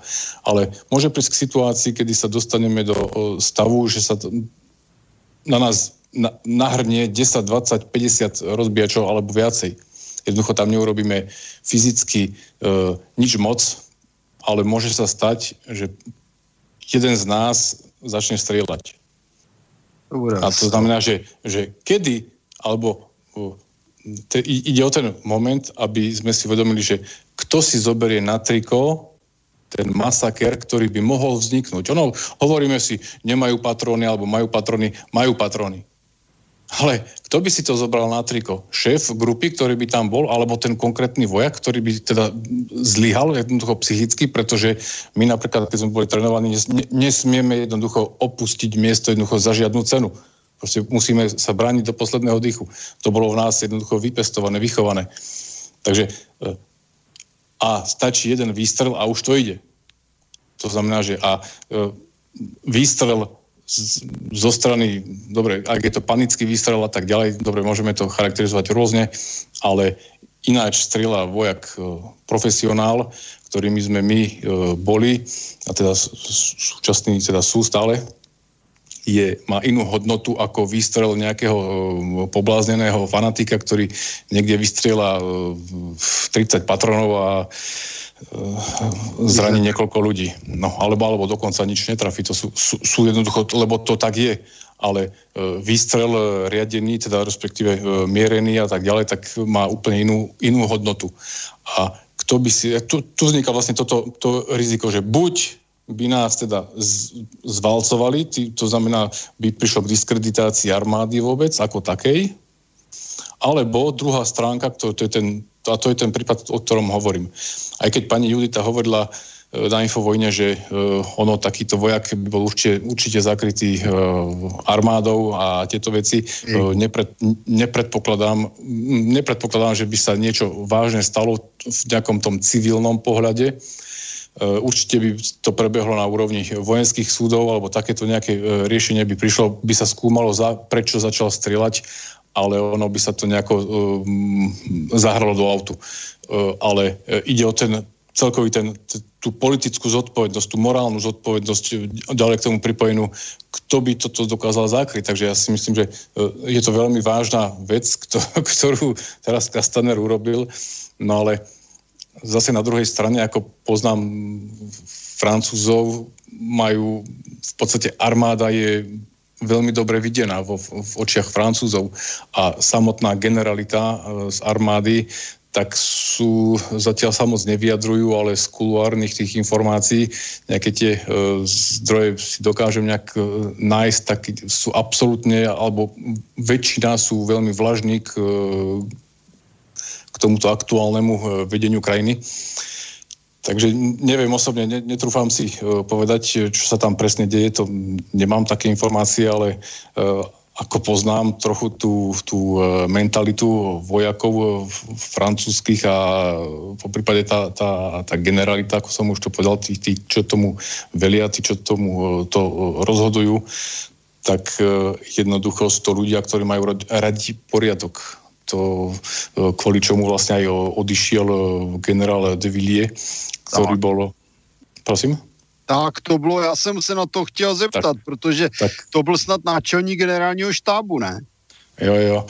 To bol generál hlavných síl, no celkový generál armád francúzských, no a on jednoducho povedal, Macron mu znížil rozpočet no a on povedal, že doslovne on sa ojebávať nenechá, pardon za výraz, tak to povedal. Uh, takže uh, a Macron ho jednoducho uh, vyrazil a to sa stalo nie, nie, že ho vyrazil, on podal jednoducho demisiu ten gen, generál, lebo nemohol si dovoliť jednoducho to odôvodiť, no tak on z jeho E, stratégiou, ktorou mal chrániť teda francúzske záujmy, či e, v rámci Francúzska ako takého, respektíve v zahraničí na rôznych misiách, ktoré dnes Francúzsko má hodne, je v zahraničí, tak nemal na to, aby dokázal dostatočne ochrániť svojich vojakov a zabezpečiť im samozrejme dobrú výzbroj a údržbu a tieto veci. To znamená, že treba vidieť, že francúzska armáda je hlboko podfinancovaná a Macron mu jednoducho z toho ešte ukrojil. A osobne neviem, aké čísla tam išlo, to by som e, si vymýšľal, to nechcem, ale jednoducho generál de Villiers tak odišiel, takmer sa to stalo pred um, 14. júlom, čo je vlastne tá e, veľká parížská, teda francúzska e, paráda, ktorá prebieha v Paríži. Osobne som tam participoval v 96. roku, keď Čira, v 95. roku, keď Čirak e, pre, prebral kreslo. Uh, takže je to veľká paráda, no a tam už bolo vidno, ako sa Devilie vezie v, v tej uh, káre uh, prezidentskej, vojenskej, tak už bolo vidno na ňom jeho výraz tváre, akým bol. Takže to, no a tak ďalej. No a jedna z pikošiek, ktorá sa tam vlastne vtedy udiala v toho 14. to bol ako ten e, vojenský, v podstate taký malý odpor, by som povedal, tak to bolo, sme sa na tým usmievali v, v niektorých tých našich vojenských kruhoch, že ako letela tá letka, tie stíhačky nad, nad Champs-Élysées, tak oni tam leteli a tam bola tá tri, trikolóra, mala byť e, bl, bl, uh, uh, modrá, biela, uh, červená. No a každé lietadlo malo mať za sebou um, tri tie dymovnice, no a ka, ako tri dymovnice rovnakej farby. A to jedno z nich, to červené, tak malo inú dymovnicu, takže to bolo len, povedali takto Macronovi, že uh, nerozhoduješ ty úplne o všetkom. Takže to bolo také dosť, dosť smiešne. Takže uh, ono, tá podpora tej armády, osobne si myslím, že um, oni sú tam, tá generalita, ale neviem, do akej miery by uh, zautočili proti ľuďom, pretože ľudia majú veľmi radi vojakov. Celkový dojem z armády bol vždy dobrý. Nemali nás radi tí uh, pristahovalci, respektíve tie uh, čudné štvrte, tie, ktoré vám teraz tam chcú silou mocou uh, nechať vytvoriť, aby ste boli... Implantovať, aby, no? Aby ste aby boli obo, obo, aby ste boli oboha- obohatení o vraždy, o znásilňovania, o krádeže, o jednoducho kriminalita vzrastie abnormálnym spôsobom. To sa jednoducho začnete tam učiť tomu aj, je mi to veľmi ľúto, ale že sa nedokážu tí politici vo vašich krajinách zastávať jednoducho slovenského národa, pozrieť sa, čo sa deje e, tu na, v, týchto, v týchto krajinách kde, ako pôvodnej západnej Európy. Takže je, mne to osobne veľmi ľúto. No a žlté vesty, aby som sa vrátil k téme, tak ono, keď si zoberiete rozdiel medzi nejakou fingovanou demonstráciou alebo nejakým fingovaným hnutím, ktoré je zaplatené niekým, tak niekoľko, alebo jeden z najvýraznejších bodov je uh, to, že nemá, ne, toto hnutie vzniklo, to je spontánne ľudové hnutie. Nemá žiadneho oficiálneho vodcu. Nemáme žiadne transparenty predtlačené, tak ako ste to vy mali naposledy na Slovensku v, v, počas prevratu. To znamená, zo dňa na deň zrazu bolo Slovensko plné odznakov a ja neviem, čo, čo tam všetko možné bolo vidno. Tribúny zaplatené, tam tí e, homosexuáli na e, tých, e, jak to volá, tribúnach rozprávajúci a tieto, tie, tie hlúposti jednoducho, ktoré človek vidí, veď to bolo oči vyrážajúce že to bolo pripravené celé, takže a, a niekým, to znamená niekto e, luskol a zrazu bolo v uliciach niekoľko desiatok tisíc ľudí. OK, ale tu na, u nás je to jednoducho spontánne a tí ľudia stále sa vracajú. Stále, stále, stále. To už je 20 krát, čo boli v uliciach. A nie sú to čísla 4 tisíc, ako to hovorí Kastaner. 4 tisíc bolo možno na nejakej ulici, o ktorej e, Kastaner vedel, že tam je nejaká e, demonstrácia ale tých ľudí je ďaleko, ďaleko presahujú, to sú stovky tisíc ľudí, ktorí vychádzajú do ulic. Len sa o tom nehovorí, len klamu, len samé lži, jednoducho, aby diskreditovali hnutie a pomáhajú k diskreditácii hnutia tým, že tam posielajú práve tých rozbíjačov a potom oficiálne médiá len nakrútia to zlé, čo tí rozbíjači urobia a tak ďalej. A, a to vymývajú mozgy jednoducho furt len toto vidno a žlté vesty a žlté vesty toto toľko rozbili a od začiatku hnutia a vyčíslujú škody cez 200 miliónov eur už rozbitých a tak ďalej a tak ďalej. Ale za každým, za každým je to uh, za každým jednoducho začala polícia ako prvá strieľať do pokojného davu. Strieľať mám na mysli tie gumové projektily, tzv. flashball, ktorý letí s uh, rýchlosťou okolo 310 km za hodinu 22 vybitých očí, napríklad 5 e, utrhnutých rúk z granátov, tých ohlušujúcich a tak ďalej a tak ďalej. Takže sú to cez okolo 2000 zranených celkovo medzi demonstrantami, okolo tisícky medzi policajtami a tak ďalej a tak ďalej. Takže a keď do bezbraného a relatívne pokojného davu, samozrejme sa tam vykrikuje a hlásajú sa všelijaké e, hovadiny, to určite, ale začne do vás strieľať policia, dymovnice, teda tie slzáky, e, gumenné projektily a tak ďalej. No tak čo robí dav? Tak samozrejme, veď aj, pokojní mnísi by sa e, rozzúrili, keby do nich začal kto si páliť. Rastio, na sekundu preruším. Ja som videl také video, ako jednotka policajtov tam nabiehla do nejakého obchodu a vyrabovali ho a pokračovali ďalej ako, ako v ťažení po demonstrantoch. Že, či, si, či si to všimol?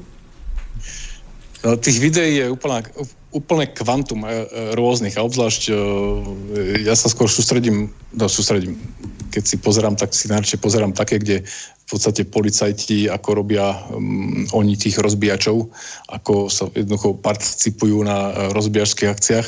Ale toto konkrétne som nevidel. Čo, čo hovoríš, ich je celá rada, takže to, na, nemám na to čas celkovo, ale je jedna, jednoznačne je uh, potvrdené medzi ľuďmi, že uh, policajti sami majú uh, svojich policajtov skrytých medzi rozbíjačmi, ktorí organizujú tie grupy a tak ďalej a tak ďalej. Len o tom sa oficiálne nemôže hovoriť, ale všetci to neoficiálne vedia, že tomu jednoducho takto je.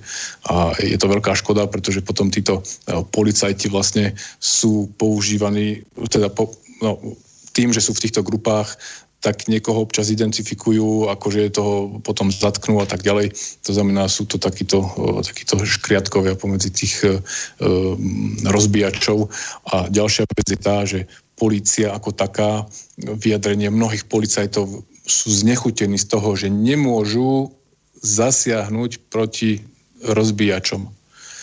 Oni sa prizerajú a to je všetko, čo, čo robia proti ním. Jednoducho príkaz z hora nezasahovať. Tak ako bol počas aktu, neviem, neviem kedy to bolo, keď uh, víťazný oblúk zdevastovali rozbíjači.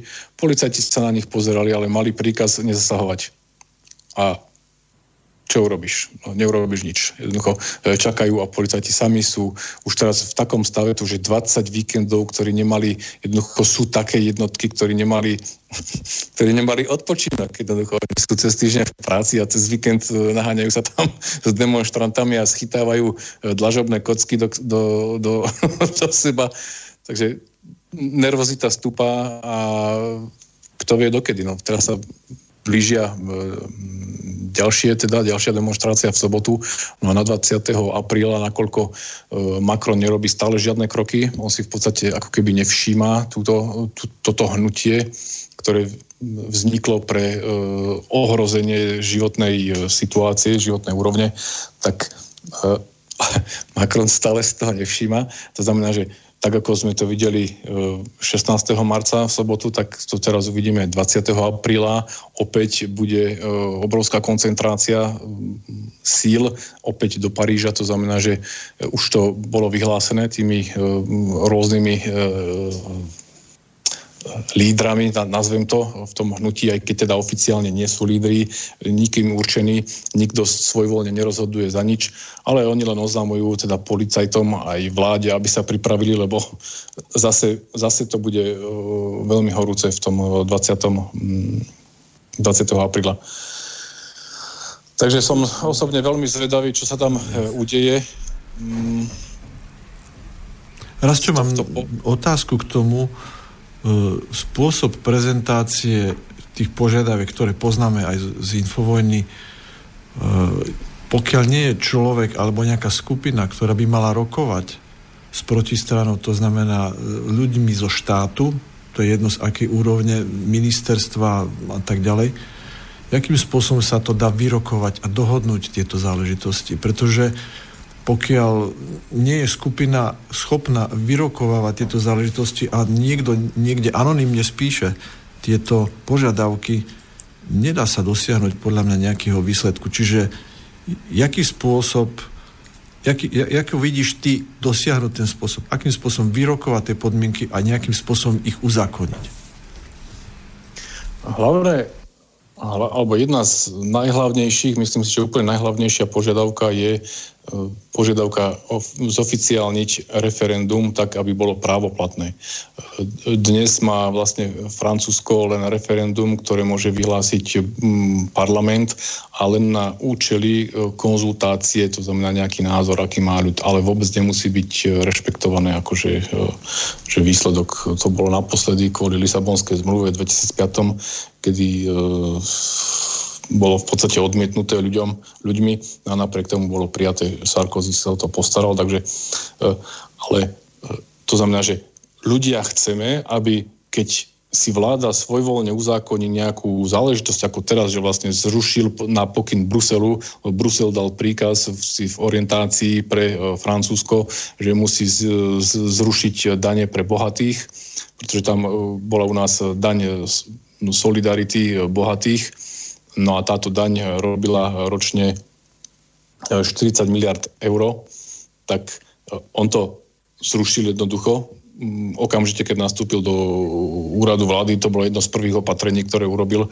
No a ľuďom zdvihol iné dane, to znamená na spotrebné dane na, na e, palivách, obzvlášť tým to chcel kompenzovať a tak ďalej. Takže jednoducho to bol štartovací moment, kedy toto vzniklo. No a tým, že e, keďže nemáme lídra, OK, ale tie požiadavky sú jasne stanovené a on môže jednoducho urobiť aspoň krok, keby, keby spravil e, vyhlásenie, zasadnutie e, vlády. Proste, dobre, ľudia sú v uliciach, lebo chcú toto. OK, tak sadneme si k tomu a môže sa, môže sa predsa odprezentovať v, v, vo veľkých médiách. On má na to právo. Jednoducho klikne prstom a všetci ho odvysielajú. Dobre, budeme, budeme, uh, zabezpečíme toto zabezpečíme hento alebo zrušíme toto. Ale on to jednoducho neurobil. Neurobil nič. On vyhlásil... Zahrám, zahrám, zahrám uh, advokáta diabla.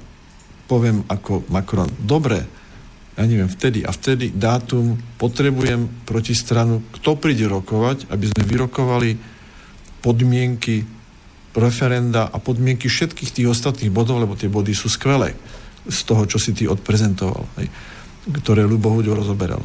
Takže kto by tam prišiel, lebo nejaká skupina ľudí to konečnom dôsledku tak či tak spísala tie požiadavky.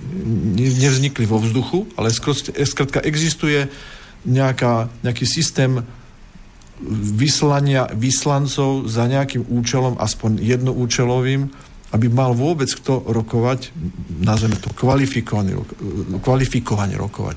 Lebo súhlasím... Nie, to nie je pravda. Nie? Zastavme sa, zastavme sa tam. To je to, čo, čo, čo ako, máme, ako nás e, jednoducho debilizujú od začiatku. Musí niekto s niekým jednať. To vôbec nie je pravda. Od, o, odosobníme sa od toho, že musí niekto s niekým jednať. Oni sú vláda a ľud dal nejaké požiadavky. Oni ich vedia, prečo, sú, prečo sme vyšli do ulic. To znamená, my sme vláda, tak sa teda posadíme, aha, ľudia nechcú toto, OK, tak sadnem si do televízie, dobrý deň, milí ľudia, OK, takže začneme to riešiť postupne. A toto môžem urobiť hneď, vážený, a toto nemôžem urobiť hneď. Na toto by som potreboval toto. To znamená, že a francúzsky občan, o, oni nie sú tupí tí ľudia, to nie sú ovce. Oni sú veľmi zhovievaví, veľ, veľmi milí. Oni len čakajú, že Macron ich zoberie do úvahy a začne s nimi rozprávať. Už keby začal s nimi rozprávať, ja som presvedčený, že 50-70% ľudí by prestalo chodiť na demonstrácie. Ja som o tom skalopevne presvedčený. Ale on nekomunikuje, on nerobí nič, on znamená... posiela vojakov a policajtov. Takže on, to... jemu by stačilo urobiť skutočné opatrenia. Dobre, chcete mať referendum, nemôžem ho dať za takých okolností, ako ho chcete vy, ale môžem ho urobiť za takých okolností, ako chcem ja. Skrátka, tie požiadavky sú jednoznačné a jednoznačne kvalifikované. To znamená, ak, ak s tým súhlasí, tak ich splní, alebo dá nejaké podružné podmienky, za ktorých by ich splniť mohol a hotovo. A tým pádom není potrebné ďalšiu skupinu ľudí, ktoré by o tom rokovala. Tak to vám chápe? Presne tak. Presne tak. Dobre. Vôbec nepotrebujeme a... Mhm. druhú, akože ja budem zjedna, jednať za e, žlté vesty. To nie je o tomto, toto hnutie. To, to, to je o niečom inom. Požiadavky sú veľmi jasne povedané. Stredná trieda zaniká, trpí obrovským spôsobom. Aktuálne je vo Francúzsku žije pod hranicou biedy uh, niečo okolo 10 miliónov ľudí. 10 miliónov ľudí sa nemôže v zime zohriať tak, ako by sa chceli zohriať. Áno, súhlasím jedno, že stačilo by presadiť jedinú vec, a to je referendum. Platné referendum, ktoré by malo e, silu zákona, a museli by sa ním zaoberať. A tým pádom prelomíš všetko, všetky ostatné požiadavky. Ak by, si, ak by si dokázal schváliť referendum, toho sa u nás boja takisto najviac a koktajú, mektajú všetko, len aby to náhodou nemuseli urobiť, pretože vedia, že v ten moment by národ, alebo tí ľudia, občania, bežní občania, by získali takú sílu, pokiaľ by nebola požiadavka toho kôra, ako je to u nás, ktorá vlastne robí referendum nefunkčným, tak by sa zrazu referendum stalo funkčné, a skončili by tieto časy, ktoré tu dneska sú. Preto je to najväčší strašiak, Ale. že by niečo také mohlo u nás fungovať. Áno, presne, takže to referendum je veľmi silná zbraň, ktorá by sa dostala do rúk ľudí na to, aby sme sa dokázali jednoduchým spôsobom ochrániť pred hlúpostiami alebo nezmyslami, ktoré by si vláda vymýšľala. Takže čokoľvek by sme mohli v podstate zrušiť referendum alebo nechať zaviesť referendum. Zaujímavé je, že vo, Francu- vo Švajčiarsku to funguje. Vyjde zákon ano. a ľudia môžu referendum ten zákon upraviť alebo zrušiť. Hotovo. A funguje to. Takže máme takýto no. vzor a priamo v Európe, že to fungovať môže. Švaj, Francúzsko je vlastne najväčšia krajina s najväčšou koncentráciou e, židov, ak sa nemyslím, v, v Európe. Židovská komunita je tam obrovská a majú dosah jednoducho úplne, úplne na všetko. To, to, tam teraz je to v, absolútne v ich rukách a ja neverím, že Macron uvoľní čo je len centimetr, pretože to je človek, ktorý bol prijatý touto oligarchiou medzi seba a on im teraz jednoducho tým svojim cynickým prístupom, chladným, jednoducho bezcitným e, spláca to, čo mu oni dali, to znamená prístup k moci a, a tak ďalej, tak ďalej. Ináč politicky je to politický... Rastio, Rastio, ale, vysvetlí mi, Rastio, vysvetlí mi jednu vec. Ja Eh, keďže hovoríme, že vo Francúzsku je veľká židovská komunita, čím to je, že oni, oni dobrovoľne si tam dovážajú vlastných vrahov eh, ako vo, veľkom, vo veľkých množstvách a im to vyhovuje? Ako myslíš dovážajú? No tak... To je stará taktika. A, no. Nie, ako to myslíš? To, akože ja, ja viem, ako...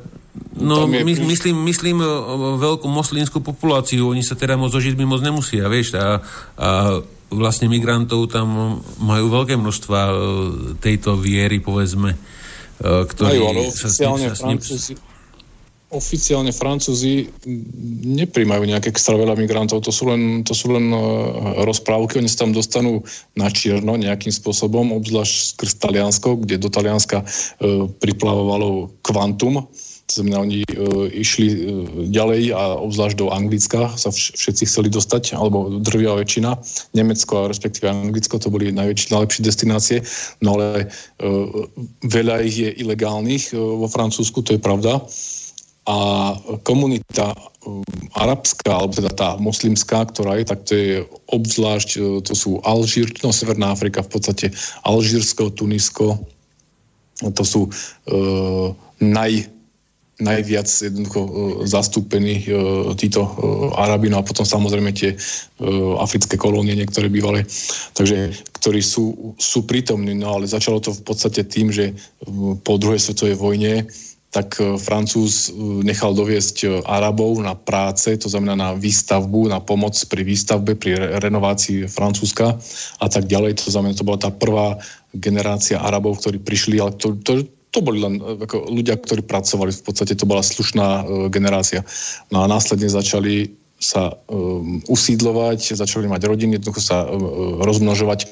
No a tým pádom dnes uh, môžeme povedať, že vo Francúzsku je okolo 10 až 12 percent, uh, to sú oficiálne čísla nejaké, v týchto, v týchto číslach sa to niekde pohybuje, moslimskej uh, populácie. No a samozrejme moslim a uh, žid sa nemusia, to sú genetické rozpory. Takže časť problémov môže vznikať aj z tohto smeru, ale uh, osobne Neviem, no ja to nejako toto nevnímam. E, ja som vnímal len to, keď som býval poblíž e, tejto moslimskej komunity, to, to, to bolo jednoducho nežiteľné s nimi, a obzvlášť počas ich e, sviatkov a tak ďalej. Oni nerešpektujú mňa, ale že vôbec nejakým spôsobom, len ja som musel rešpektovať ich a to uh, sám proti ním nezmôžem nič. To bolo jednoducho, bol som cieľom a som sa istú dobu uh, vyskytol ako živo, žiť, žiť v, takom, uh, v takej štvrti, kde kam si sa obzerol. Žiadna, sr- žiadna sranda, hovoríš. No, no ja len tak... doplním takú maličkosť tomu. Bol som z okolností v Egypte na dovolenke, keď mali, neviem, či to bol Ramadan alebo nejaký iný druh sviatku, ale v autobusoch v nákladných autách osobných vliekli baranov, normálne v autobuse, si viete predstaviť, že každý druhý, tretí človek mal v autobuse zviazaného barana živého, ktorého potom išiel domov a podrezal. Jednak ten akt zabitia toho, toho zvieraťa doma v rodine musí byť niečo šialené, ale viete si predstaviť, že toto by sa dialo u nás, že by tam vlačili baranov v električke alebo niečo podobného. Plne normálne. Niečo absolútne mimo, niečo to... úplne mimo našej kultúry. Ale s týmto no, neviem, sa máme zmiešať. Ja som sa s týmto nestretol tu na u nás až takýmto, ale stretol som sa s tou ich e, delikvenciou, akí sú, ako sa správajú. Oni e, si málo kedy povedia, že sú Francúzi, oni si povedia, aj keď teda sú, narodili sa tam, ale si povedia v prvom rade, že sú Alžírčania, alebo že som Blizan, alebo že som Marokánec, ale e, až potom niekedy, keď to je pre neho výhodné, tak povie, že som Francúz. No, to no, sú... vieš, kedy to povie, ja ti poviem, kedy to povie. Keď prídu sociálne dávky na poštu, alebo na kartu peníze, tak vtedy je Francúz, vieš. To, no proste neviem, istú dobu som sa tam e, tiež nejakým spôsobom bol konfrontovaný s istou záležitosťou, kedy som musel dať niekoľko papierov ohľadne nejakých vecí. Musel som zajsť na to, ten sociálny úrad, no tak e, bol som tam sám, e, s, s modrými očami. A No nič, jednoducho som odišiel s tým, kedy si už pani úradnička nevedela nájsť, e, kde je e, pôvodom Slovensko, tak bolo to zmílené so Slovinskom, takže som tam bol asi nejakých 6 krát dodávať dokumenty, ktoré neviem, čo ja som dokonca cez ombudsmanku e, zo Slovenska, tak som nejaký dokument žiadal, už to nepamätám, čo to bolo. A až som sa, musel som jednoducho s krikom uh, hovoriť, že uh, keďže sa nevolám uh, Mahmúd alebo tak nejak, tak jednoducho na mňa kašlu, tak som bachol dverami, že som tu naposledy, pani, a už nedám, nie som schopný dodať žiaden iný uh, doklad. Už ne, neviem, čo to bolo, kvôli čomu. Nejaká hlúposť, ale musel som to urobiť. Tak som buchol dvermi a dva týždne na to mi prišlo uh, rozhodnutie o tom, že áno, vzniká mi nárok na nejakú, neviem, čo to bolo, už to nepamätám, No ale to už bolo neskoro, v podstate už som bol na, na odchode na iné miesto, pretože tam to bolo, to bolo uh, uh, no riešil som nejakú uh, situáciu, takže no ale už Rastio, na sekundu ťa len zastavím. Miro mal na teba nejaké otázky, ale neskočil do reči, tak počujeme sa, Mirec? Áno, počujeme. Ja som sa chcel tak spýtať všeobecne, že jaký je taký život takého radového Francúza, že napríklad, že koľko tých Francúzov je fakt chudobných, čo si ten chudobný môže dovoliť. Ako žije treba taký priemerný Francúz, čo si môže dovoliť. Ako teda, ako sú tam treba podporovaní tí migranti. A možno aj s tým súvisí, že aká vrstva ľudí vlastne ešte v súčasnosti podporuje Macrona. Ako z Talianska mám celkom dobré vedomosti, ohľadom tohto, ale veľmi by ma zaujímalo z Francúzska. Je veľa otázok, ale e, takže v skratke poviem tak, priemerný Francúz alebo obyčajný Francúz, ktorý pracuje poviem ako robotník, tak e, zvyčajne poviem, e, väčšia, väčšia časť ľudí pracuje za, nejaký, za nejakú základnú mzdu, ktorá v čistom dá okolo tých 1200-1300 e, eur. To už je taký, že to už keď kto si sa zamestná za takúto mzdu, už je v podstate rád. Ale zvyčajne s takouto mzdou človek nedostane žiadny úver na kúpenie si bytu, už nemáš potom žiadne e, nárok na žiadnu podporu, e, nejakú dávku na dieťa alebo podporu na bývanie a tak ďalej, pretože už zarábaš a prekročil si v podstate to minimum, ktoré by mal mať človek Takže jednoducho pracuješ, tak nemáš nárok vôbec na nič. Tým pádom e, drieš len na to, aby si si zaplatil nájom, aby si zaplatil benzín alebo naftu, na to, aby si si mohol ísť e, zarobiť, no a nejaké tie peniaze na jedlo. E, trošku si človek dokáže, možno, že pokiaľ žiješ v páre, tak si dokážu títo e, ľudia odložiť e, nejakým spôsobom na dovolenku, po prípade začnú si šetriť trošku, trochu na nejaký ten e, byt. No a s tým, že keď už dvaja idú požiadať o úver a každý z nich zarába aspoň to minimum, tak ten hypotekárny úver zase zvyčajne dokážu nejakým spôsobom dostať. Čo sa týka tej podpory migrantov, to si sa pýtala? Mimochodem, to byl hrubý plat anebo zdaněný plat? To už zdaněný, to už zdaněný. Jako tých... A daně jsou jak velký zhruba? Ježiš, to ja, ja, ja tieto veci neviem, ja len ja sa v tom nepohybujem. Uh, som živnostník, takže to uh, ináč berieme, no ale optimalizované dane. Ja napríklad uh, platím 24% z daní okamžite a plus tam idú, eh, nastáva optimalizácia a tak ďalej, to tu rozoberať nebudem. Ja ale, ale robotník ako taký um, to, to, to neviem, lebo tu sú potom aj veľmi veľké úľavy zase daňové, pokiaľ, uh, pretože prichádza daň, daňové, daňové, uh, no, daňové obdobie, tak tam si človek potom napíše všetko, čo, plá, čo spláca a tak ďalej, koľko má detí, tak to sa potom odpočítava z daňového základu a ak ten klesne pod, uh, pod 1200 eur, myslím, mesačne, tak človek nemusí platiť dane napríklad. Uh, takže a to využíva zase celkom dosť ľudí, tých uh, chudobnejších, to znamená, že ten uh, sociálny život, dobre, že, že nemám na to až tak, ale nemusím zase na oplatku platiť dane. No ale zase, keď aj neplatím dane, tým pádom znamená, že som chudobný a zase nič vôbec nemôžem nejak extra dovoliť. Takže kedysi tu stredná trieda, alebo takí aj čo pracovali za minimálnu mzdu, tak dokázali kľudne e, na dovolenku, alebo kľudne sa chodilo jesť do, do reštaurácií raz za týždeň, alebo každé dva týždne aspoň sa chodilo najesť v sobotu, v nedelu, piatok, sobotu, v nedelu, to, to boli takéto dni, ktoré sa chodili Francúzi jednoducho zabávať. Dnes je to o mnoho menšej miere ako kedysi.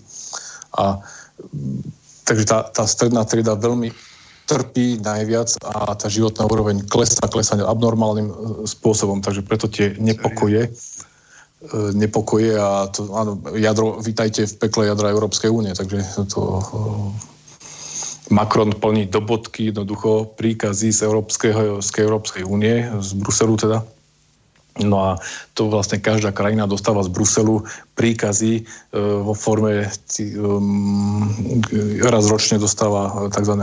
orientáciu, ktorú, veci, ktoré by mali optimalizovať tak, aby prišlo k vyrovnaniu jednoducho či sociálneho systému, či e, zdravotného systému, proste jednoducho všetko, aby sa tie krajiny nejakým spôsobom začali vyrovnávať. Takže nie, no, nie, nie vy dobehnete E, západné krajiny, ale západné krajiny e, vás počkajú. Takže, takže že, že tu sa život na úroveň degraduje e, nenormálnym spôsobom.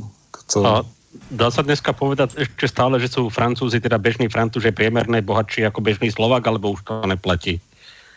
Neviem, ako je to e, na Slovensku, ale myslím si, že um, videl som pekný dokument, nezachoval som si ho, ale videl som pekný dokument o tom, že priemerný Slovák je bohatší ako priemerný Američan.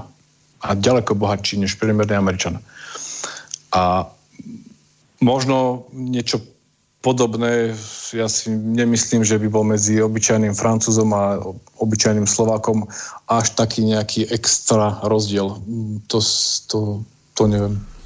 Rastie tu, tu, vieš, tu, tu, rastie tu spláca Slovák hypotéku zo 600, 600 eur čistého výplaty a, a vo Francúzsku z 1200 čistého výplaty. No. A, a ne, neviem teda, aké sú tam ceny nemovitosti, ale tuto to spláca človek, človek celý život, 30-40 rokov. E, no na Slovensku si kúpiš na Slovensku si kúpiš byt, tak sa nemýlim, to sú rôzne ceny samozrejme, ale tak e, si kúpiš, dajme tomu, za 60 tisíc eur a vo Francúzsku počítaj aspoň 180 tisíc za taký istý. Samozrejme závisí mm-hmm. od lokality a tak ďalej. To mm. sú, aj, sú aj také, kde kúpiš aj za 30 tisíc eur e, domček starý a tak ďalej, ale e, cirka tie, tie ceny sú e, násobky vyššie. E, ceny nájmov sú vyššie za obyčajný e, lokál, garzonku alebo jedno, jednoizbový byt 30, 30 metrov štvorcových, tak si pýtajú v nejakom priemernom meste 600-700 eur mesačne jednoducho. A plus energie. A to, mm. Takže ako, ako to, to sú ceny, ktoré sú, keď že som sám alebo ako a zarábam 1200 eur, tak čo, čo mám? Čo mi zostane na mesiac? Si ledva kúpim na jedlo a nemôžem ísť ani do kina. No, ono, vieš, asi, asi, asi, asi sa musí počítať s tým, proste, že z tej, z tej Afriky sa toho vozilo viacej, teda z tých kolónií už sa toľko nemôže voziť, tak už ani tie príjmy toho štátu nie sú také, aby, aby, to, aby bolo tak veselo. No, to je z môjho pohľadu. Máme chalani dokonca 4 minúty, tak neviem, e, nejakým rastu, že by si vám zakončil túto časť nejakým, nejakým štýlom, a potom e, na tú mešitu sa pozrieme na budúce, lebo už, už to nestihneme, bohužiaľ. Ja by som, neviem, k tomu e, Francúzsku len toľko, že tieto nepokoje je dosť možné, niektorí to ohlasujú, že sa to vlastne e, môže jednoduchým spôsobom začať prenášať do okolitých štátov. Ak ten teror jednoducho z Bruselu uh, bude neustále pokračovať, sa bude pokračovať takýmto spôsobom skrz takých ľudí, ako je Macron. To znamená, že je veľká šanca, že uh, vaša pani prezidentka, ktorú ste, uh, ktorá bola zvolená u vás, tak zdá sa, podľa všetkého, ja som ju otypoval tak, som to myslím, že prvý použil Macron v sukni, budete ho, ju mať tam, takže ona je niekto, kto jej bude diktovať tak, ako Macronovi diktujú, čo má robiť. Jednoducho táto pani nemá absolútne žiadnu politickú skúsenosť, nemá žiadnu žiadnu právnickú skúsenosť. Jednoducho je to niekto, kto bol najdený a dosadený tak, ako je dosadený. Takže myslím si, ja to osobne takto myslím, že to bude niečo podobné, čo e, Macron. Takže teraz už závisí len na uh, možno, že vašej trpezlivosti ako ľudí, čo s tým ďalej uh, urobíte. Len to musí prísť spontánne, akože tam musí vám byť dostatočne zle na to, aby ste teda sa s tým nestotožnili to, čo sa tam môže začať diať. A nie len u vás. To sú nepokoje v Nemecku, e, v Belgicku, v Holandsku, v Taliansku a kdekoľvek. Ešte v Taliansku sa to relatívne ukludnilo teraz so Salvinim. Ale cirka takto e, dávaj, Rastio, dávaj, dávajme si. Rastio, ja by, som, ja by som to možno zakončil za mňa dneska s tým, že E, ako to dopadlo v tom Taliansku, že tá ovca sa zobudí, až keď má zakusnuté v krku od toho vlka. A dovtedy ako si len tak béka chodí a poprtkáva. Viete, jak to, ja, asi jak to myslím. Takže aj, aj ten Slovak sa zobudí, až keď, až keď už bude pro veľký problém, ktorého sa už nezbavíme. Neviem, ako to vidíte vy chalani, ale e, Já se obávám, že, po, že pořádek v Evropě nastolí válka a pak už tady budou vládnout Číňani.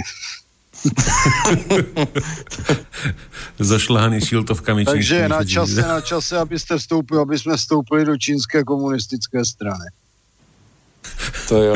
aby, aby sme mali nejakú... Jasné.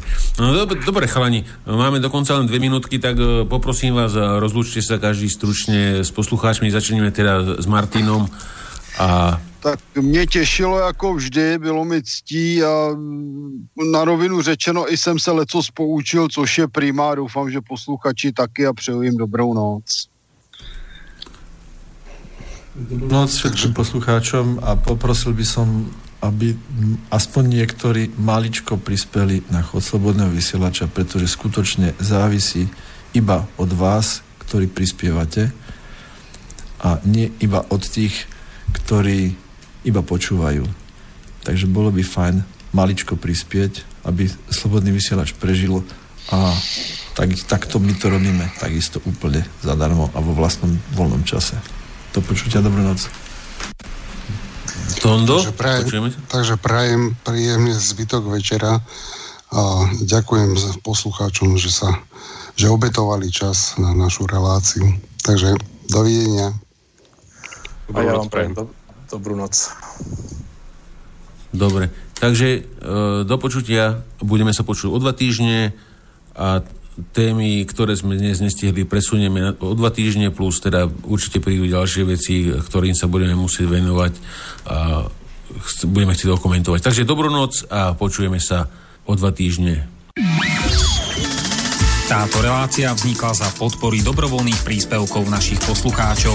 I ty sa k ním môžeš pridať. Viac informácií nájdeš na www.slobodnyvysielac.sk Ďakujeme.